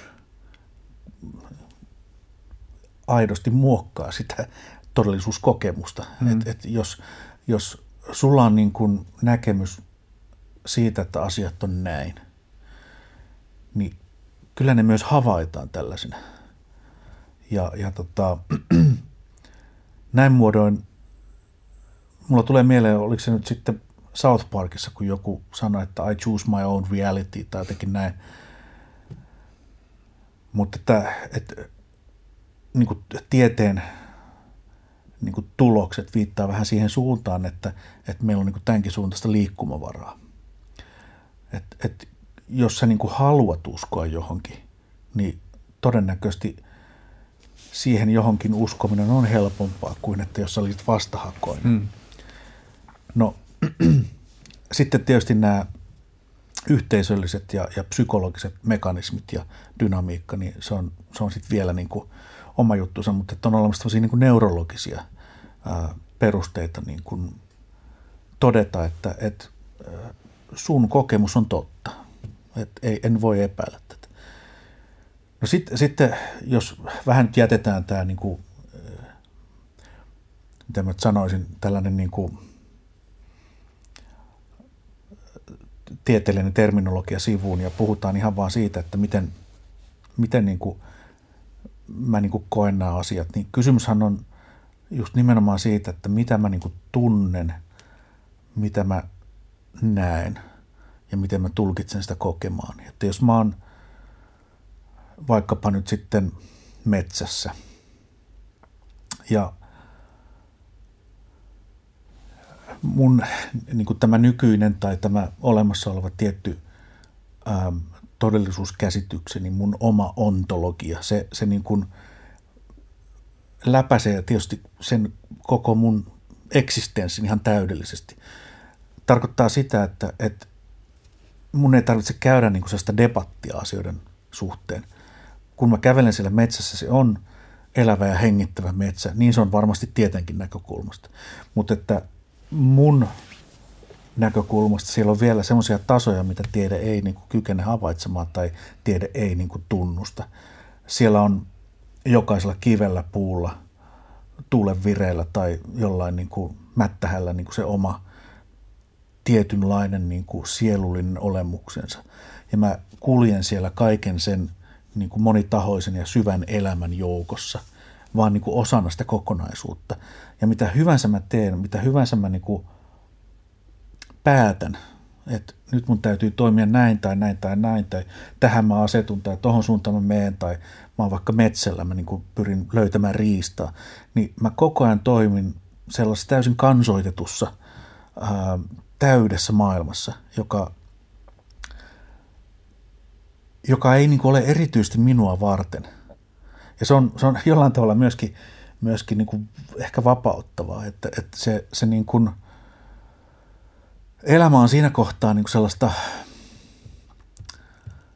jotenkin sellaista, niin liittyykö tämä nyt ehkä sitten jotenkin siihen egoon, minkä mä mainitsin niin tuossa aikaisemmin, mutta mun ei niin kauheasti tarvitse kiinnittää huomiota siis itseeni muuten kuin jotenkin perustarpeiden kautta. Ja, ja jos mä haluan jotain semmoisia niin kuin tai jos mä haluan niin löytää vaikka jotain, jotain suurempaa tai toista tietoa tai, tai jonkun viestin jostain, niin mä niin kuin, mulla on se koko tiedätkö, porukka siinä ympärillä, jonka puoleen mä voin kääntyä. Mä, mä voin niin kuin mennä johonkin tietyn kivihaltijan luokseen ja jättää siihen antimia ja istahtaa niin kuin alas hetkeksi ja ruveta vaan niin kuin puhumaan. Ja se saattaa sitten, jos luontoni nousee, se saattaa äityä jonkinlaiseksi lauluksi tai rukoukseksi tai, tai loitsuksi. Ja ne saattaa olla sitten tällaisia niin kuin perinteistä suoraan omaksuttuja tai sitten ne saattaa olla niin kuin omin sanoin tapahtuvia juttuja. Ja, ja kun se tilanne on niin kuin ohi, niin ei minulla ole epäilystäkään siitä, ettenkö olisi ollut yhteydessä johonkin ja etteikö se olisi ollut jotenkin vastavuoroista ja ja kun mä niin kuin sit sieltä palaan niin kuin kotiin, niin se olla niin hyvin arkista se mundaania se elämä. Mä hyppään mun autoon, joka just hädintuskin lähtee käyntiin ja sit mä ajan niin kuin kotiin ja siellä on putket jäässä ja tiedätkö, tämmöistä normaalia niin mm. elämää. Ei se ole mitenkään kaiken aikaa jotenkin lumottua, mm. mutta että, että sekin on vaan niin kuin jotain tämmöistä, tämmöistä niin kuin, ähm, totta niin kuin se kaikki muukin. Et, mm. et, siinä ei ole sellaista, niin kuin, että, että nyt on se Hollywood-hetki jotenkin ja nyt on sitten taas niin kuin ihan mm. normaalia. Vaan kaiken aikaa normaali, mutta se normaali on aika, aika hienoa. Mm.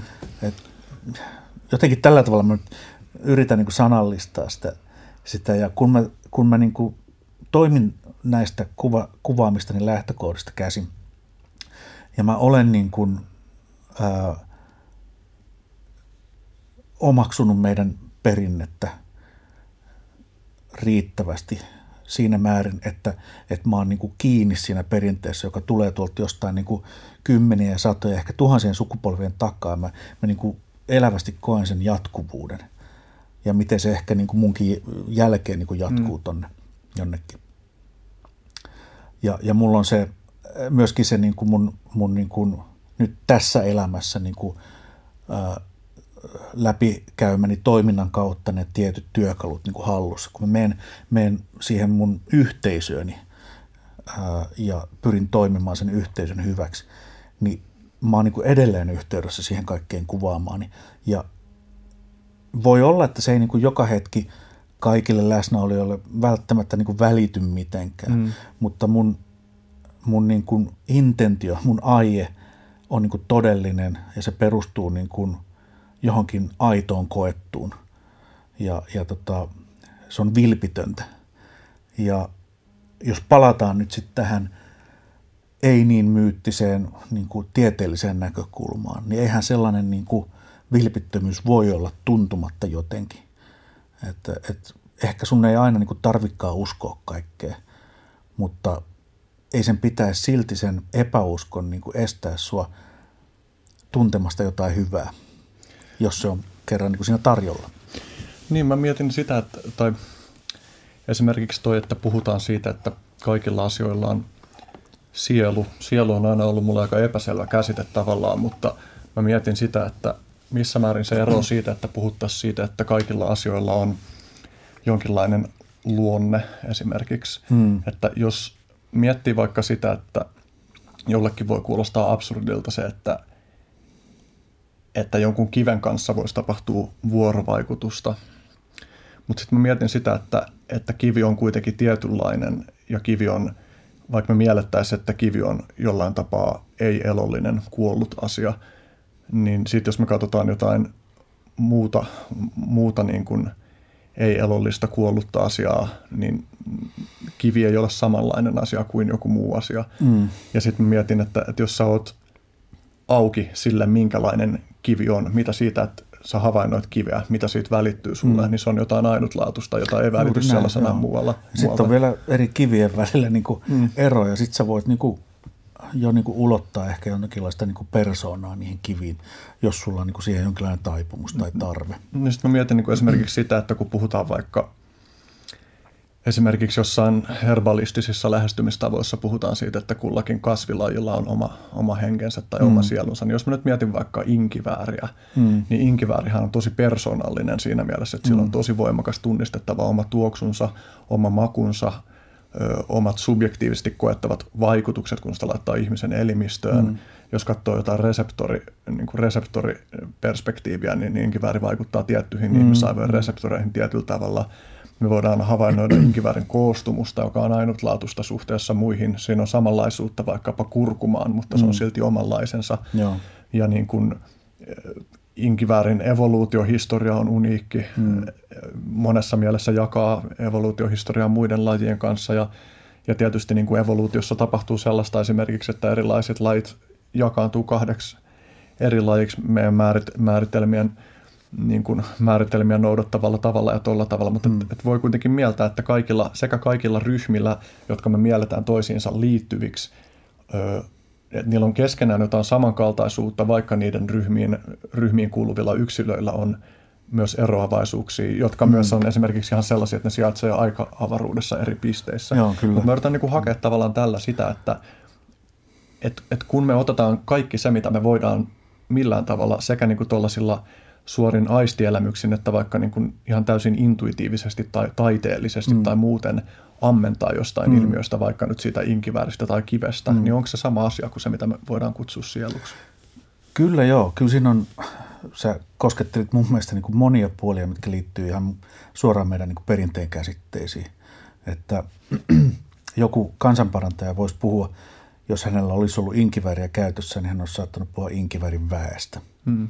Ihan niin kuin on vedenväkiä, tulenväkiä, raudanväkiä näin. Äh, jos puukko sinua viiltää, niin sitten se väki on äitynyt sitten vähän aggressiivisemmaksi ja puhutaan sitten vihoista, raudan vihoista ja, ja tota, sitä sitten hoidetaan niin kuin jollain niin kuin, ähm, vastavoimalla tai väellä tai sitä niin kuin laimentavalla väellä. Vedenväki suojaa kalman väeltä ja näin poispäin. Okei, siinä oli niin jotain väestä. No sitten jos puhutaan näistä sieluista, niin on niin kuin, äh, tästä tätäkin voi sanallistaa vähän eri tavoin, mutta perinteisiä käsityksiä on, on löyly, joka on tämä tämmöinen ä, ruumiillinen sielu, ä, joka vastaa niin kuin sydämen rytmistä ja veden, verenkierrosta ja, ja jotenkin hengityksen niin kuin aistettavissa olevista niin kuin asioista, kosteudesta, mikä niin kuin suusta nousee, kun me hengitetään. Ja, ja kun me kuollaan, noin niin kuin fyysisessä mielessä, niin se on se löyly, joka lakkaa sitten olemasta. No sitten meillä on tällainen ehkä persoonasielu, joka, jonka nimi on itse. Ja mä itse ajattelen, että, ja niin, mä itse ajattelen, siitä tulee sitten tämä suomen kielen itsesana, mm. niin itse ajattelen niin, että, että kun me kuollaan, niin tämä itse sielu palaa sitten mahdollisesti eri vaiheiden jälkeen niin, niin meidän niin kuin – suvun vainajan henkien niin kuin yhteyteen sinne jonnekin, jonnekin tuota, jo pois menneiden tulille ja, ja sitten mahdollisesti syntyy uudestaan johonkin suvun ää, uuteen tulokkaaseen johonkin niin kuin vastasyntyneeseen. Eli tämän takia sitten niin taas voidaan ajatella, että, että tämmöisessä väänuskossa kontekstissa niin, niin joku saattaa tunnistaa vastasyntyneessä, että, että tuohan on ihan niin kuin meidän veikka, se ja se, että, että se on nyt tullut uudestaan tuohon. Ja vaikka se on niin kuin tämmöinen persoonasielu, niin, niin se ei välttämättä ole, ole niin kuin yksi yhteen niin kuin se toinen, vaan väistämättä tällainen niin kuin sielun kierto niin, niin tota, aiheuttaa jonkinlaisia muutoksia ja, ja näin poispäin. Mutta että esimerkiksi oma isoäitini, äidin äiti, niin, niin hän tuntui suhtautuvan sillä tavalla, että mun äidin äidin isä, joka kuoli viisi vuotta ennen mun syntymää, että jotain hänestä siirtyi mm. takas minuun. Ja sitten on luonto, kun sä puhuit luonteesta, niin, niin luonto on sitten kolmas sielun osa tai kolmas sielu, mitä meissä on. Ja, ja mä itse miellän, miellän sen niin kuin tällaiseksi niin kuin karisman ja onnen ja, ja tiettyjen niin kuin tällaisten ehkä jossain määrin niin kuin mystisten voimien niin kuin antajaksi. Se on meidän niin kuin ihmishaltija, joka, joka sitten saattaa niin kuin näissä noitumisyhteyksissä niin, niin, niin käydä etäälläkin tästä, niin kuin, tästä tyyssiasta ja sitten palata ja näin. Ja jotkut tämmöiset etiäiskokemukset perustuu siihen, että se ihmishaltija on käynyt niin kuin koputtamassa puoli tuntia aikaisemmin ovelle niin kuin ennen kuin vieras on edes, edes sitten tullut perille. Eli on ainakin kolme tällaista erilaista sielua ja sitten meidän niin kuin Itämeren suomalaisessa kulttuurissa ja, ja sitten sukukansan parissa on näihin suhtauduttu vähän eri tavoin ja siihen liittyy erilaisia tapoja, tapoja varsinkin sitten tällaisten rajapyykkien yhteydessä kuin hautajaiset ja, mm. ja tota, ä, ä, kuolema ylipäätään ja, ja ehkä niin kuin syntymä ja avioliitto ja tämän tyyppisiä asioita. No sitten, jos puhutaan niin tästä luonteesta, kun sä rupesit pohtimaan sitä, että mikä nyt sitten on vaikka tämmöinen niin inkiväärin – henkilöys tai persoonallisuus tai luonne. Miten se eroaa niin kuin kurkumasta tai mahdollisesti toisista inkivääreistä ja miten niin kuin tämä mun ontologia, miten se niin kuin toimii, kun se erottaa näitä, näitä niin kuin, tätä niin kuin elämän kirjavuutta niin kuin ympärillään. Niin, niin tota, mä oon käyttänyt sellaista esimerkkiä, että jos mä kävelen metsässä ja mä tapaan hirven, niin se hirvi ensinnäkin ilmentää ja, ja, ja niin kuin edustaa omaa yksilöllistä hirveyttään. Sillä on, sillä on niin oma henkilöhistoria ja oma tämmöinen sen hetkinen niin kuin, ää, kokemus siitä tilanteesta. Mm. Myöskin hänellä hän kohtaa samalla minut. Ää, tämä hirvi saattaa, saattaa olla menossa johonkin jotain, homma olisi jossain mitä pitäisi tehdä ja, ja näin poispäin. Ja, ja siinä on selkeä toinen elävä olento, joka niin kuin elää sitä omaa elämäänsä ja meidän polut hetkeksi kohtasi. Mutta sen lisäksi, lisäksi tämä niin kuin hirvi edustaa, edustaa niin kuin tällaista hirven emuun ää, perimmäistä luonnetta. Ää, eli tämmöistä niin kuin hirvistä lajina vastaavan eläinhaltijan ää, toimintaa. Hirven emu pitää huolen hirvikannoista ja, ja pitää, pitää ikään kuin hirvet hirvinä. Ja, ja tota, hirvet kuolee ja syntyy uudelleen, uudelleen tänne tämän ilmaiseen. Ja, ja tota, ää, näin muodoin niin tämä hirvi, jonka mä kohtaan, on myöskin, myöskin niin kuin hirven idea – joka on, on tästä emuusta lähtöisin. Eli se on se yksilö, mutta toisaalta myöskin tämän niin kuin hirven idea. Ja tällä tavalla voidaan niin kuin kehiä yhä syvemmällä ja syvemmällä jotenkin auki tätä kohtaamamme hirveä. Sillä hirveellä on useita eri tasoja ja, ja sillä hirveellä voi olla useita eri, eri tuota, ää, sieluja myöskin.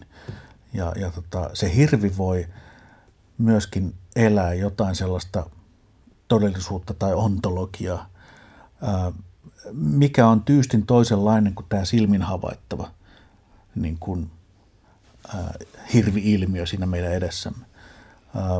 Monien perinnekulttuurien näkökulmasta on, on täysin järkevää ja rationaalista niin kuin todeta, että itse asiassa hirvi saattaa kokea itsensä ihmiseksi ja sitten kohtaamassa ihmisen, eli minut jonkinlaiseksi pedoksi, vaikkapa.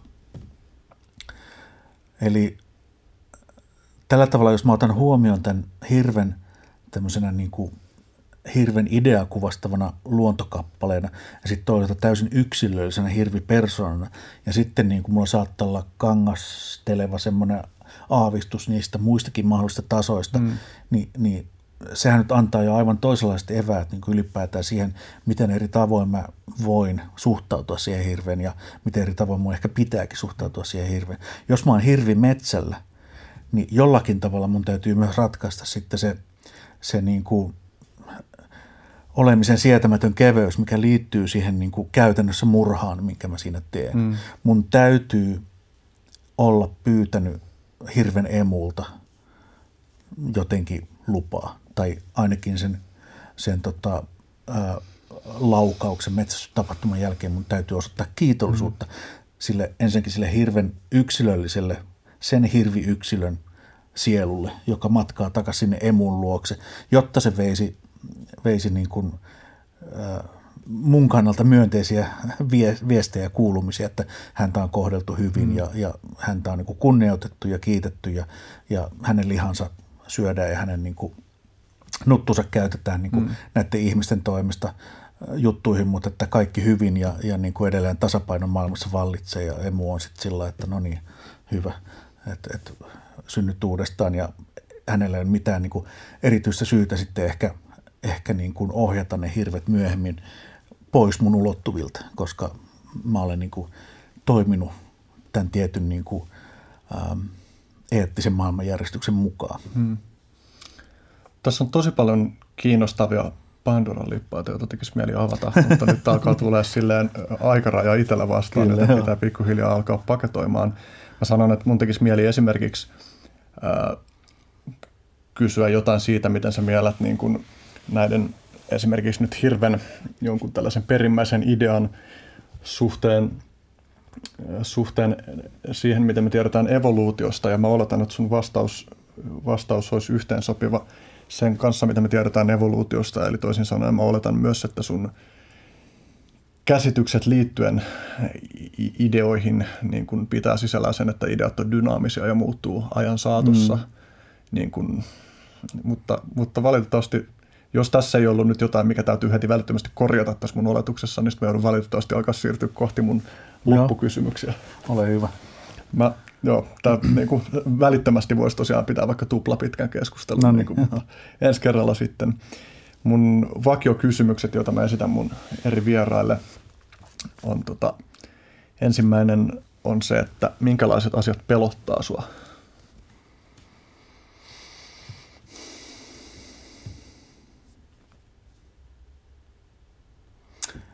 varmaan niin kuin lapsiin kohdistuva väkivalta. Semmoinen niin kuin jonkinlainen niin kuin ajattelematon pahuus. Mutta nimenomaan se kyllä kulminoituu lapsiin. Mm. Että, että mä niin kuin jotenkin lähden siitä, että, että aikuiset ehkä niin kuin pääosin kykenee kyllä sitten käsittelemään niin kuin mm. erilaisia tilanteita. Mm.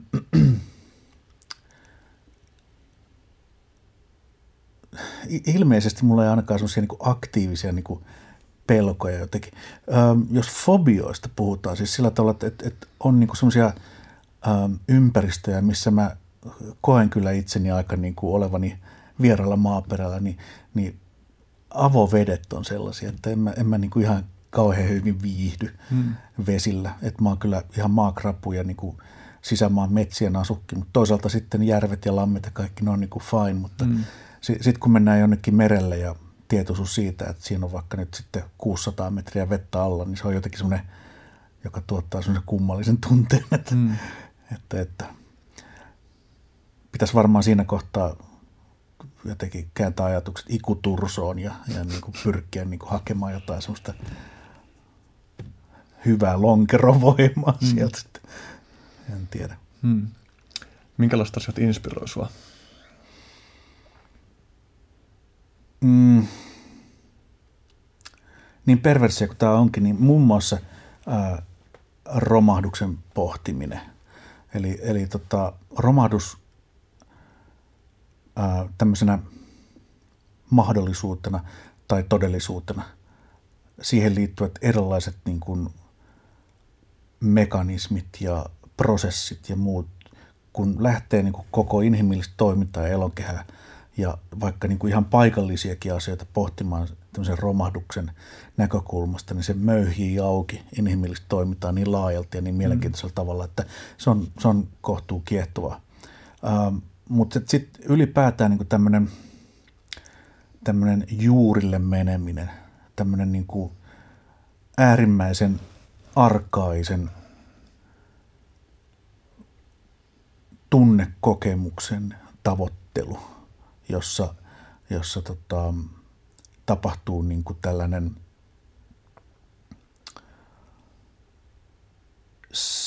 niin kuin vaikkapa sielumatkan yhteydessä, miltei semmoinen possession tapainen, niin kuin, että, että, että m- miten niin kuin sun sielu suhteessa niin kuin muuhun ympäristöön. Olen just lopettelemassa. Oh. Joo, meillä on viisi, viisi minuuttia. Yes. Et miten niin kuin sun, sun sielu suhteessa siihen, siihen kaikkeen muuhun niin kuin ympärillä olevaan, niin, niin tota, miten se niin kuin, miten siinä on, kun mä puhun siitä hirvestä, että siellä on se niin hirven idea ja sitten siellä on se hirviyksilö. Miten mun idea hmm. ja mun yksilö ja miten mä niin kuin, mikä on mun suhde niin kuin kaikkeen muuhun hmm. elolliseen. Ja sitten sit voidaan tietysti ruveta puhumaan tämmöisistä niin kuin kosmisista niin kuin yhteys, hmm. yhteysasioista ja muuta – ne on niin kuin kiehtovia, ne on tosiaan niin kuin suuria, suuria, isoja mm. juttuja toki. Sitten mua kiehtoo niin kuin käsityöt ja mm. mä olen yleisesti ottaen aika kiinnostunut kaikenlaisista jutuista. Joo, tuo kädentaito ehkä oli semmoinen, että se joutuu säätää seuraavaa kertaa, mutta mm. siitäkin olisi ollut paljon kiinnostavaa keskusteltavaa. Kolmas kysymys, minkälaiset asiat, vitsi tämäkin, tämä on liian iso kysymys, mutta jos voi jotenkin tiiviisti vastata, mm, niin että minkälaiset asiat on muovannut sua siksi, joka, mitä olet nyt?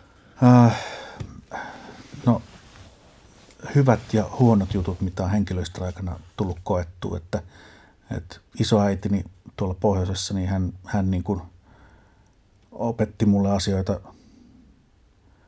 metsän hengistä ja haltioista ja vei kohtuu säännöllisesti tämmöiselle pitämyspuulle viemään antimia ja, ja puhumaan tälle puulle ja, ja tota, puhuu niin kuin pyhästä tulesta ja mm tämän tyyppisiä asioita. Se on niin kuin jättänyt jälkeensä ja myöskin se niin kuin pohjoisen luonto, Joo. mitä siellä on niin kuin lapsuusvuosina ja vielä nuoruudessakin kokina, totta kai myöhemmin myös. Mm. Sitten tietysti niin, niin jotkut tällaiset niin kuin ikävämmät ää, henkilöhistoriaan liittyvät kokemukset, esimerkiksi jossain vaiheessa niin, niin, niin ää, perheväkivalta, alkoholismi, tällaiset vaikeudet ja haasteet, mitä siinä niin kuin kasvuympäristössä on mm. ollut, niin ne on muovannut ja ne on myöskin niin kuin, näin niin kuin jälkikäteen ajatellen, niin, niin tämmöisten luomiensa traumien kautta niin antanut ehkä sitten loppupeleissä kuitenkin juuri sopivasti haasteita, mm. mitkä ylittäessäni olen kasvanut mm. äm, ihmisenä ja sitten ehkä, ehkä sitten myöskin vähän tuossa niin noidan hommassa sillä tavalla, että, että mulla on niin kaikupohjaa kohdata erilaisia ihmisiä mun mielestä. Uh, että särmä ja rosoa niin mm. löytyy sieltä, sieltä menneisyydestä. Hmm. Tässä olisin itse asiassa halunnut pyytää sinua kertomaan sun tarinan tästä, miten tämä noitapolku lähti, mutta senkin voi ehkä vielä käydä ensi kerralla läpi. Ja, mm. ja tota, mä voisin laittaa myös linkin siitä, kuitenkin sä oot kertonut haastatteluissa siitä, niin voisin laittaa linkin Joo. tämän yhteyteen. Joo. Tota, seuraava kysymys on, on, että jos asiat sujuvat optimaalisella tavalla, niin minkälaisessa suunnassa meet viiden vuoden päästä? Melkein jo arvaan itse asiassa, että minkälainen vastaus tulee olemaan. Minkä? No tuota, mä toivon, että, että mun ihan niin kuin arkisessa elämässä omavaraisuusaste on noussut entisestään ja, ja että harvoin tarvitsee ruokaa hakea kaupasta. Mm. ja että lapset on pysynyt terveinä ja heistä on niin tulossa täyspäisiä ihmisiä.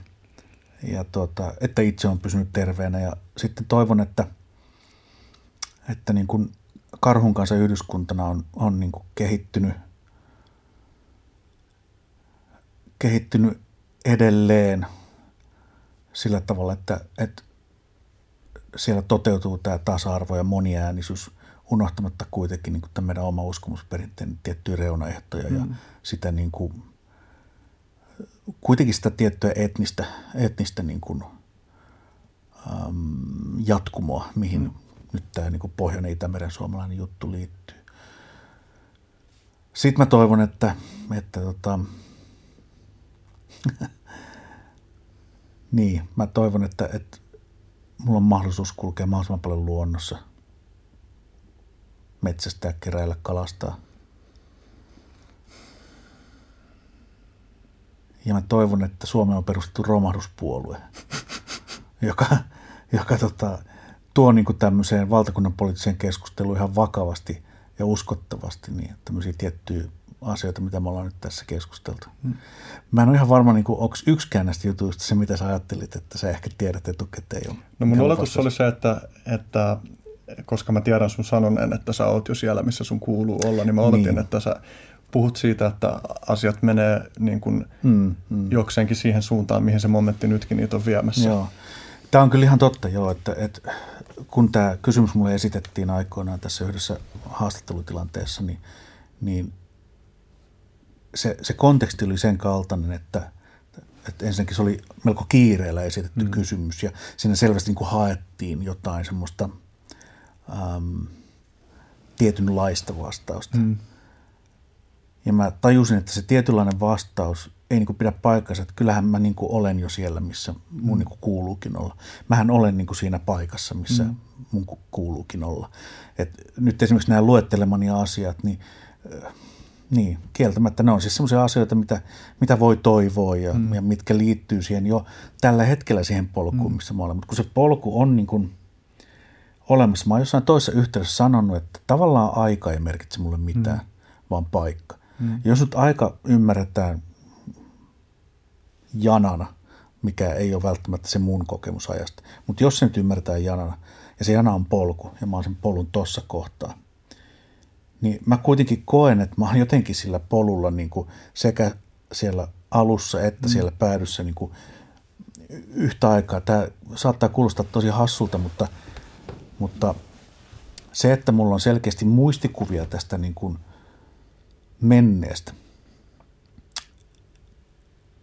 ei estä sitä, etteikö mulla olisi jonkinlaisia niin kuin kokemuksia siitä tulevasta, koska mä oon tietyllä niin kuin vektorilla tai jonkinlaisessa mm. niin kuin liikesuunnassa johonkin, johonkin päin, minkä mä voin niin kuin aavistaa kohtuu hyvin.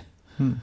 Ja, ja tota, se antaa niin kuin itse asiassa jonkinlaisen moniajallisen ulottuvuuskokemuksen. tota, Mutta joo, siis kaikki on ihan hyvin, vaikka kaikki olisikin huonosti, niin kaikki on silti ihan hyvin. Hmm, ymmärrän. Viimeinen kysymys tai viimeinen kohta, joka menee näin, että toivottaisitko jotain ihmislajille? Joo, kannattaisi, tota, kannattaisi istua hetkeksi alas ja tota, vähän niin pohtia juttuja, että et nyt on niin kuin lähtenyt mopo käsistä ja, ja tota, ehkä sen mopo voisi nyt jopa jättää kokonaan syrjään. Et mä toivoisin, että, että ihmiskunta keskittyisi niin kuin, tiedätkö, pitämään huolta lapsista ja vanhuksista ja pelaamaan lautapelejä ja harrastamaan seksiä ja runoilemaan ja ottamaan niin kuin vähän rennommin ja, ja unohdettaisiin niin kuin tällaiset voiton tavoitteluun keskittyvät niin kuin ihmisvastaiset niin kuin projektit. Oltaisiin vaan niin kuin iisisti. Tällaista mä niin kuin toivoisin. Hmm. Kiitos. kiitos, kiitos.